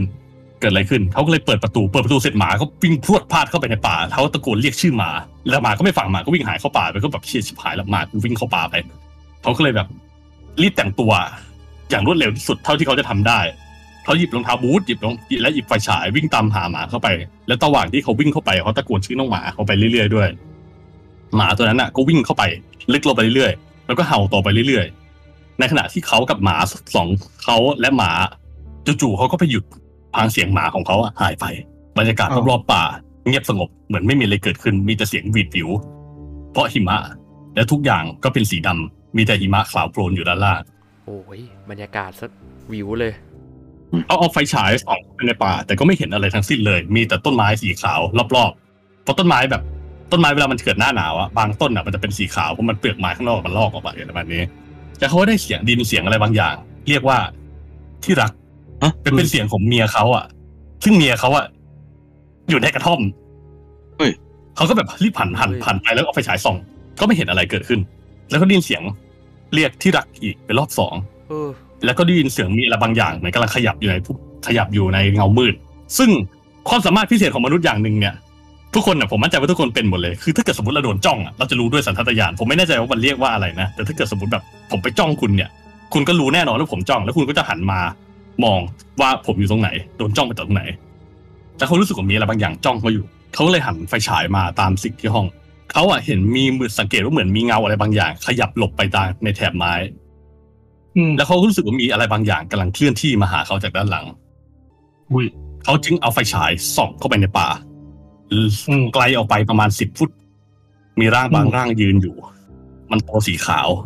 มีรูปร่างเหมือนมนุษย์ มีแขนยาวอืมมันมีปากกว้าง แล้วก็มีตาโบ ซึ่งในตานั้นนะมองเข้าไปไม่เห็นอะไรเลยอืมแล้วก็มีเสียงเปล่งออกมาจากคอมันว่า ที่รัก โอ้ my god โอ้โหโอ้ จากนั้นเขาก็วิ่งวิ่งแบบวิ่งแหวกป่าเข้าไปเลยแบบกูไม่สนเชียอะไรทั้งสิ้นแล้วกูวิ่งแล้วหมาช่างแม่งกูซื้อตัวใหม่ แล้วก็วิ่งวิ่งแบบวิ่งวิ่งทะลุแบบวิ่งทะลุออกป่าไปอะเจอพุ่มไม้เจออะไรวิ่งแบบวิ่งไปวิ่งวิ่งวิ่งวิ่งวิ่งวิ่งวิ่งแหลกไป แล้วก็กลับไปเจอตุกกระท่อม กระท่อมหลังนั้น แล้วก็เจอน้องหมานั่งอยู่อ้าวอ้าวอืมหมาเวนหนี่มาก็แบบเอออะไรเหรอไปไหนอะไรประมาณนี้ ด้วยความตกใจเขาเลยแบบรีบกลับเข้าไปในห้อง แล้วก็เปิดเปิดเปิดไฟดู เมียเขาที่หลับอยู่ก็งงเงียบอกคุณเปิดไฟทำไมเกิดอะไรขึ้นอะไรประมาณนี้เหตุการณ์ก็จบลงด้วยที่ไม่มีใครเกิดอะไรขึ้น ไม่มีใครบาดเจ็บ ไม่มีใครล้มตาย แต่ความสยดสยองนั้นอะฝังอยู่ในตัวเขาอะตลอดเวลา หลังจากนั้นอะคืนนั้นอะเขาก็เก็บข้าวของเก็บออกไปเลย แล้วเขาก็เอาเรื่องนี้ไปปรึกษาเพื่อนเขาซึ่งเขาก็ตีความไปทุกอย่างเลยตอนนั้นอะสมองไม่แบบตีตีทุกอย่างตีแบบเละมากๆว่าเป็นตัวอะไรก็ทางอาจจะเป็นเอเลี่ยน อาจจะเป็นสัตว์ประหลาด หรืออาจจะเป็นแบบสิ่งมีชีวิตในตำนานหรือว่าอะไรอย่างเงี้ยแต่ไม่ใช่สิ่งมีชีวิตปกติแน่นอน แต่อีกในใจหนึ่งอะเขาก็คิดว่านั่นอะอาจจะเป็นภาพหลอน ซึ่งแบบมันอาจจะเกิดจากแบบเราเจอพายุหิมะหรือเจออะไรอย่างเงี้ยมันทำให้เลนส์ในตาเราหักเหแต่เขาบอกว่าถึงจะเกิดภาพหลอนเนี่ยแต่เสียงเมียของเขาอะสมจริงมาก ๆ เลยที่ดังออกมาจากคอไอ้ตัวนั้นอะแล้วเขาก็สาบานว่าเขาอะจะไม่เข้าไปในป่านั้นอีกอ๋อโอ้ยแล้วก็อันนี้มาเรื่องที่สองเรื่องที่สองอันนี้มีมูลเหตุมีสถานมีสถานที่มีชื่อคนครบ อ่า มีหลักฐานเยอะกว่าอันแรก ในปีเดียวกันเนี่ยก็คือปี2015 ในชายป่า Brasher State เซนต์ลอเรนซ์เมืองนิวยอร์กอยู่บริเวณชานๆเมืองแต่อยู่ใกล้ๆเมืองอยู่นะคราวนี้คนเล่าอะชื่อจอห์นกราวเดอร์เขาเป็นผู้รับเหมา ซึ่งหน้าที่ของซึ่งหน้าที่ของเขาก็จะเป็นแบบเปิดพื้นที่ป่าเพื่อสร้างเมืองและสร้างแบบเส้นทางคมนาคมอะเพื่อขยายเมืองให้มันใหญ่ขึ้นอะ ในคืนนั้นอะ เขาได้เข้าไปสำรวจพื้นที่หนึ่งที่จะเขาคิดว่าเออจะถางป่า แล้วก็ขยายขอบเมืองออกไปไกลๆเพื่อให้เมืองอะมันใหญ่ขึ้น เขาก็ได้ไปพักผ่อนด้วย แล้วก็เข้าไปทำงานด้วยก็คือแบบมาร์กแลนด์มาร์กว่าเออเออตรงนี้ ตรงนี้นี่แบบเออจะตัดต้นไม้ตรงนี้นะตรงนี้จะสร้างเป็นตรงนี้นะอะไรประมาณนี้ ซึ่งตอนแรกเขาก็มีเพื่อนอยู่ด้วย แต่ว่าด้วยความที่เขาเป็นคนต่างจังหวัด แล้วเพื่อนเขาส่วนใหญ่อยู่ในนิวยอร์กเพื่อนทุกคนเนี่ยก็กลับบ้าน แต่ว่าด้วยความที่อ่าบริษัทมันดีอะเขาก็มีบ้านพักกระท่อมในป่าให้ คุณจรเขาก็ไปอยู่ในป่า อยู่ในกระท่อมหลังนั้นเออเพื่อพักผ่อนอะไรประมาณนี้ในขณะที่ตอนเย็นอะเพื่อนๆกลับไปแบบเพื่อนกลับไปนอนบ้านอะไรหมดแล้วจนกระทั่งในเชือกสี่ทุ่มกลางหิมะ มีผู้มาเยือนกระท่อมหลังนั้นครับ คือตอนแรกอือะมเขาอะนอนอยู่อะตอนแรกเขาอ่านเขาจะไม่หลับเขาอ่านหนังสืออยู่ แล้วก็มีเสียงอะไรบางอย่างอยู่บนหลังคากูแกกกูแกกูแกกแกก เหมือนมีสัตว์หรือมีอะไรบางอย่างกำลังตะกุยหลังคา ตอนแรกเขาไม่สนใจเพราะเขาคิดว่าอาจจะเป็นแรคคูนหรือเป็นอะไรก็ตามที่มันหาอาหารปกติเล็กแรคคูนมันมีมือแบบเดิมดับเดิมดับอะไรอยู่แล้วมันชอบแบบปีนป่ายมันซนมันสามารถเปิดประตูได้มันสามารถแบบลื้ออะไรอยู่ในนั้นเพราะเลยคิดเป็นแรคคูนเขาเปิดช่างหัวมันเขาก็ไปอ่านหนังสือต่ออืมอืมต่อไปสักสิบห้านาทีก็มีเสียงดังขึ้นกว่าเดิมหลายรอบ แล้วก็มีเสียงเคาะอืมเขาเลยแบบถ้าคุณทำอะไรวะถ้าคุณเอาอะไรมาแปะมาแบบ กระแทกตรงหลังคาหรือเปล่า แล้วเขาก็เริ่มคิดแบบมีคิดแบบน้อยๆว่าแบบ อ่า และคุณอะ ไม่น่าจะมีพฤติกรรมอะไรอย่างนั้น คือมันและคุณมันใช้มือจับได้ก็จริง แต่เสียงนั้นน่ะดังและหนักเกินกว่าที่และคุณจะทำได้ อืม แล้วเขาก็เลยแบบปิดไฟนอนแล้วช่างมันอืมพอนอนเสร็จ ก็มีเสียงแบบกุกกกกุกกกแบบกำลังแบบเหมือนมือเหมือนแบบกำลังไต่แบบอยู่รอบกระท่อมเลยอ้าวแล้วสักพักหนึ่งเขาแบบ นอนฟังเขาปิดไฟนอนฟังก็แบบน อนฟังสักพักหนึ่งเขาแบบนั่งฟังว่าเสียงนั้นกำลังจะทำอะไรต่อจนสักพักหนึ่งก็มีเสียงเสียงหยุด แล้วก็มีเสียงแบบอืมอารมณ์แบบเรากระโดดแบบเหยียบอะไรทั้งสิ้นมันจะมีเสียงเอียดดึงก่อนเพื่อจะแบบรับน้ำหนักตัวเราอะ แล้วก็กระโดดลงตัวหิมะอืมแล้วเสียงนั้นก็หายไปเขาก็เลยเปิดหน้าต่าง ดูคือหน้าต่างจินตนาการในบ้านกระท่อมอะ เปิดหน้าต่างไปเสร็จปุ๊บมันจะมีระเบียงอยู่ด้านหน้าเขาก็มองเข้าไปในป่า เพื่อว่ามีอะไรมีตัวอะไรอยู่ในป่าไหม ซึ่งอืมอากาศมันหนาวมากเขาก็ไม่ออกไปทันทีเขาก็แบบไปเก็บของนู่นนี่นั่น ใส่เสื้อกันหนาวหนาๆแล้วก็ออกไปนอกประตูลงระเบียง คืนนั้นป่ามืดมากอืมไม่มีเสียงอะไรเลย นอกจากเสียงลมและหิมะตอนแรกเขาตัดสินใจว่าจะฉายไฟฉายเข้าไปในป่าแล้วคิดอีกทีก็ไม่ฉายดีกว่า กลับบ้านกลับเข้าไปข้างในนอนดีกว่า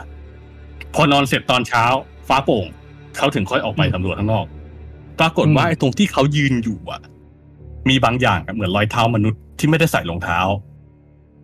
อืม เป็นรอยจำจำจำจำอยู่ ก็คือหิมะคือในเขตตัวกระท่อมนั่นแหละ คือหิมะมันตกอืมบางๆแล้วก็มีรอยแบบเหยียบเหยียบๆเพื่อให้เป็นรอยเท้า คือเหมือนรอยเท้าคนเลย ใช่ซึ่งตอนแรกอะเขาคิดว่าอาจจะเป็นเด็ก หรือว่าอะไรหรือคนอะมาเล่นแกล้งอะไรเขา ซึ่งมาสังคือมาคิดดูแล้วตอนนั้นช่วงเวลาตอนมันสี่ทุ่มถึงตีหนึ่งบวกกับอากาศโคตรหนาว มันไม่น่าจะมีใครหรือมีอะไรน่าจะเป็นมนุษย์ มาดู ไม่น่าจะมาตีนเปล่าด้วยนะ เออเขาก็เลยบอกว่าอาจจะมีตัวอะไรบางอย่างที่อยู่ในป่า มันเข้ามาสำรวจพื้นที่ของเขา แล้วก็เข้ามาดูเขานอนหลับด้วย อืมแต่ตอนอะ ก็ยังยืนยันชัดเจนนะว่าเขาอะไม่เห็นตัวอะไรจริง ๆ หรือไม่เห็นอะไร แต่ว่าเห็นรอยเท้า กับเสียง เขาก็เล่าเขาก็เล่าให้เพื่อนฟัง แต่ก็ไม่มีใครเชื่อ แต่ว่าหลายที่ก็บอกว่าอาจจะเป็น cryptid บางตัวหรืออาจจะเป็นแบบแม้กระทั่ง Wendigo หรืออะไรก็ได้ อืม เรื่องที่สามอันนี้น่ากลัว ต้องย้อนกลับไปประมาณ20กว่าปีก่อนอืม ในช่วงปี 1939 คนเล่าเนี่ยคือชื่อคนที่รับรู้เรื่องราวอะ ชื่อชักชาวชักลาติเมอร์ เขามีอาชีพเป็นพรานล่าสัตว์ในเขตเดลต้ารัฐมิชิแกน เขาใช้เวลาเยอะมากในแถบป่าแถบนั้นก็คือแบบเป็นพรานมือฉมังอะ มีประสบการณ์ในลานล่าสัตว์ทุกประเภทไม่ว่าจะเป็นหมีกวาง หรือว่ามีอะไรอีกคูก้าปะแต่นั้นนะใช่เขาอะมีประสบการณ์ล่าสัตว์อะในแถบนั้นอะตั้งแต่แถบมิชิแกนไปถึงเพเนซุเอลา เขาอะรู้ว่าอเมริกาเหนือในแถบที่เขาล่าสัตว์อะมีเรื่องเล่าเรื่องเรื่องเล่ามากมาย เรื่องไม่ว่าจะแบบตำนานพื้นบ้านน่าสยองขวัญหรือแบบสัตว์ประหลาดอะไรอย่างเงี้ยแต่ด้วยความที่เขาเป็นคนที่อยู่กับธรรมชาติประหลาดสัตว์มาหลายปีเขาก็ไม่เชื่ออะไรแบบนี้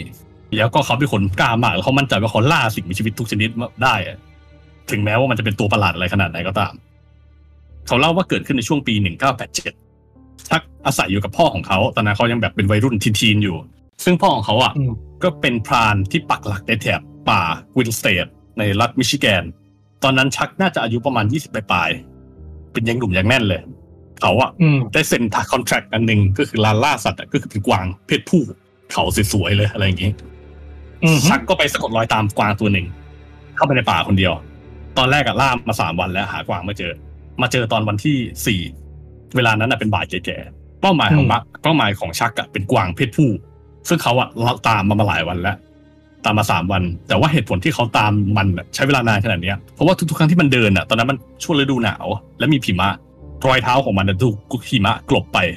เขาก็เลยแบบตามมาตามมานานมากๆจนกระทั่งตอนวันที่สี่อะ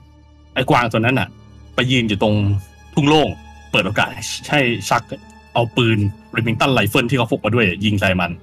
อืมในที่กำบังอะชักประทับปืน Remington ของเขาอย่างดี ใส่กระสุนเล็งลำกล้อง แล้วก็เอาปืนยิงไปที่กวางตัวนั้นปั้งอืมแต่ปรากฏว่า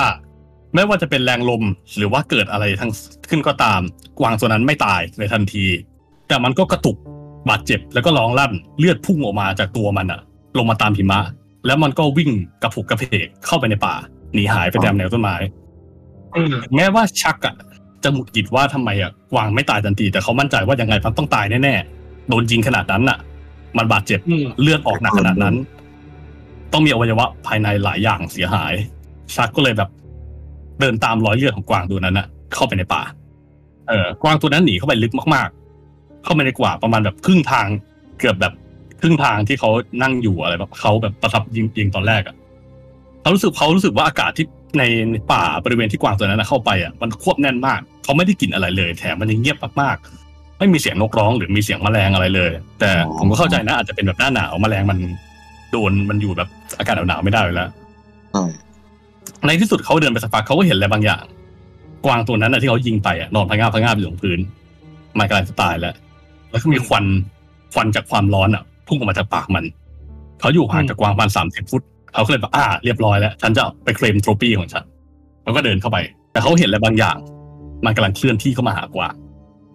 อืมรูปร่างของมันอะ มีสีขาว ตอนแรกเขาเข้าใจว่ามันเป็นสุนัขจิ้งจอกหรือเป็นอะไรบางชนิดเพราะสีของมันเคลื่อนไปกับพิมะ แต่ร่างกายของมันอะดูตัวใหญ่มากๆ แล้วมันก็เคลื่อนที่เข้ามาใกล้กวางตัวนั้น เขาจึงรีบแบบด้วยความที่เขาคิดว่าเป็นพ r เ d เตอร์บางประเภทอะเขาก็เลยแบบวิ่งไปหากวาง เพื่อแบบไอ้ตัวนั้นจะลากกวางเข้าไปในป่า อาจจะเป็นแบบพวกเสือพวกหมีอะไรเสือหรืออะไรอย่างเนี้ยเขาจะได้แบบส่งเสียงเพื่อไล่มันไป แต่ภาพที่เขาเห็นตอนนั้นอะเขาตกตะลึงและหวาดกลัว ปากกรามค้างสุดขีดอืมไอ้ตัวนั้นน่ะกำลังกินกวางอยู่ มันไปถึงก่อนหน้าเขาแล้ว มันมีรูปร่างอืมคล้ายมนุษย์ แล้วก็เอาปากของมันน่ะขวนหัวกัดแทะบริเวณท้องของกวางโอ้ในขณะนั้นมันเงยหน้าขึ้นมา ลูกตาของมันโบโบของมัน และมีเลือดแล้วก็เศษเนื้อของกวางอะห้อยติดตองแต่งติดอยู่บริเวณปากของมัน มันมองชัก และชักก็มองมันเหมือนกัน แต่เมื่อว่าตอนที่ตัวนั้นเห็นชักอะมันไม่ได้พุ่งเข้ามาโจมตีเขา มันกลับตะกายขึ้นไปอยู่บนร่างกวาง เอาแขนของมันอะค่อมกวางไว้ แล้วก็อืมกรีดร้องเหมือนกับกำลังปกป้องอาหารของมัน โอ้ยอืมน่ากลัวกว่าพุ่งเข้ามาอีกซึ่งไอ้ชักอะแม่งวิ่งตั้งแต่ตอนที่แม่งขยับแล้ว ใช่เออวิ่งแต่ขยับแล้วแล้วแบบไม่เอาวิ่ละงวิ่งวิ่งกลับไปอะวิ่งกลับไปที่แคมป์อะไรประมาณเนี้ยแล้วยกเลิกการล่าไม่กูกลับไปแล้วไปอยู่บ้านเจอเลยทิ้งตังค์โชคดี แล้วก็บอกว่าแบบ แล้วเขาก็บอกพ่อว่าพ่อผมจะไปเข้าไปล่าสัตว์ตรงนั้นอีกแล้วพ่อก็งงว่าเออเกิดอะไรขึ้นวะอะไรประมาณนี้อืม ซึ่งชักก็ได้อธิบายว่าเจ้าตัวนั้นนะผอมมากๆ มีลำตัวสีขาว แขนขายาวเหมือนมนุษย์ ไม่มีขนอืมแล้วเขาย้ำว่าอืมตัวของมันอะตัวยาวมากๆ ซึ่งถ้าเกิดมันสูง ยืนแบบยืนสองขามันอาจจะสูงทะลุสองเมตรเลย อืมแล้วก็ผิวของมันอะขาวซีดกลืนไปกับหิมะไม่มีขนตามลำตัวเลย ซึ่งเรื่องเนี้ย ชักอะไม่เคยเล่าให้ใครฟังเลยนอกจากคนในครอบครัว แต่ว่าอันเนี้ยลูกของเขาเล่ามาอีกที เพราะว่าชักอะเสียชีวิตในปี 2015 ด้วยโรคมะเร็ง ซึ่งก่อนตายอะ เขาจะมีแบบสั่งเสียกับลูกอะไรเนาะเออประมาณนี้เออลูกอะเดือนเดี๋ยวนี้แบ่งกันอะไรอย่างนู้นอย่างนี้ ซึ่งเรื่องสยองขวัญอันเนี้ยก็เป็นหนึ่งในเรื่องที่ชักเล่าให้กับครอบครัวฟังอืมอ่าเอาล่ะจบกันเรื่องราวกันแล้ว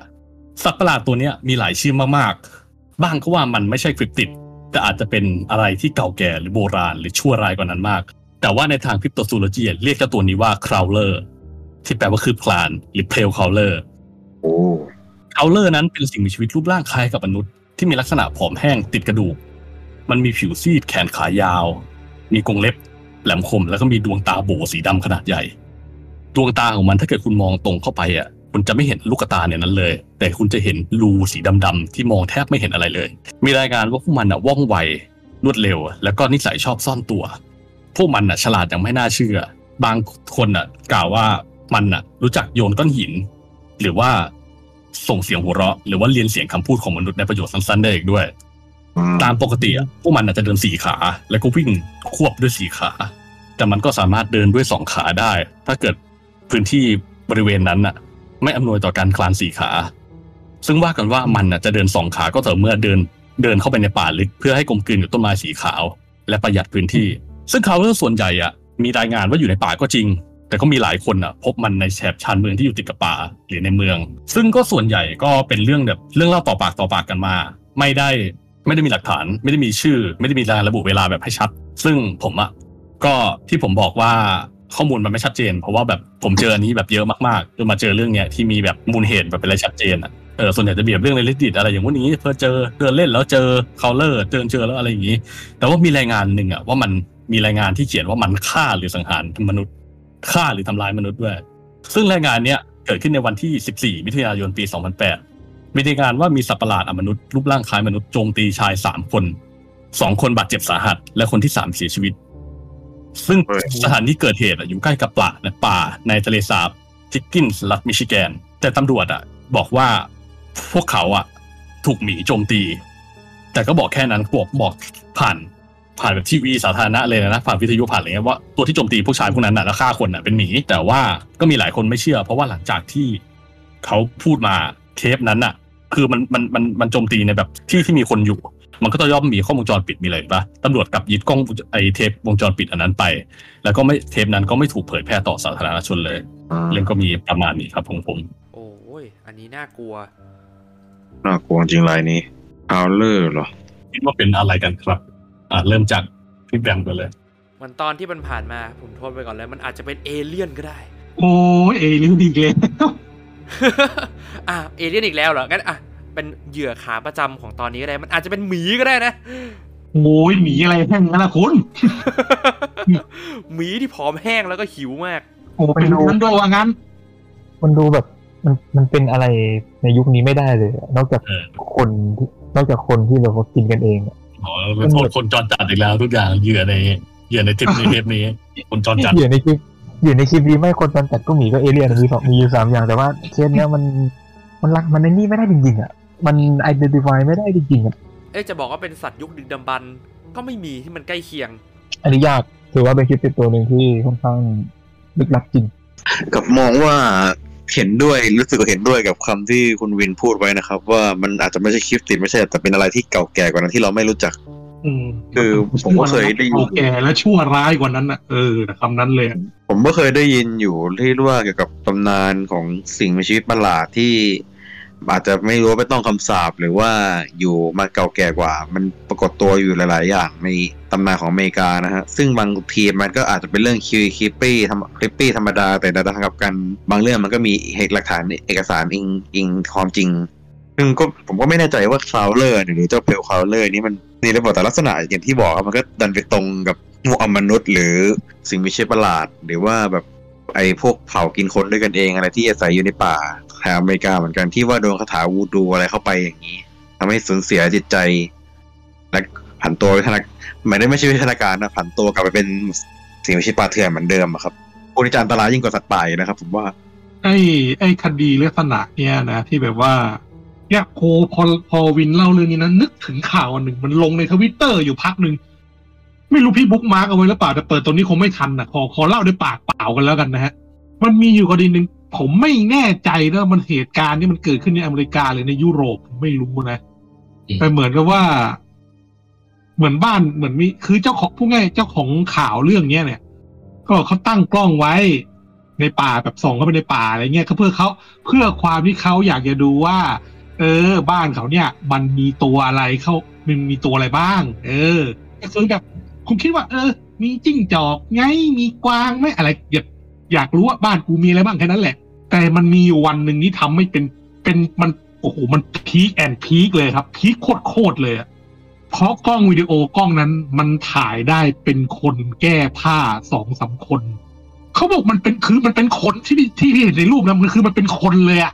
คล้ายๆเอาละจำจำเลยเดิมๆมาคนจรจัดแก้ผ้าแต่แบบ มันเกิดอะไรขึ้นกับคนพวกนี้คือแบบมันมากินเศษอาหารมันแบบกินเศษเนื้อเศษ เนื้อเน่าๆมันก็กินเลยนะไอ้ตัวไอ้คนไอ้คนพวกเนี้ย เจ้าของโพสต์เนี่ยเขาบอกเขาหลอนเลยว่าไอ้ที่ตกลงบ้านกูมันมีตัวอะไรกันมันมันมีอะไรกัน มันมีอะไรอยู่กันแน่อะไรอย่างนี้เลยนะอืมอืมทำสิ่งแต่ที่แต่มันไม่ว่าใช่คนปัจจุบันทำแน่นอน ใช่คือคืออย่างที่อย่างอย่างที่นิกบอกว่า คือถ้าสัตว์ทำอะ เรารู้สึกมันมันจะเนี่ยสัตว์ Make กิน sense เนื้อ มันก็แค่แบบเออไอ้เหี้ยหมาจิ้งจอกก็กินเนื้อไง หมาป่าก็กินไงคูก้าหรืออะไรก็แล้วแต่ คือถ้ามันกินมันใช้ชีวิตของพวกเนี้ยสัตว์ชนิดไหนก็ใช้ชีวิตอย่างของมันถูกไหมแต่คุณเราจินตนาการว่าอยู่ดีๆ คุณถ่ายภาพเป็นวิดีคุณถ่ายวิดีโอได้เป็นมนุษย์ปกติที่แม่งทำตัวเหมือนสัตว์อะแบบไม่ได้เตรียมเลยอะคุณกล้าอยู่ คุณกล้าอยู่บ้านแถวนั้นต่อไหมอะมาหลายตัวเลยพี่ป่านหลายตัวจำได้ว่าสองสามคนในคลิปอืม คือแบบมันเหมือนมันเดินออกมาจากป่าแล้วมันมากินอาหารกินอะไรแล้วแบบพิเศษอาหารนะเออคือแบบเอาตรงๆนะ ถ้ามันเป็นคนจรจัดเอาง่ายๆ อย่างพวก homeless แต่เอาง่ายอืมๆเราจะเห็นว่าคนเหล่าเนี้ยนะ มันมีเสื้อผ้าเว้ย แต่โอเค มันอาจจะไม่สะอาดเพราะเขาไม่ได้อาบน้ำไม่ได้ซักผ้านึกออกไหมแต่คือพูดง่ายมันจะเดินไปไหนมาไหนอย่าง home อย่างตอนเนี้ยอเมริกาประสบปัญหา homeless เยอะมากอืมเราจะเห็นว่าคนโฮมเลสเนี่ย ถ้ามันจะต้องเดินทางไปไหนมาไหนถ้ามันอยู่ใกล้ๆ มันก็จะมีรถเข็นนึกออกไหมรถเข็นสเป้สะพายหลังเพื่อเพื่ออะไร มันใส่ข้าวของแล้วคือจะเก็บข้าวของที่มันหาได้ระหว่างทางถูกไหมแต่สิ่งที่เห็นนี่คือในคลิปในภาพอันเนี้ย ต้องขออภัยท่านผู้ชมจริงๆนะฮะว่าไม่ได้เตรียมมาเลย เพราะว่าพอได้ยินเรื่องของน้องวินวันนี้แล้วนึกถึงคดีนี้ขึ้นมาเลย คือมันเป็นคนเนี่ยครับสองสามคนนะผมจำไม่ผิดนะ ถ่ายด้วยภาพกล้องอินฟราเรดอะกำลังกินเศษเนื้อยุบยุบยับยับยุบยุบยับยับเลยอะอืมอืม เออ คือแบบเขาไม่รู้เลยว่ามันคือมันเกิดเรื่องบ้าอะไรกันอะไรอย่างนี้เลยนะอยู่ๆมานั่งนั่งกินซอยจู้กันดึกๆดื่นๆอะไรเงี้ยโอ้โหมันต้องเป็นซอยจุดที่อากาศหนาวมากแน่ๆเลยครับ มันต้องใส่เกียวมันต้องใส่ดีใส่เพี้ยเลยอะเออกินกันตรงนั้นเลยอะมันหมายความว่าง่าย ๆ ก็คือเป็นไอ้ ทั้งทั้งคลาวเลอร์แล้วก็สัตว์ตัวหรือตัวอะไรสักอะไรสักอย่างที่ป่านเล่าเนี่ย มันเป็นสิ่งมีชีวิตที่มีความเป็นเฮมานอยด์ก็คือคล้ายมนุษย์เพียงแต่มีการทำพฤติกรรมสัตยามสัตยามเหมือนสัตว์ป่า ใช่ ผมเคยคุยกับพี่ป่านรอบหนึ่งว่าสิ่งมีชีวิตคนเราอะสัญชาตญาณคนเราอะจะกลัวสิ่งมีชีวิตที่หน้าตาคล้าย ๆ มนุษย์เรากันเองใช่ อ่าใช่ อืมก็เออเป็นไหนก็วันนี้แล้วอ่านอยากจะเล่า อันนี้เป็นเรื่องที่ ป่าไม้เขาเล่าให้ฟังนะที่เขาไปติดแคมเปญแท็บอันนี้อันนี้ในแท็บอะปอันระเทศนี้ไทอัยนคนี้รับปูอันนี้ปูก่อนคุณมิกทำงานอะไรอยู่อะไรครับ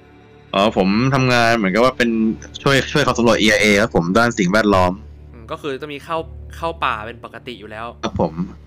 อันนี้จำเป็นของเจ้าหน้าที่เล่าให้ฟังนะครับ ที่เขาบอกว่า อันนี้เรื่องเกิดขึ้นแถวภาคใต้ครับเขาเล่าให้ฟังว่าอือฮึในช่วงนั้นนะเขาติดแคมเปญแท็บเพื่อล่อดู ความหลากหลายของสัตว์ในพื้นที่อุทยานแห่งชาติที่ยังขอไม่เปิดเผยนะอุทยานแห่งชาติอะไร แต่อยู่นี่ทาที่งในภาคไทใต้ยเลยในไทยในอะในไทยครับผมในไทยและทีนี้เนี่ยเขาก็เอากล้องคาร์แท็บเข้าไปตั้งก็ตามภาษานะครับ แล้วเขาก็ออกมาก็กล้องคาร์แท็บเนี่ยบางทีมันอาจจะถูกทิ้งไว้แค่สิบวัน หรือบางทีก็เป็นเดือนสองเดือนอย่างนี้ จนกว่าฐานกล้องจะหมดนะเขาถึงจะเก็บกู้ออกมานะครับอ่าแต่ตัวไฟล์ภาพมันจะยังอยู่ดีไงครับผมแล้วก็บอกว่า วันนั้นเขาก็ไปเก็บกู้ออกมานะครับผม แต่แล้วเขาก็ดูก็ดูไปเรื่อยเออก็เจอหมี เจอกวาง เจอแมวดาว เจอนกป่าต่างๆ นานาอะไรอย่างนี้ แต่เขาบอกมีอยู่วันนี้อยู่ช่วงหนึ่งฮะที่เป็นกลางคืนเนี่ยเขาบอกเขาเจออะตอนแรกเขาคิดว่าเป็นลิง มันวิ่งผ่านกล้องไปเออแต่ว่าพอเขาบอกเขาเพ่งๆดูอีกทีอะเขาบอกเหมือนเหมือนคนไม่ใส่เสื้อผ้ามากกว่า ในกลางป่านะอุทยานแห่งชาติด้วยครับผม กลางป่าลึกๆอะเพราะว่ามันเขาบอกว่าอันนี้คือต้องขับรถเข้าไปประมาณขึ้นเขาไปสิบโล แล้วก็เดินเดินเข้าไปประมาณโลสองโลเพื่อไปวางกล้องจุดวางกล้องแล้วก็กลับออกมาโอ้โหขนลุกเลยว่ะเขาบอกว่าเป็นตอนแรกเขาคิดว่าอย่างที่บอกอะเขาคิดว่ามันจะเป็นลิง แต่เขาบอกเอ้ยแต่ลิงปกติลิงมันไม่ออกกลางคืนนี่หว่าเขาเลยกลับมาดูใหม่เขาถึงบอกว่ามันดูเหมือนคน คนเหมือนคนมากอะเหมือนคนที่วิ่งสี่ขาในตอนกลางคืน ในป่า แล้วไม่ใส่เสื้อผ้าอืม เขาได้บอกไหมว่าเออขนาดตัวใหญ่หรือเปล่าเขาบอกว่าภาพในจากกล้องนะนะมันก็เขาบอกขขนาดอาจจะไม่ไม่เท่าคนปกติ ไม่เท่าคน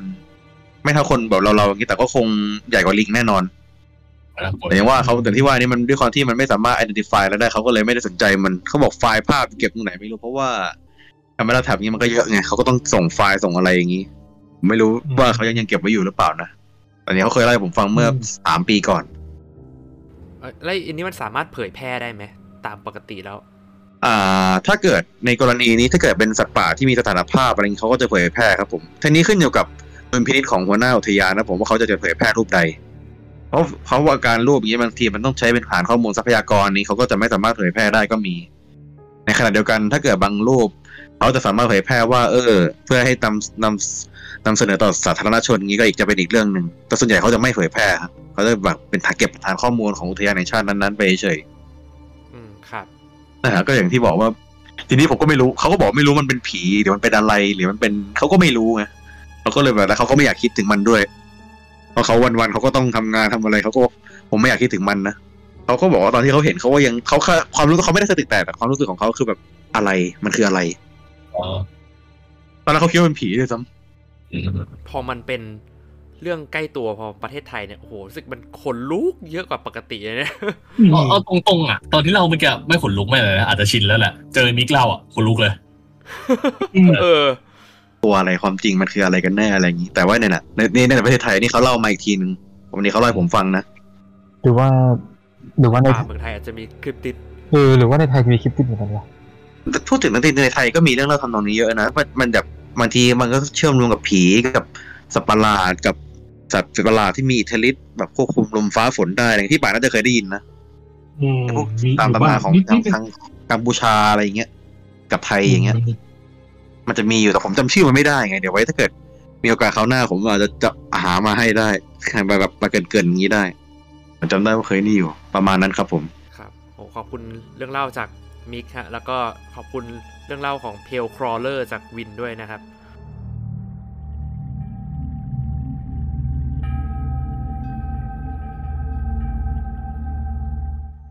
ปิดท้ายรายการนะครับผมด้วยเรื่องเล่าจากพี่ป่านCryptid Monster ตัวอะไรครับ อ่า ปีที่แล้วไม่น่าจัดหนักเลยกู เอาเอาจริงๆอะ ปีหน้าผมก็เริ่มคิดหนักแล้ว เอาตัวอะไรดีวะ เอาจริงๆ เราต้องบอกคุณผู้ฟังก่อนว่า อย่าคาดหวังเยอะนะครับ เดี๋ยวปีหน้ามันทุกคนจะแบบกดดันตัวเองเกินไปนะโอพวเคกเราพวกเราก็จะแบบชิวๆแบบว่าเอออยากเอาตัวไหนมาเล่าก็อยากเอามาอะไรเงี้ยแบบ อืมไม่ต้องแบบว่าเล่นใหญ่มากเออก็อย่างก็อย่างที่แบมบอกว่าเออแล้วก็แค่แบบเออชิวๆปีละหนไม่คิดเลยว่า โอ้โห มันดันมันดันติดโอ้โหตอนนี้กระแสสี่แสนสองอะโอ้โหวิวสูงปี๊ดเลยครับคนดูเยอะอะไรขนาดนั้นแบบโอ้ยคนกลับมาฟังย้อนหลังไงพี่ เออแบบโอ้โหกูเครียดแล้วกูเอ้ยแล้วปีนี้กูจะเอาอะไรมาเล่าอะไรอย่างนี้เลยนะอ่าแล้วครับ แต่ในเมื่อมันเป็นหน้าที่และคำสัญญานะครับ ก็ต้องทำให้สำเร็จรุ่ล่วงสำหรับสัตว์ลึกลับที่ผมจะนำมาเล่าในวันนี้เนี่ย ผมเชื่อว่าเราทุกคนรู้จักมัน เราอาจจะเคยเห็นมันในที่ที่เรา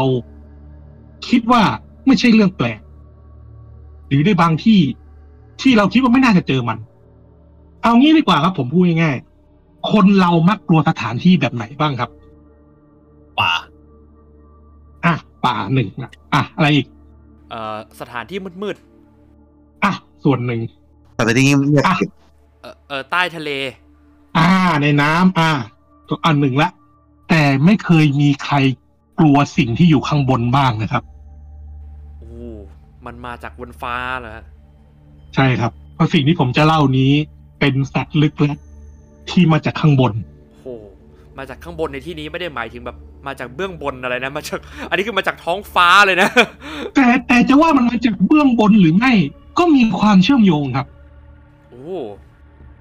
เพราะสิ่งที่สิ่งมีชีวิตลึกลับที่ผมจะเล่าต่อไปนี้เนี่ย มันเป็นสัตว์ที่อยู่ก้ำกึ่งระหว่างความเป็นมิตรที่แปลว่าตำนานหรือปรากรณำ กับความเป็นคริปติดหรือความเป็นสัตว์ลี้ลับครับ ผมขอเรียกสัตว์ชนิดนี้รวมๆแบบเตินไว้ก่อนว่า มันคือมหาปรึกษาครับ มหาปักษาโอ้โหยิ่งใหญ่มาก หรือพญานกมันเอง ผมเชื่อว่าทุกคนเนี่ย ถ้าใครเคยศึกษาตำนานปรากรณำโลกโบราณมาบ้างก็จะรู้ว่า โลกของเราเกือบทุกอารยธรรมเนี่ย จะพูดถึงนกยักษ์เสมอ ถ้าอย่างเมโสโปเตเมียเขาก็เรียกว่าพวกเขาจะเรียกว่าอันซู ในวัฒนธรรมของชาวอิหร่านและเปอร์เซียจะมีชีมุก ในศาสนายิว หรือศาสนาฮิบรูเอ่อศาสนายูดายชาวฮิบรูเนี่ย จะมีซิส ในความเชื่อของฮินดูหรือพราหมณ์ ก็จะกล่าวถึงการูด้าหรือพญาครุฑชาวอาหรับจะกล่าวถึงร็อก นกยักษ์ที่ว่ากันว่า มันโฉบช้างโฉบวานไปกินได้หรือว่าอย่างนั้นอืมแต่ถ้าเกิดเขตในคนแถบบ้านผมเนี่ยเขาจะมีความเชื่อในเรื่องของนกยักษ์ที่เรียกว่านกหัสดีลิงอ๋อด้วยความเชื่อว่ามันจะเป็นพาหนะผู้นำพาผู้ ผู้มีศีลมีธรรม ขึ้นสู่สวรรค์แต่ทุกอย่างที่ผมจะสัตว์เหล่านี้ที่ผมพูดมาคุณสังเกตที่ผมกำลังจะบอกก็คือว่า สัตว์เหล่านี้ที่ผมถึงบอกว่ามันมีความเป็นมิตรและ คลิปติดอยู่ร่วมกันเพราะอะไร คุณสังเกตไหมว่า นกยักษ์มักจะถูกโยงเข้ากับฟ้าสวรรค์เบื้องบนเสมอ ด้วยพฤติกรรมอะไรของมันบ้างง่ายๆครับ ก็มันบินไง เออ นกเนี่ย เลยเป็นสัญลักษณ์ของสิ่งศักดิ์สิทธิ์ที่อยู่เบื้องบนไงครับ ครับ แต่ในกรณีของนกใหญ่หรือพญานกเนี่ย หรือที่ผมตั้งว่าเป็นรวมๆว่า เป็นมหาผักษาเนี่ย มันมีความลึกซึ้งกว่านั้น เราจะเห็นได้ว่า นกใหญ่อย่างเช่น อินทรีแร้งเนี่ย มันจะบินได้สูงกว่านกทั่วไปถูกไหมอืมครับ และในขณะเดียวกัน มันมีพฤติกรรมที่ไม่เหมือนนกอย่างอื่นด้วยคืออะไรรู้ไหมครับ มันบินฝ่าพายุได้อ๋อมันเป็นสัตว์ที่แข็งแกร่งไงเพราะเหตุนี้ไง นกยักษ์หรือนกไอ้ไม่ผมไม่ถึงว่านกยักษ์ประหลาดเลยนะเอาแค่นกใหญ่ธรรมดาทั่วไปเนี่ย มันถึงถูกเชื่อมโยงกับความเชื่อของอำนาจของฟ้าสวรรค์เบื้องบน ไม่ว่าจะเป็นการขึ้นลงของดวงอาทิตย์ ตัวแทนแห่งแสงสว่าง เสียงฟ้าร้องฟ้าผ่าสายฟ้า หรือไม่แต่การกำเนิดใหม่ เอาง่ายๆฮะผมขอยกตัวอย่างนะครับ ดวงอาทิตย์ในศิลปกรรมของเอาอีโบราณเนี่ย ถ้าใครเคยเห็นน่าจะเห็นว่า มันจะเป็นดวงตะวันที่มีปีกสองข้างอะอ๋อเป็นปีกกลางออกมาของดวงอาทิตย์ ใช่ หรือ ในที่นี้มีใครรู้จักศาสนาโซโรอัสเตอร์ไหมครับ ไม่รู้เลยครัไม่บคุ้นเออเลยไม่ไม่คุ้นเลยเหมือนกันครับ อ่า ถ้าอันนี้อาจจะไม่ค่อยรู้จักกันแต่ผมจะอธิบายให้ฟังว่า ศาสนาโซโรอัสเตอร์ เนี่ย มันเป็นศาสนาที่เอ่อมีความเชื่อในพระผู้เป็นเจ้าเพียงหนึ่งเดียว ที่เก่าแก่ที่สุดในโลก ประเด็นคืออะไร ถ้าศาสนาโซโรอัสเตอร์ เนี่ย เชื่อว่าพระผู้เป็นเจ้าผู้สูงสุด มีพระนามว่าอาหุรามาซาดา แล้วลักษณะของพระองค์ในงานศิลปกรรมของชาวอิหร่าน หรือเปอร์เซียโบราณจะเห็นว่าเป็นเทพเจ้าผู้ทรงมีปีก ดังนก ดังพญานก เพราะอะไรครับ ในศาสนาอาหุระ ในศาสนาโซโรอัสเตอร์ มีความเชื่อว่าความดีงามคือแสงสว่างไงนกอินทรีหรือนกใหญ่จะถูกโยงเข้านกจะถูกโยงเข้ากับ ดวงอาทิตย์เสมอ สังเกตได้เลยครับ ในทุกความเชื่อ แม้แต่นกฟีนิกซ์ยังเกี่ยวข้องเลย เรารู้จักกันอยู่แล้วคือ มันเป็นนกที่ตายแล้วเกิดใหม่ได้จากกองเพลิงถูกไหมสัตว์เหล่านี้เลยถูกโยงเข้ากับวัฏจักรแห่งธรรมชาติเนี่ยครับ อย่างที่ผมบอกนะฮะ การขึ้นลงของดวงตะวัน ตัวแทนแห่งแสงสว่างวงเล็บก็คือความดีงามอืมอย่างง่ายๆฮะนกฟีนิกซ์เนี่ยกำเนิดขึ้นจากกองเพลิง พอถึงยุคที่คริสตศาสนาก้าวขึ้นมาเป็นใหญ่ในแดนตะวันตก นกฟีนิกซ์ก็ถูกใช้เป็นสัญลักษณ์ของพระเยซูคริสต์ด้วยอยู่ในยุคหนึ่งด้วยนะ และหรือแค่เอาแค่นกอินทรีก็ได้ นกอินทรีเป็นหนึ่งในสี่ของสิ่งมีชีวิตที่ใช้แทนพระเยซูคริสต์เจ้า ก็คือนกอินทรีสิงก็คือสิงโต วัวและมนุษย์สี่อย่างนี้ แทนพระลักษณะสี่ประการของพระเยซูคริสต์เจ้าเหมือนกัน หรือจะเข้าไปในความเชื่อของชาวเอ่อของชาวกรีกกก็จะมีพญานกที่เรียกว่าเอตอสดีออสหรืออินซียักษ์ของซูส ซึ่งนกยักษ์ตัวเนี้ย มีหน้าที่ในการ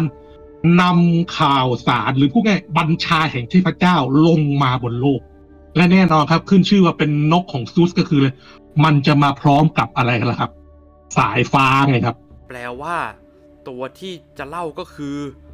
เรื่องราวทั้งหมดนี้จะถูกเชื่อมโยงไปถึงหนึ่งในคลิปติปที่ถือที่ผมขอกล่าวว่า มันเป็นสัญลักษณ์หนึ่งของสหรัฐอเมริกาเลยครับ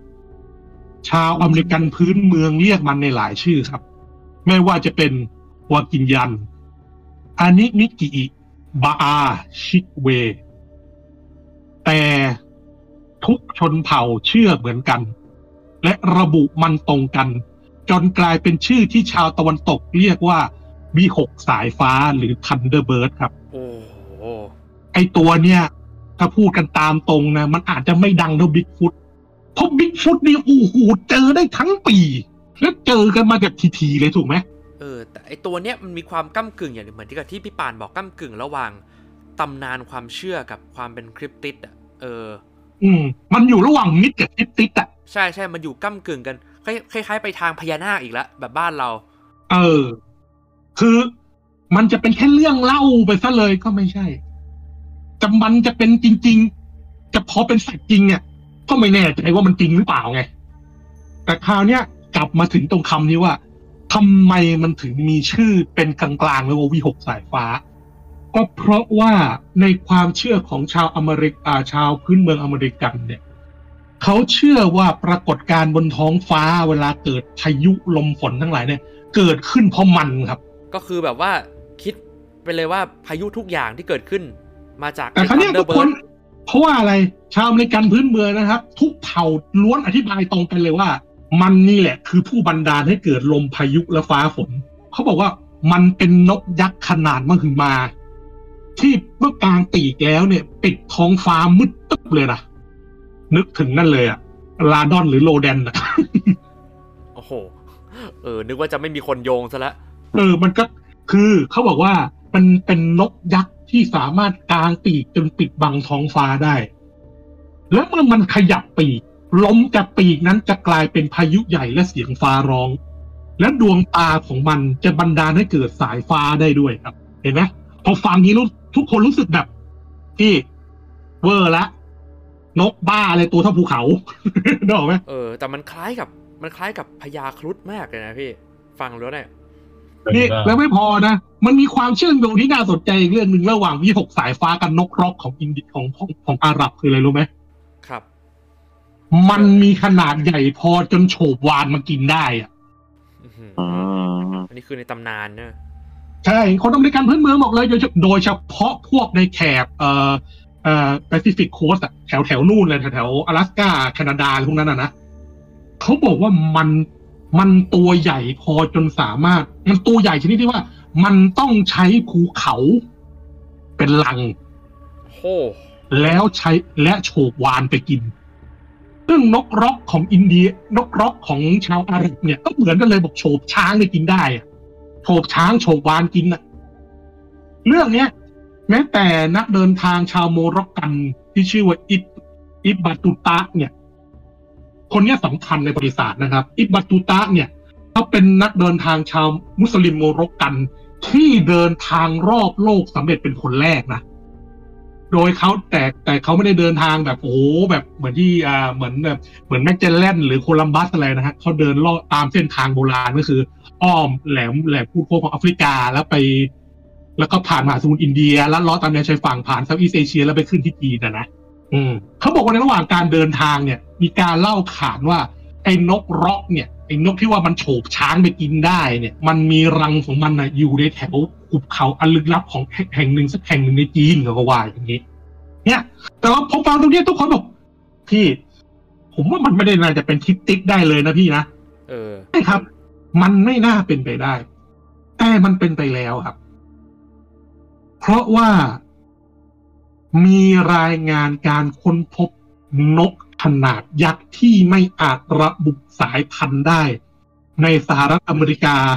มาตั้งแต่ช่วงศตวรรษที่ 19 หรือในช่วงปี 1,800 แล้วครับโห เออ ตอนแรกก็ว่าจะค้านอยู่บอกว่า เอ้ย มันฟังดูแบบว่า เป็นสัตว์ในตำนานไปหรือเปล่าพี่ มันไม่น่าจะเป็นคลิปติดแต่พอมันมีคนพบเห็นเนี่ย เออ อยากฟังเลย คือ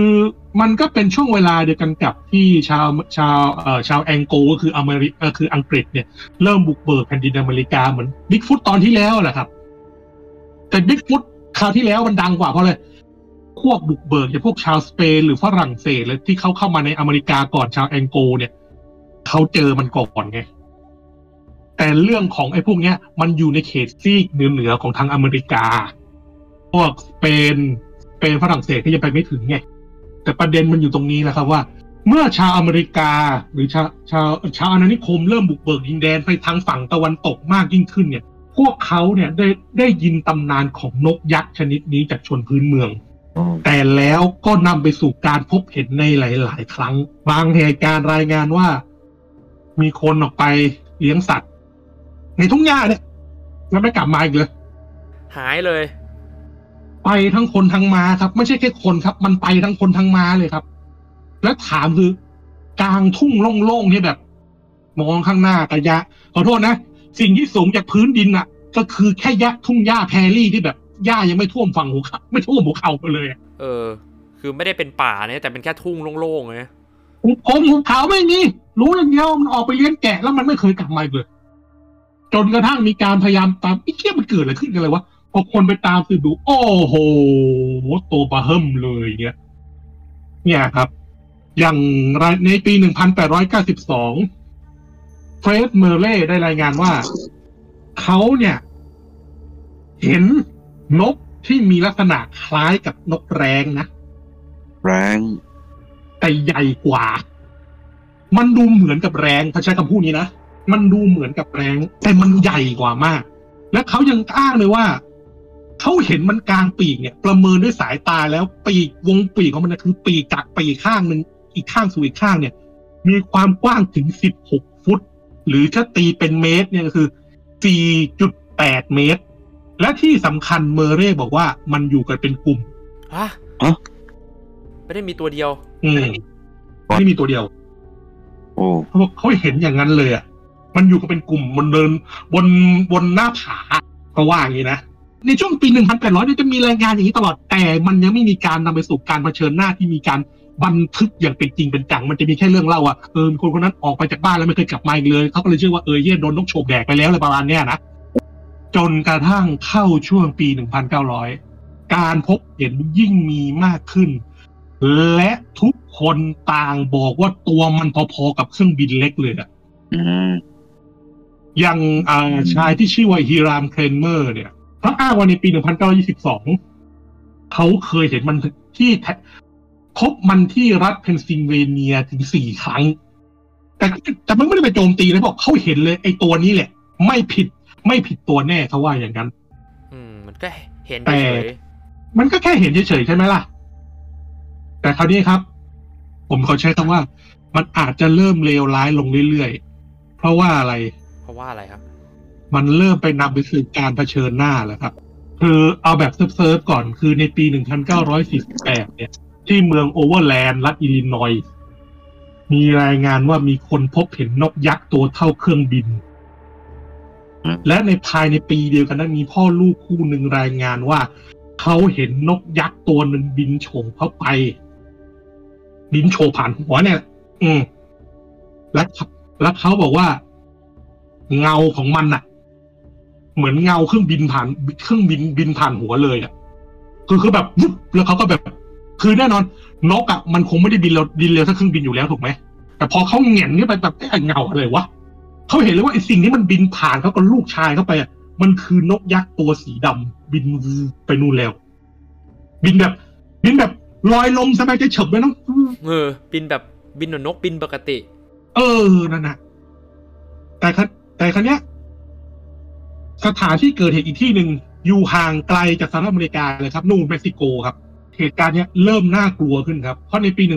1976 ครอบครัวบาฮารัส ซึ่งอาศัยอยู่ในเมืองมาตาโมรอสแห่งรัสเซียรามาเดรในประเทศเม็กซิโกเนี่ย ได้รายงานว่าพวกเขาเผชิญหน้ากับนกยักษ์ถึงหน้าบ้านเลยครับอืมโดยผู้เล่าเนี่ยชื่อว่าเอเดลมิโรเบฮารัสซึ่งเป็นเป็นลูกชายของบ้านเนี้ยนะ เขาบอกว่าในตอนนี้เขากำลังแบบวิ่งเล่นหรือ ไม่รู้ผมฟังไม่ถนัดนะเขาบอกเขาวิ่งเล่นหรือว่าเขาทำงานอยู่ในไร่อยู่หน้าบ้านเขาเนี่ยแค่ตรงนั้นแหละเขาเห็นนกยักษ์ตัวหนึ่งมาบินวนมาบินวนอยู่เหนือหัวเขาเนี่ยแบบเอาละท่าไม่ดีเขาก็ตอนนั้นเขาก็เด็กเขาก็วิ่งเข้าบ้านเลย บอกพ่อพ่อเป็นมันต้องการมีมีนกมีนกยักษ์มาอะไรอย่างนี้ผู้เป็นพ่อก็จัดให้เลยครับไอ้ยังเรียบร้อย แก้ปัญหาด้วยลูกตะกัว เหมือนเดิมครับ ตาม สตามสไตล์จังโป้เลยครับ อืมเขายิงมันได้ครับอืมเขาบอกว่านกที่เขายิงได้เนี่ยมันเป็นนกที่มีขนาดใหญ่อย่างที่เขาไม่เคยเห็นมาก่อน มีจะงอยปากยาวแล้วคมกริบ มีขนสีเทา แต่แน่นอนครับ ชาวเม็กซิบ้านที่ครอบครัวชาวเม็กซิโกบ้านเนี่ยเขาไม่ใช่คนรวยเขาเป็นแค่ชาวไร่จนๆแล้วความเป็นแล้วความที่พ่อเนี่ยห่วงลูกว่าคงจะไม่ปลอดภัยเขาทิ้งไร่เลยนะ คือเขาทิ้งไร่ที่เขาอยู่ไปอยู่ที่ไปอยู่ที่อื่นเลยอะแต่แล้วในปีต่อมากลับเกิดเหตุคดีสะเทือนขวัญที่โด่งดังที่สุดเกี่ยวกับ Thunderbird เนี่ยแหละครับ มันเกิดขึ้นในวันที่ 25 กรกฎาคม ปีคริสต์ศักราช1977ณเขตลอเดน รัฐอิลลินอยส์ มีเด็กผู้ชายสามคน หนึ่งในนั้นชื่อว่า มาลอนโล ซึ่งผมก็จะขึ้นรูปของน้องคนนี้เข้าเอาไว้ด้วยนะครับ ไม่น่าเรียกว่าน้องอะถ้าเขายังมีชีวิตอยู่ป่านนี้ก็คงเป็นลุงเราแล้ว เป็นพ่อเป็นลุงเราได้นะครับ เขาได้รายงานว่า แต่ผู้อยู่ในเหตุการณ์นะครับเขาบอกว่า เนี่ย เด็กๆสามคนเนี่ยรวมถึงมาลอนโลเนี่ยกำลังวิ่งเล่นกันตรงสนามหลังบ้านปรากฏว่ามีนกยักษ์สองตัว บินมาโจมตีเด็กทั้งสามคนครับ เขาบอกมันบินลงมาเลย มันบินลงมาโฉบเลย มันลงมาติดเลย แต่คนที่ซวยสุดคือมาลอนโล เพราะมาลอนโลถูกนกตัวหนึ่งโฉบขึ้นไปบนอากาศได้ครับโอ้โหคือยกเด็กคนหนึ่งลอยขึ้นไปเลยครับลอยขึ้นไปเลยครับ แต่โลมาลอนโลก็ดิ้นพยายามเอาตัวรอดนะดิ้นดิ้นจนนกมันปล่อยอะอืมแต่เผอิญมัน แต่เผอิญมันมันติดปัญหาอยู่อย่างเดียวครับ มันดันปล่อยจากความสูง35ฟุตหรือ7เมตรเนี่ยสิก็เรียบใช่ร้อครัยบมาลอนโลเสียชีวิตคาที่ครับ ตกลงมาเสียชีวิตคาที่เลย โอ้นี่เป็นรายงานการโจมตีของ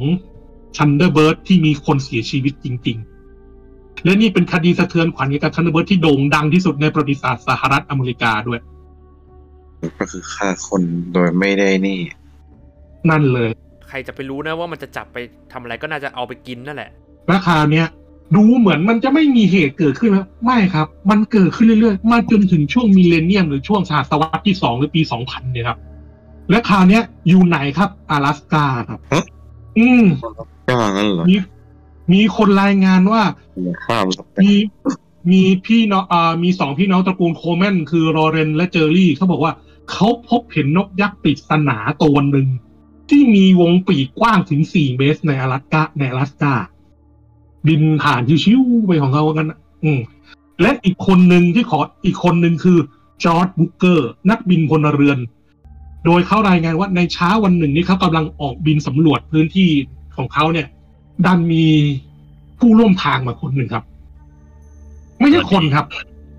สวัสดีมันคือนกยักษ์นกยักษ์ตัวหนึ่งที่บินมาเทียบกับเครื่องบินเขาอะโอ้ อืมนี่มันบินโรแดนเนี่ยโรแดนบินเลียดโรแดนข้างเลยโรแดนปีก็แบศาบจไฟบินบินเลียดข้างส่งตาหวานๆให้เห็นกันเลยเนี่ย อืมคราวเนี้ยพวกนักวิทยาศาสตร์นักสำรวจท้องถิ่นบอก โอ้ยคุณคุณเห็นนกอินทรีสเตลเลอร์หรือเปล่าเออ เพราะว่าบางทีแบบอยู่ข้างบนนั้นมันก็อาจจะมองกะระยะผิดนะ เออ เออนกนกอินทรีสเตลเลอร์ป่ะคุณ เพราะในอเมริกามีนกอินทรีสเตลเลอร์ไงถูกปะล่ะตัวบักควายตัวใหญ่ๆเลยใช่เออที่น้ำหนักมากที่สุดในโลก อืม เนี่ยไอ้นกตัวเนี้ยเอาจริงๆนะปีกกว้างแค่ข้างถึงข้างก็สองเมตรกว่าเองอะไรเงี้ยแต่บุ๊กเกอร์พูดว่าไงรู้ไหมครับ คุณคิดว่าผมแยกนกอินทรีนกอินทรีสเตลเลอร์ไม่ออกหรือไงอืมผมบินมาตั้งกี่รอบทำไมผมยังไม่รู้คำถามคือเขาเห็นอะไร และในปี 2010 มีรายงานการพบเห็นนกยักษ์อีกครั้ง โดยเฉพาะในช่วงปี 2012 ในเดือนมิถุนายนปี ปี 2012 มีเด็กสาวสองคน ซึ่งไปตั้งแคมป์ที่เขาเรียกว่าแคมป์แชปแมนนะฮะ แต่ผมไม่ได้ดูว่าที่รัฐอะไร แต่เขาเราแต่เด็กผู้หญิงสองคนนี้บอกว่า ตอนที่เธอกำลังไปตั้งเต็นท์น่ะแต่คือตรงนี้ผมขออธิบายนี้ก่อน เต็นท์ของอ่าจุดตั้งแคมป์ของเต็นท์ของฝรั่งเนี่ย มันไม่ได้แปลว่ามันจะมีแต่เต็นท์ล้วนๆนะฮะครับมันจะมี cabin ด้วย ก็คือเป็นเหมือนบังกะโลเป็นอ้อมอะไรเงี้ยเนาะก็คือใครจะกางเต็นท์ข้างหน้าก็ตั้งไป แต่ถ้าเกิดจะเออ อยากจะอุ่นๆสบายๆก็เข้ามาในเคบินได้นะฮะนึกออกนะฮะทีเนี้ยเด็กสองคนเนี้ยก็มากับครอบครัวเขาเลยแหละแล้วตอนนี้เขากำลังตั้งแคมป์ไอ้ตั้งกำลังตั้งเต็นท์อยู่ตรงนั่นน่ะหน้าเคบินกันนะ ทั้งคู่บอกว่าเขาเห็นนกยักษ์ตัวหนึ่งบินแบบเลียดๆต่ำลงมาเรื่อยๆอะเธอกล้าพูดประมาณการเลยว่ามันน่าจะมีปีกกว้างนี้ถึง14ฟุตหรือ4เมตร มันบินโฉบต่ำลงมาเรื่อยๆจนตัวคนน้องอะ วิ่งร้องไห้จ้าเข้ากระท่อมไปเลย แต่มันก็ไม่ทำร้ายตัวพี่นะ มันก็เหมือนแบบมันบินมาเรื่อยๆแค่นั้นแล้วก็ไปแหละตัวพี่เนี่ยเขาพูดเลยนะว่า ฉันรู้นะทุกคนคิดว่าฉันบ้าเมื่อฉันพูดเรื่องนี้ แต่ผู้หญิงคนเนี้ยสาบานเลยว่าฉันเห็นกับมันตะกับมันกับตาจริง ๆ อืมอือฮึทีเนี้ยครับคำถามต่อคำถามสำคัญในเรื่องนี้ทั้งหมด มันคือตัวอะไรอืมอืมหรือมันอาจจะเป็นนกอะไร เอออืมจากคำให้การของพยานส่วนใหญ่นะฮะ จะบอกตรงกันเลยนะ ว่ามันเป็นนกยักษ์ตัวใหญ่สีดำ และมีวงแหวนสีขาวรอบคอ ซึ่งมีลักษณะสอดคล้องกับแรงคอนดอร์หนึ่งในนกยักษ์นกบินได้ที่ใหญ่ที่สุดในโลกในทุกวันนี้ครับศัตรูที่ร้ายกาจที่สุดของก็อดซิลล่าท่านอย่าว่านะแต่ประเด็นคืออะไรรู้ไหมแร้งคอนดอร์อะมันไม่ได้มามันอยู่ในเขตซีกโลกเหนือนะอือฮึแร้งคอนดอร์แคลิฟอร์เนียเนี่ยอยู่ในข่ายใกล้สูญพันธุ์อย่างวิกฤตด้วยซ้ำนะแล้วก็ไม่น่าจะมีตัวใหญ่ขนาดนี้ด้วย และที่สำคัญ แรงมันโฉบอะไรไม่ได้นะก็จริงอืมเพราะแรงเป็นสัตว์กินซาก อืมอืมแต่ครั้เนี้ยจำกรณีของมาลอนโลได้ไหม มาลอนโล อะ ในน้ำหนัก ตัวในวันนั้นน่ะ เหตุการณ์ในวันนั้นน่ะ จากการชนสูตรพลิกศพเนี่ย เขามีน้ำหนักตัว56ปอนด์หรือ25.4กิโลกรัมนะ คำถามคือนกอะไรที่โฉบเขาขึ้นไปได้ ซึ่งนักปักษีวิทยาแทบบอกว่ามันแทบเป็นไปไม่ได้เลยนะที่จะมีที่จะมีนกยุคปัจจุบันนกบินได้อะที่จะโฉบสิ่งมีชีวิตที่ตัวหนักขนาดนั้นขึ้นไปสูงได้ถึงขนาดนั้นนะครับถูกอืมเพราะถ้ามองมันเป็นไปไม่ได้ถ้ามองมันไม่ใช่สัตว์ประหลาดเงี้ยแบบหาพยายามหาเหตุผลว่าเป็นนกทั่วไปเงี้ยมันก็ไม่น่าจะสามารถโฉบเด็กคนนึงลอยขึ้นฟ้าไปได้อะครับอืม แต่ถามว่าก่อนหน้าเนี้ย เคยมีเหตุนกอินทรีที่ได้รับการยืนยันเลยว่าอินทรีโฉบเด็กไปกินอะ มีจริงไหม มีครับเอออือฮึมีใช่จริงๆ ถูกรายงานอย่างเป็นทางการด้วย แต่เป็นเด็กทารกหรือเปล่าครับอืมเด็กโตเลยแหละอืมรายงานจากปี 1838 เมื่อเมรี่เดเล็กซ์ เด็กผู้หญิงอายุห้าอายุอ่าอายุห้าขวบ ซึ่งอาศัยอาศัยอยู่ในเขตเทือกเขาแอลฝั่งประเทศสวิตอะนะ เธอเนี่ยออกไปวิ่งเล่นนอกบ้าน แล้วเธอก็ถูกนกอินทรียักษ์โฉบไปต่อหน้าต่อตาเลยครับ จนกระทั่งคือถูกโฉบไป แล้วไม่มีใครตามเธอเจอเลย จนกระทั่งอีกสองเดือนต่อมา ก็มีคนเลี้ยงแกะ พบเธอเข้า อยู่บนภูเขาที่ห่างออกไปจากขอห่างจากบ้านหรือหมู่บ้านของเธอเนี่ยราวครึ่งไมล์ นี่เป็นรายงาน นี่เป็นรายงานชิ้นแรกในบริษัทโลกที่มีการรายงานว่า มีเด็กถูกนกอินทรียักษ์โฉบไปจริง ๆ และเอ่ออีกประมาณ 20 กว่าปีต่อมาในปี 1863 ที่รัฐมิสซิสซิปปีอ่าคดีกรรมสหรัฐอีกแล้ว มีเหตุนกยักษ์โฉบเด็กชายชื่อเจมมี่เคนนีสอายุ 8 ขวบ ขึ้นไปบนอากาศ อีกแล้วครับอืมเขาบอกแล้ววามันโฉบเด็กขึ้นไปแล้วด้วยนะเอ่อเขารอดไหมครับคนนี้ อืมอ่าลองท้าย เอาอ่ารอดรอด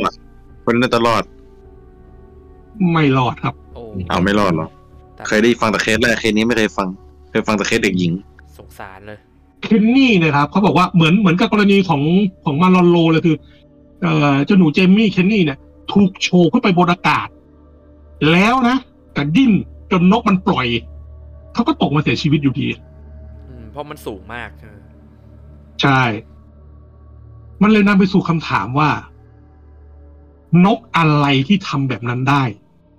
ถ้าเป็นแรงเนี่ยตัดเลย แล้วไม่ต้องไปคิดถึงอินทรีหัวล้านในอเมริกานะไอตัวนั้นมันกินปลาเออก็จะเหลือแค่ใช่ก็จะเหลือแค่ golden eagle ในความคิดผมนะอินทรีทองเนี่ยมีสิทธิ์สูงมาก เพราะทุกวันเนี้ยยังมีการรายงานการทำร้ายคนของอินทรีทองอยู่เรื่อยๆนะครับครับอืมแต่แต่พี่ไปเคยไปดูในคลิปการโจมตีของอินทรีทองเนี่ย มันมีลักษณะอย่างหนึ่งคืออะไรรู้ไหม อือฮึมันไม่โฉบเว้ย ใช่ มันไม่ได้โฉบมันทำอะไรอะมันขย่ำมันจะขย่ำแล้วก็ฉีกกินตรงนั้นเลย ถูกต้องครับ มันจิกแล้วนี่ก็แหละเออใช่ไหมคราวนี้ทุกคนต้องให้เข้าใจอย่างหนึ่งนะครับ ว่าการโจมตีของนกยักษ์ของนกใหญ่เนี่ย มันมีความน่ากลัวอย่างหนึ่งคือ นอกจากพลังและความนอกจากพลังแห่งความเร็วของมันแล้วอะก็คือพลังจากกรงเล็บของมันด้วยอยู่บนหัว เพราะว่ากรงเล็บของนกนักล่าเนี่ย มีระบบเส้นเอ็นพิเศษที่สัตว์ชนิดอื่นไม่มี เพราะเส้นเอ็นของนกพวกนี้มันยึดตัวได้ครับ อืมก็คือจะจับแล้วก็ล็อกเอาไว้เลยล็อกไว้เลยถูกต้อง ถ้ามันจับอะไรได้ปุ๊บมันล็อกกึกเลย แล้วดูเล็บมันดิ เออ แค่เล็บก็คมอยู่แล้ว ที่เขาไปตั้งชื่อไดโนเสาร์ตระกูล dromaeosaur เรียกกันว่า raptor raptor มาจากเล็บพวกมันนี่แหละครับบางชนิดเล็บยาวกว่าหมีด้วย โอ้ใช่บางบางชนิดเล็บยาวคืออย่างอินทรีฮาร์ปี้อะอินทรีหงอนน่ะนะคุณชื่อคุณรู้ไหมกรงเล็บของอินทรีฮาร์ปี้อะใหญ่กว่ากำปั้นคนอีกนะคือมันอะกุมกำปั้นคนมิดเลยนะอืม แต่เมื่อเราดูจากพฤติกรรมของนกปัจจุบันเราเราเป็นนกนักล่าในปัจจุบันแล้วเนี่ย เราจะเห็นว่ามันไม่ได้โฉบขึ้นไปกิน ถ้ามันจะจิกเอาตาย มันจะกินตรงนั้นเลย มันจึงนำไปสู่คำถามว่า มันคือตัวอะไร มันจะมีสัตว์ มันจะมีสัตว์ยุคดึกดำบรรพ์ตัวไหนที่เป็นนกยักษ์อย่างนี้บ้างหรือเปล่านะที่ไม่ใช่ที่ไม่ใช่เทอร์โลซอร์ด้วยนะโอ้ยไม่ได้อยู่ในอเมริกาดิใช่ มันมีอยู่สอง สองสายพันธุ์ป้าที่ที่เราที่มันดัง ๆ ก็คืออาจินทวิทกับอีกตัวเนี่ยที่ที่เป็นอีเกิลที่มันเอออีซีฮาร์ดอ่ามันมีอยู่สองสองชนิดเนี้ยอีซีฮาร์ดอะ เหมือนอีซีฮาร์ดผมไม่รู้ว่ามันเคยมีแบบว่าหลักฐานว่ามันเคยทำร้ายชนพื้นเมืองไหมในยุคนั้น ส่วนอาเจนทวิทอะไม่ได้อยู่ในยุค มันไม่อยู่ในยุคที่มีมนุษย์เมื่อพี่อาเจนทวิทใช่ไม่ได้แต่ผมชีว่าวิตอยู่ในยุคอยู่ในเกิดกำเนิดในช่วงไมโอซีน มนุษย์ยังไม่เกิดตอนนั้น และคือสองตัวเนี้ยสองตัวนี้ก็คือนั่นแหละอาเจนทวิทก็เป็นแรงตามตามหลักฐานเนาะก็ก็จะเหมือนกันที่ในเรื่องเล่าเลยว่าแบบเออมีลิงตัวใหญ่นะก็คือ มันสามารถจะอาเจนทวิทได้แหละ แต่ว่าไอ้สองสองสองสายพันธุ์เนี้ยมันก็เหมือนนกปกติที่ว่า มันอาจมันตัวใหญ่ก็จริง แต่มันอาจจะโฉบขึ้นบนฟ้าไม่ได้ แบบนกปัจจุบันผมคิดผมคิดอย่างนั้นนะเพราะเพราะขนาดว่าขนาดไอไออินซีอินซีเดอร์มันเนี่ยตอนตอนที่มันล่าเหยื่อนะ มันก็ยังมันก็กินเหยื่อที่พื้นนะมันไม่ได้โฉบแบบโฉบไปเลยอะ่ะ มันก็คือลงมาตะคุ่มที่พื้นแล้วก็อยู่อยู่อย่างนั้นอะอืมผมเลยคิดว่าเออถึงมันจะเป็นสัตว์อินโนมันแต่ว่ามันคงจะมีนิสัยเหมือนกับปัจจุบันนี่แหละที่แบบยกยกของแบบขึ้นไม่ได้แน่ๆอ่า ขอบคุณน้องๆนะครับสำหรับข้อมูลเสริมและข้อคิดเห็น แต่คราวเนี้ยต้องมาเราต้องมาทำความเข้าใจก่อนว่า การเผชิญหน้าระหว่าง กับนกยักษ์เนี่ย อย่างที่ผมบอกมันไม่ได้เพิ่งเกิดขึ้น แล้วมันอาจจะสืบย้อนไปได้ไกลยิ่งกว่านั้น หลักฐานที่เก่าแก่ที่สุดก็คือไอมีอายุอีกถึงสองล้านปี เออ ก็คือเป็นกะโหลกของออสตาโลพิธิคัสวัยเด็กคนหนึ่งที่เขาตั้งชื่อเล่นๆว่าตองกะโหลกเนี้ยมันแหว่งไปครึ่งหนึ่งแต่นั่นไม่ใช่ประเด็น ประเด็นก็คือว่ากะโหลกของตองเนี่ย มีรอยทะลุ ของด้วยสิ่ง เหมือนว่าเขาถูกบางอย่างเจาะจนทะลุอะครับนักวิทยาศาสตร์ก็เลยสอบดูว่า และไอ้รอยที่ว่านั่นน่ะ มันคืออะไร และเขาก็ได้คำตอบที่น่าขนลุกเลยครับ สิ่งที่ฆ่าตองเมื่อสองล้านปีที่สองล้านปีก่อนนั้น อาจจะเป็นอินทรียักษ์ครับ ใช่ครับ ใครถ้าเกิดใครดูใน YouTube จะเห็นภาพนะครับ เราจะได้เห็นเลยว่ากระโหลกของตองเนี่ย มีช่องเป็นรูเล็กๆ ซึ่งระบุได้เลยว่า มันเป็นช่องที่เกิดจากการใช้กรงเล็บที่มีแรงกดมหาศาลทะลุเข้าไปเลยอะตอนแรกนึกว่าจะเป็นแบบรูแบบว่า ไอ้จะงอยปากจิกกินอะไรเงี้ยแต่โหตายตั้งแต่โดนเล็บมันจับเลยโอ้โหสยองก็คือพูดง่ายๆครับว่า ว่าตองเนี่ย น่าจะถูกโฉบที่ส่วนหัว และลากไปเลย ซึ่งจากพฤติกรรมของนกยักษ์ ที่เนี่ยอย่างไม่ว่าจะเป็นกรณีของน้องมารีเอ่อทั้งในยุโรปในมิสซิสซิปปีและในอิลลินอยส์เนี่ยจะเห็นตรงกันว่ามันโฉบลากขึ้นไปถูกไหมซึ่งมันมีพฤติกรรมตรงกันกับนกอินทรีฮาร์ปี้ในปัจจุบันนะนกอินทรีฮาร์ปี้อะโฉบลิงจากต้นไม้แล้วบินไปเลยนะคือมันโฉบจับได้ปุ๊บมันฟึ๊บไปเลยอะลาก่อน อืม ตัวสล็อตโอ้โห ตัวสล็อตนี่เหยื่อโปรดมาเลยแหละเชื่องช้าดีนักแลไปเลยอะ คือพฤติกรรมมันเหมือนกันไง เออท่าเนี้ยมันเลยนำไปสู่คำถามว่า หรือถ้าเกิดมันตัวใหญ่ในขนาดนั้นเนี่ย มันอาจจะมีความเกี่ยวข้องกับนกดึกดำบรรพ์ที่อ่าน้องอ่าน้องต้าได้กล่าวถึงไปแล้วคืออาเจนตาวิสใช่ไหมแต่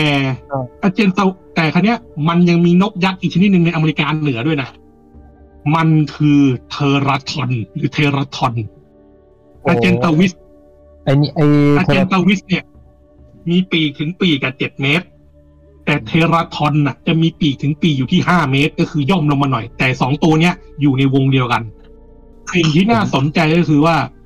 ทั้งอาเจนตาวิสและเทราทอนมีลักษณะบางอย่าง คือโอเค มันจัดว่าเป็นกลุ่มแรงนะเป็นแรงโลกไหนด้วยนะแต่ด้วยลักษณะบางประการของมันเนี่ย มันมีลักษณะคล้ายร่วมกับพวกสัตว์เอ่อพวกนี้มันมีลักษณะของ นักความเป็นนักล่าร่วมอยู่ด้วย ก็คือจะงอยปากที่กว้างและใหญ่ และยังมีกรงเล็บขนาดยักษ์เหมือนกันด้วย ซึ่งไม่รู้ว่ามันสามารถบีบรวบได้หรือเปล่าอะนะเขาก็เลยเชื่อว่าอาเจนตาวิสหรือเทราทอนเองเนี่ย มันอาจจะไม่ได้แค่รอกินซากอย่างเดียว มันอาจจะล่าเมื่อมีโอกาสด้วยหรือเปล่า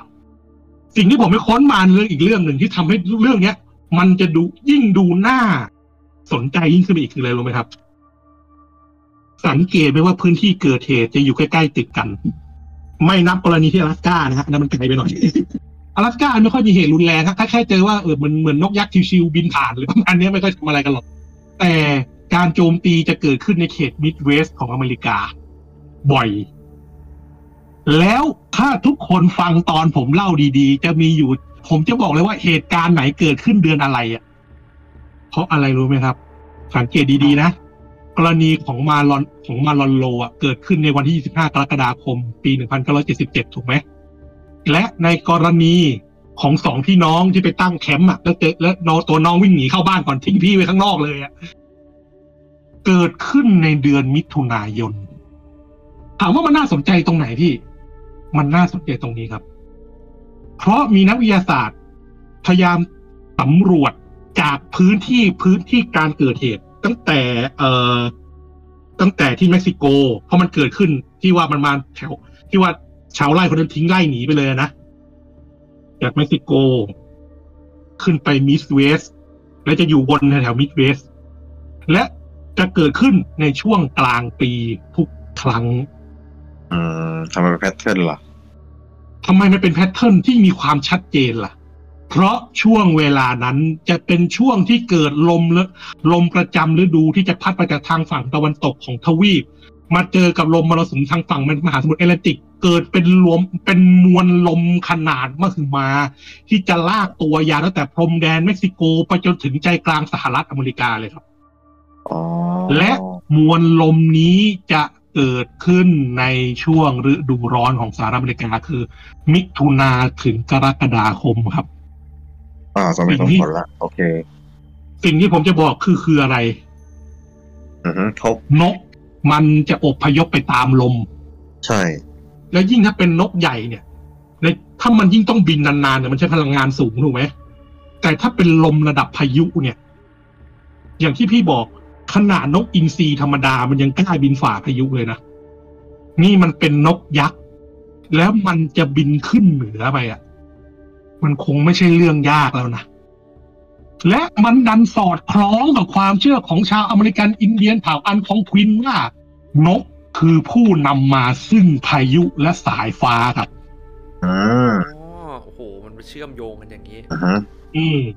เพราะอะไรในช่วงเวลานั้นเนี่ย ในช่วงสมัยโบราณโบราณก่อนที่จะมีการบุกเบิกดินแดนของชาวอเมริกของชาวอเมริกันเนี่ย รู้ไหมว่าครั้งหนึ่งในอเมริกาเหนือเนี่ย เคยมีควายไบซันอยู่ถึงเป็นสิบล้านตัวเลยนะอ่าฮะครับ อันนี้ใช่อันนี้เคยอ่านอยู่ครับ ใช่ อ่านึกออกอยู่เนาะทุกวันเนี้ยเราจะเห็นการอพยพครั้งใหญ่คือของวิด b บีสและวิด b บีสถูกไหมแต่ว่าควายไบซันนี่เหมือนกับว่าจะโดนอ่า คนล่าไปหมดแล้วครับ มันสูญพันธุ์จนแทบเกลี้ยงภายในศตวรรษเดียวอะยิงทิ้งยิงคว้างกันขนาดนั้นนะที่ดูเอาเถอะ แต่ประเด็นคืออะไร ในความเชื่อของชาวอเมริกันพื้นเมืองหรือพวกอินเดียนแดงเนี่ยเขาบอกว่า ลมพายุฝนจะมาพร้อมกับการอพยพของฝูงควายไบซัน และแน่นอนว่าวิหกสายฟ้าก็จะมาด้วยเพื่อล่าลูกควายไบซันโอ้โหนกที่ล่าลูกควาย ก็คือพูดง่ายครับ ความเชื่อกับข้อเท็จจริงทางบริษัทรวมถึงบันทึกจากเหตุการณ์ต่างๆ สอดคล้องกันเป็นจิ๊กซอผืนเดียวกัน การล่านี้เกิดขึ้นในห่วงเวลาเดียวกัน ในพื้นที่เดียวกันฤดูกาลเดียวกัน อย่างพอเหมาะพอเจาะเลยครับ และทุกวันนี้ยังคงมีการรายงานพบเห็นนกยักษ์เหล่านี้อยู่เรื่อยๆนะแต่ก็ไม่ได้มีเหตุรุนแรงถึงขั้นว่ามาโฉบเด็กอะไรเด็กอะไรเงี้ยไม่มีละแต่มันก็คงต้องเป็นปริศนาที่ต้องสืบค้นกันต่อไปว่า วิหกสายฟ้าเนี่ย มันคืออะไร มันคือนกอะไร จบเพียงเท่านี้ครับ ขอบคุณครับ โอ้โหอยากจะปรบมือให้เลยคือการเรียบเรียงตั้งแต่ต้นปูมายันจบอื้อหือพี่ป่านไม่เคยผิดหวังนะอืมปีนี้ก็ไม่แผ่วนะฮะถึงจะแบบเคสมันจะได้ไม่ได้แบบ อันนี้ผมยอมรับไม่ได้น่ากลัวเท่ากับปีก่อนมาก แต่ว่ามันคือแบบ มันฟังดูมันน่าเชื่ออืมแต่ก็มาสู่คำถามที่ของพี่ป่านเหมือนเดิมคือ เป็นไปได้ว่ามันจะเป็นตัวอะไร อ่าก็เนี่ยให้น้องๆเรามาช่วยวิพากษ์กันนะว่ามันคือตัวอะไรกันแน่อะอืมผมกลับมองว่ามันมันอาจจะไม่ใกล้เคียงกับนกนักล่าอะไรเลยที่เรารู้จักกันในปัจจุบันครับ อืมเพราะพฤติกรรมมันมันแปลกมันแปลกไปซะเหลือเกิน เพราะอย่างที่อืมผมอย่างที่พี่ป่าดได้บอกไว้นะครับ แล้วผมก็อย่างที่ผมจะบอกว่า คือพฤติกรรมการล่าของนกนักล่าเนี่ยอิงจากอินทรีทองอย่างเงี้ย อย่างที่พี่ป่าดได้บอกนะครับ ว่ามันการล่าของมันไม่ใช่การโฉบกลับไปที่รัง แต่จะเป็นการตรงเล็บของนกนักล่าพวกเนี้ยคือมันจะกลางแล้วเข้าปะทะกับเหยื่อ ก็คือมันหมายความว่ามันเจตนาที่จะฆ่าตรงนั้นเลยตรงนั้นเลยคาที่ตรงตรงนั้นเลย คือต้องการจะให้เหยื่อคาที่ตรงนั้น อืมเพื่อทันทีที่เดียวก็ตัดสินเลย อืมเหยื่อจะมีทางเลือกแค่สองทางครับ คือตายหรือปางตาย อืม มีเท่านั้นเลยครับผมมันไม่ได้เป็นการโฉบเหยื่อทั้งเป็นกลับไปที่รังเหมือนอย่างที่ หลายสื่อต่างๆ ที่เคยนำเสนอกันไปในการ์ตูนอะไรอย่างนี้อืมซึ่งแน่นอนว่าทั้งอินทรี harpy หรืออินทรีทองอะไรก็ไม่ได้ทำอย่างนั้นเหมือนกันอินทรี harpy นี่ก็จริง ๆ ก็ถ้าเกิดเหยื่อมีขนาดเล็กพอมันก็อัดเหยื่อเข้ากับกิ่งไม้จนกระแทกแบบผัวะเดียวตายแล้วก็โฉบกลับรังเหมือนกันเว้นแต่เหยื่อจะมีขนาดตัวใหญ่อาจจะทนได้ระดับก็ยังไม่พอถึงรังก็อาจจะยังไม่ตายตายเถอะส่วนใหญ่ทรมานน้อยกว่าทรมานน้อยกว่าโดนมันจิก ทีนี้อย่างที่ของ Thunderbird ของพี่ป่านเนี่ยมันทุกรายที่มันโฉบเด็กโฉบอะไรเนี่ยมันแบบมันมันยังไม่ตายสักลายเลยก็เลยแบบว่ามันไม่ใกล้เคียงกับพฤติกรรมนกนักล่าอะไรเลยเพราะถ้าเกิดมันเป็นพฤติกรรมเหมือนนกนักล่าปัจจุบันจริงคือมันต้องกดเด็กอยู่กับพื้น เล็บอาจจะเสียบเข้ากระโหลกหรือหลังท้ายทอยไปแล้ว แล้วกดเด็กอยู่กับพื้นตรงนั้นไปเลยเพื่อจะเตรียมกินใช่คือนกส่วนนกนกนกนักล่าส่วนใหญ่จะโจมตีแบบนี้หมดคือ กดให้มันตรงนั้นเลย อย่างพี่เคยเห็นคลิปอ่าชาวคาซักที่เขาเลี้ยงนกอินทรีไว้ล่าหมาป่า ครับ นั่นแหละ ถ้ามันถ้ามันโฉบหมาป่าได้มันไม่ได้โฉบขึ้นไปนะ มันโฉบแล้วมันจิกเอาตรงนั้นให้ตายเลยนะใช่ มันกดลง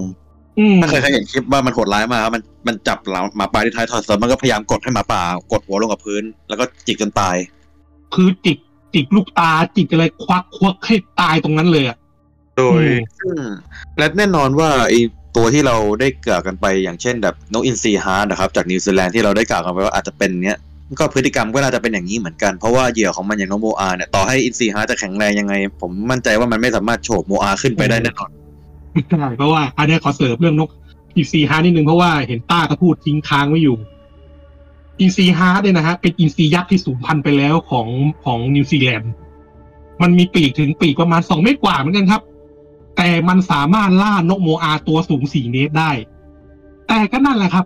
วิธีการล่าของมันคือการอะไรตะครุบได้ปุ๊บกดลงให้หมอบกับพื้นเลย แล้วจิกหัวจนขาดใจตายไปเลยไงครับ มันก็มีการตั้งคำถามว่า แล้วอินทรี Haast เนี่ยเคยล่ามนุษย์ด้วยหรือเปล่า มันไม่มีหลักฐานเรื่องนี้เนี่ยชัด แต่ว่าในเอ่อในตำนานของชาวเมารีเนี่ย ได้กล่าวถึงนกอีกชนิดหนึ่งเอาไว้ เรียกว่าโปกาไวหรือฮากาไวเขาบอกเขาบอกแค่ว่า มันเป็นนกยักษ์ที่โจมตีและสังหารมนุษย์ได้เหมือนกันใช่ใช่เคยได้ข่าวได้ยินตัวนี้เหรอไอ้โปไก่อะรูปประกอบที่ผมส่งให้ดู แต่ผมก็เชื่อว่า มันก็ไม่น่าจะโฉบมนุษย์ขึ้นไปเหมือนกันอะเพราะตัวมันก็ไม่ได้ใหญ่กว่าอินทรีใหญ่ทั่วไปในทุกวันนี้นะถ้าอินทรีใหญ่ทั่วไปเวลาโจมตีก็คือ มันก็กดลงกับพื้นเหมือนกันอะอืม อ่าอ่านี่ต่อครับนี่ต่อ นั่นแหละก็นั่นแหละครับอย่างที่อย่างที่จะบอกนั่นแหละถูกแล้วอย่างที่พี่ปานบอกแหละว่ามันต่อให้เป็นการล่าอะไรยังไง มันไม่ไม่เป็นรูปแบบการล่าของ Thunderbird ไม่ใช่การล่าของนกล่าเหยื่อในปัจจุบัน ยังไงก็ไม่ใช่ นั่นแหละครับประมาณนั้นส่วนผมก็ อืม แต่นี่พยายามอยากจะนึกว่า เอ๊ะหรือมันจะเป็นนกดึกดำบรรพ์ที่ยังมีชีวิตเหลือรอดมันยังปัจจุบันวะแต่มันก็อาจจะเป็นไปได้ยากเลย อ๋อนั่นแหละฮะ ตามนั้นก็เลย อย่างที่บอกมันเป็นก็ยังเป็นปริศนาที่รอการแก้ไขอยู่อ่าว่าแล้ววินว่ายังไงวินมองว่าไงบ้างอืมนึกไม่ออกแฮะ ผมว่าอาจจะมีแบบอาจจะเป็นลูกดึกดำบรรพ์นั่นแหละ แล้วก็อาจจะแบบอยู่หลาย ๆ เจนมานานๆ ไม่งั้นมันคงไม่มีแบบเป็นตำนานหรือเป็นอะไรมาหลังจากนั้นนะผมว่า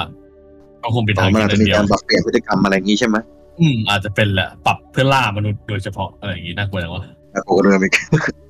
มันก็มีคำถามอยู่ดีว่า สัตว์ที่ตัวใหญ่ขนาดนั้น แถมอยู่บนฟ้าด้วยนะ ไม่ได้อยู่ในน้ำแบบเนสซี่นะทำไมถึงไม่มีใครถ่ายภาพมันได้ โอ้มีครับฮะมีครับถ่ายเป็นคลิปเลยครับ มีเป็นคลิปเลยเหรอครับเป็นคลิปวิดีโอความยาวประมาณหนึ่งนาทีกว่า เป็นของนายทหารผ่านศึก ชาวสหรัฐเชื้อสายอเมริกันพื้นเมือง ก็เคยถ่ายวิดีโอเอาไว้ได้ เดี๋ยวผมจะให้เน้องแบมแปะลิงก์ไว้แล้วกันเนาะซึ่งไอ้คลิปตัวเนี้ย ความยาวหนึ่งนาที มาเขาถ่ายภาพคือเป็นเป็นเหตุพาเหตุการณ์ว่าเขากำลังพายเรือแจวเป็นเรืออีโปงของเขานะพายเรือเล่นไปเงี้ยแล้วก็ปรากฏว่าเขาเห็นอะไรบางอย่างอยู่บนยอดไม้ใกล้ๆกับริมฝั่งน้ำเลยนะครับอะไรอะไรนกอะไรวันหน้าทำไมมันมันมันมันตัวดำปือขนาดนั้นวะน่ะแล้วเพอเอิญครับเขาหยิบกล้องวิดีโอมาด้วย ไอ้กล้องวิดีโอสมัยตะก่อนที่มันต้องถ่ายไปแล้วหมุนไปอะเขาก็ถ่ายขึ้นไปแล้วก็ถ่ายแล้วเสร็จแกะแกะมีคลิปในวิดีโอหมดเลยครับเขาบอกคลิปเนี้ยคือคลิปที่ว่าอ้างว่าคือ Thunderbird ที่ถ่ายเอาไว้ได้ แต่แต่คลิปเนี้ยเป็นที่ถกเถียงกันจนปัจจุบันนะว่าใช่หรือไม่ใช่เพราะคนที่ว่าใช่ก็ บอกอุ้ยถ้าจากระยะขนาดนี้แล้วตัวมันยังขนาดนี้อูมันต้องขนาดนั้นมันต้องสามสี่เมตรแล้วนะปีกอะอะไรอย่างอย่างนี้ไง แต่คนมันก็บอกว่าโอ้ยมันไม่ใช่หรอกมันก็ มันก็แค่นกอีแรงธรรมดาที่แหละอะไรนี่แหละ เออเดี๋ยวผมแปะลิงก์เอาไว้ ด้านใต้ description ข้างล่างนะครับผมสำหรับใครที่ดูบน YouTube อืมใช่ครับ ก็อย่างก็อย่างที่มิกเคยบอกอะมิกเคยพูดนั่นแหละว่า บางครั้งเนี่ยสายตาเราอะคือหนึ่งด้วยความรู้สึกของเราเวลาเราเห็นหรืออะไรก็แล้ว แต่มันจะปรุงแต่งเสมอปรุงแต่งหรืออย่างรูปที่มันเป็นอ่า ของปัจจุบันก็ได้ที่มีคนถ่ายรูปหนูท่อที่เป็นไม้คีบขึ้นมาบอกอุ้ยหนูยักษ์แต่จริงๆมันแค่มุมกล้องเฉยใช่มันคือบางทีแบบ ความรู้สึกจากตาหรือพวกนี้เพราะเรามองเห็นสิ่งต่างๆด้วยความรู้สึกร่วมไง เออ แต่กับคลิปเนี้ยผมก็ให้ทุกท่านไปดูว่าคิดเอาเอง เพราะนี่เป็นหลักฐานเป็นหลักฐานภาพวิดีโอเพียงชิ้นเดียวที่ยืนที่เขายืนยันว่าเป็น Thunderbird ๆพญาวิหกสายฟ้า หมายความว่ามันไม่ใช่นกที่ มันไม่ใช่นกที่ทำให้เกิดสายฟ้า แต่เป็นนกที่มาพร้อมกับสายฟ้าและพายุต่างหากใช่ จนทำให้คนเชื่อว่ามันคือผู้บันดาลไง ก็มีเหตุผลนะ เนี่ย เออบนก็ใช้อธิบายได้ แต่เผอิญว่ามันไม่ได้มาเพียงแค่นั้นไง มันทำได้ยิ่งกว่านั้น มันมาโฉบเด็ก เผ่าอินเดียนแดงบางเผ่า อะ กลัวมันยิ่งกว่าอะไรเลยนะบางเผ่าอะเออมีครับนี่ด้วยนะ มีอ่าเสาเทวรูปที่เป็น totem totem รูปทรงนกอินทรีโทเทมนกอินทรีด้วยนะของอินเดียนแดงนะอืมนั่นแหละคือเขาคือต้องอย่างที่อย่างที่พี่บอกแล้วโดยคอนเซ็ปต์ของนกเนี่ย หรือโดยเฉพาะนกใหญ่เนี่ย มันเป็นการบ่งบอกถึงความเป็นอำนาจแห่งอำนาจที่อยู่เหนือเรา เมื่อคุณคิดถึงสิ่งอะไรที่อยู่เหนือคุณน่ะ คุณกลัวปะล่ะ เงาสุดเขาเหลือ เงาสุดท้ายนั่นเอง เออโทรุมักโตอะมึงพอใจยังอะโทรุกมักโตดูจากสภาพไม่งง้างมานานแล้วใช่มิกเนี่ยง้างมานานรแล้วอเล่นมานานแล้วรู้เลยใช่ครับผมง้างมานานแล้วรอแต่ขอแต่สพูดนุกตรงๆนะว่า ในคอนเซ็ปต์ของทูรุมักโตอะมันก็ตรงอยู่นะ มันคืออำนาจที่เราควบคุมไม่ได้ และคิดไม่ถึง คุณเดินเดินๆอยู่ดีๆฟุบเอาเรียบร้อยกูสู่คิดแล้วอะนึกออกไหมก็ดีนะตายไม่ทรมาน โอ้โหไม่ไม่กูว่าทดไม่ถ้าชื่อชื่อชื่อว่าเจอนกยักษ์นี่เล่น พี่ว่าตายทรมานว่ะอืมเออ โอเคครับ อันนี้ก็เป็นโอเคเรื่องราวของ Cryptid Monster ของทุกคนในค่ำคืนนี้นะฮะ เป็นยังไงบ้างครับคุณผู้ฟังจุใจกันไหมครับ ปีนี้ถึงจะไม่ได้เล่าแบบว่า2ตัวเท่ากับปีก่อนๆแต่ว่าผมว่าน่าจะสนุกกัน น่าจะได้ข้อมูลข้อมูลความรู้เรื่องตำนานเรื่องแบบว่า สัตว์ประหลาดอะไรต่างๆ แบบไปไม่มากก็น้อยนะฮะ ก็หวังว่าทุกคนจะ enjoy สำหรับ episode นี้นะครับผม พี่ปานกับทีม Primal Play อยากจะฝากอะไรก่อนจะจากกันไปในค่ำคืนนี้ไหมครับ ก็อย่างที่ดูเหมือนว่าคนติดตามช่อง Kaiju Kingdom เยอะ เพราะ Cryptid นี้ก็มากขึ้นเนาะแต่ก็ อ่าอยากให้ไปดูแบบ content หลักๆของแกด้วยอะไรประมาณนี้แกจะได้มีกำลังใจในการจัดขอบคุณมากครับ รายการพิเศษอะไรแบบนี้ต่อไปด้วยนะครับผมอืมเพราะว่าหลังๆโดน comment ถามเยอะเลยเมื่อไหร่จะจัด Cryptid Monster ขอเลยครับ อย่าเลย อย่าให้ผมทำเป็นรายการประจำเลย อ่าครับก็สำหรับผมเนี่ยก็ประการแรกก็ต้องขอขอบคุณนะครับสำหรับน้องๆ คือน้องแบม แล้วก็น้องๆทีม p r i m a l Play ที่ยังอุตส่าห์ระลึก คิดถึงกัน อยากให้มาร่วมงานกันในในทุกๆปีนะครับ นี่รู้ไหมแบมลูกเพจพี่บางคนนะไปทวงในเพจพี่เลยนะหรอ บอกแอปปีเนี้ยต้องเอาเจ๋งๆเลยนะว่างี้บอกเออได้ เตรียมไว้แล้วอะไรอย่างนี้เลยโอ้แต่อันเนี้ยรอบเนี้ยมาแบบสายแบบสมชื่อเพจประวัติศาสตร์เลยนะรอบนี้ดีทุกคนเลยนะ ผมพูดจากใจเลย อืม แต่ครั้นี้นะครับก็ ก็อย่างที่น้องวินพูดนะครับว่า ช่องเนี้ย เขาก็บอกอยู่ว่าใครจูคิงดอมก็ช่วยไปดูงานอื่นๆกับเขาด้วย โอ้ขอบขอบคุณมากครับนะครับ คือเขาทำเนี่ยมาเนี่ย คือผมเนี่ยต้องบอกว่า ผมว่าเป็นคนที่ชอบเรื่องเกี่ยวกับไคจูอะไรพวกสัตว์ประหลาดก็ซิล่ากาเมล่าอะไรกันนี่แหละก็ได้ช่องน้องเขาก็ถึงได้เออเราได้รู้เก็บข้อมูลต่างๆ ก็ต้องขอบคุณน้องเขาด้วยนะครับ แต่ในเมื่อเขาตั้งใจทำมาแล้วเนี่ยเอ่อท่านผู้ฟังครับ ขอบคุณนะครับที่ชื่นชมผม แต่กรุณาให้คุณไป ชื่นชมผลงานของเจ้าของช่องเขาด้วยเนาะถ้าไม่ได้เขาก็ไม่ได้มีให้ไม่ให้ผมมีพื้นที่ตรงนี้นะครับ และสุดท้ายนะครับ หนังสือเล่มใหม่ครับ Barbarian Conquest จะวจะวางในงานหนังสือปีนี้ครับขอบคุณครัโอ้โหบไอยตอนนี้พอดแคสต์ตอนนี้น่าจะออกทันงานหนังสือมั้งนะ คิดว่าเออหนังสือพี่ป่านเล่มใหม่ก็จะมานะฮะเฮ้ยต่อต่อให้ไม่ทันมันก็ไม่ได้เลิกมันก็ไม่ได้ขายหมดในวันเดียวหรอกเชื่อกูเออ มันก็ซื้อจากนอกงานหนังสือด้วยก็ได้ เออ นะฮะนั่นนะครับ Barbarian Conquest นะครับประวัติศาสตร์เกี่ยวกับชนคนชนเผ่าป่าเถื่อนและเหล่าอารันเหล่าอารยชนทั้งหลายนะครับ งานนี้จะมาหมดเลย ไม่ว่าจะเป็นพวกมองโกล พวกเตอร์กิกไวกิ้ง เยอรมันอีกชนเผ่าอะไรเร่ร่อนดังๆเผ่าที่คุณอาจจะรู้จักแล้วหรือไม่รู้จักมีเล่มนี้เพียบมีชานาวีไหมครับเอามาทำเกี้ยอะไรอย่าล่ะอย่าอย่าด่าด่ามันออกนอกอากาศไอ้เหี้ยดีกว่าหาเรื่องสามารถเออสามารถเข้าไปดูได้ที่เพจของสำนักพิมพ์ไหนครับ สำนักพิมพ์ยิปซีครับผม อ่าสำนักพิมพ์ยิปซีเนี่ยก็พี่ป่านก็จะมี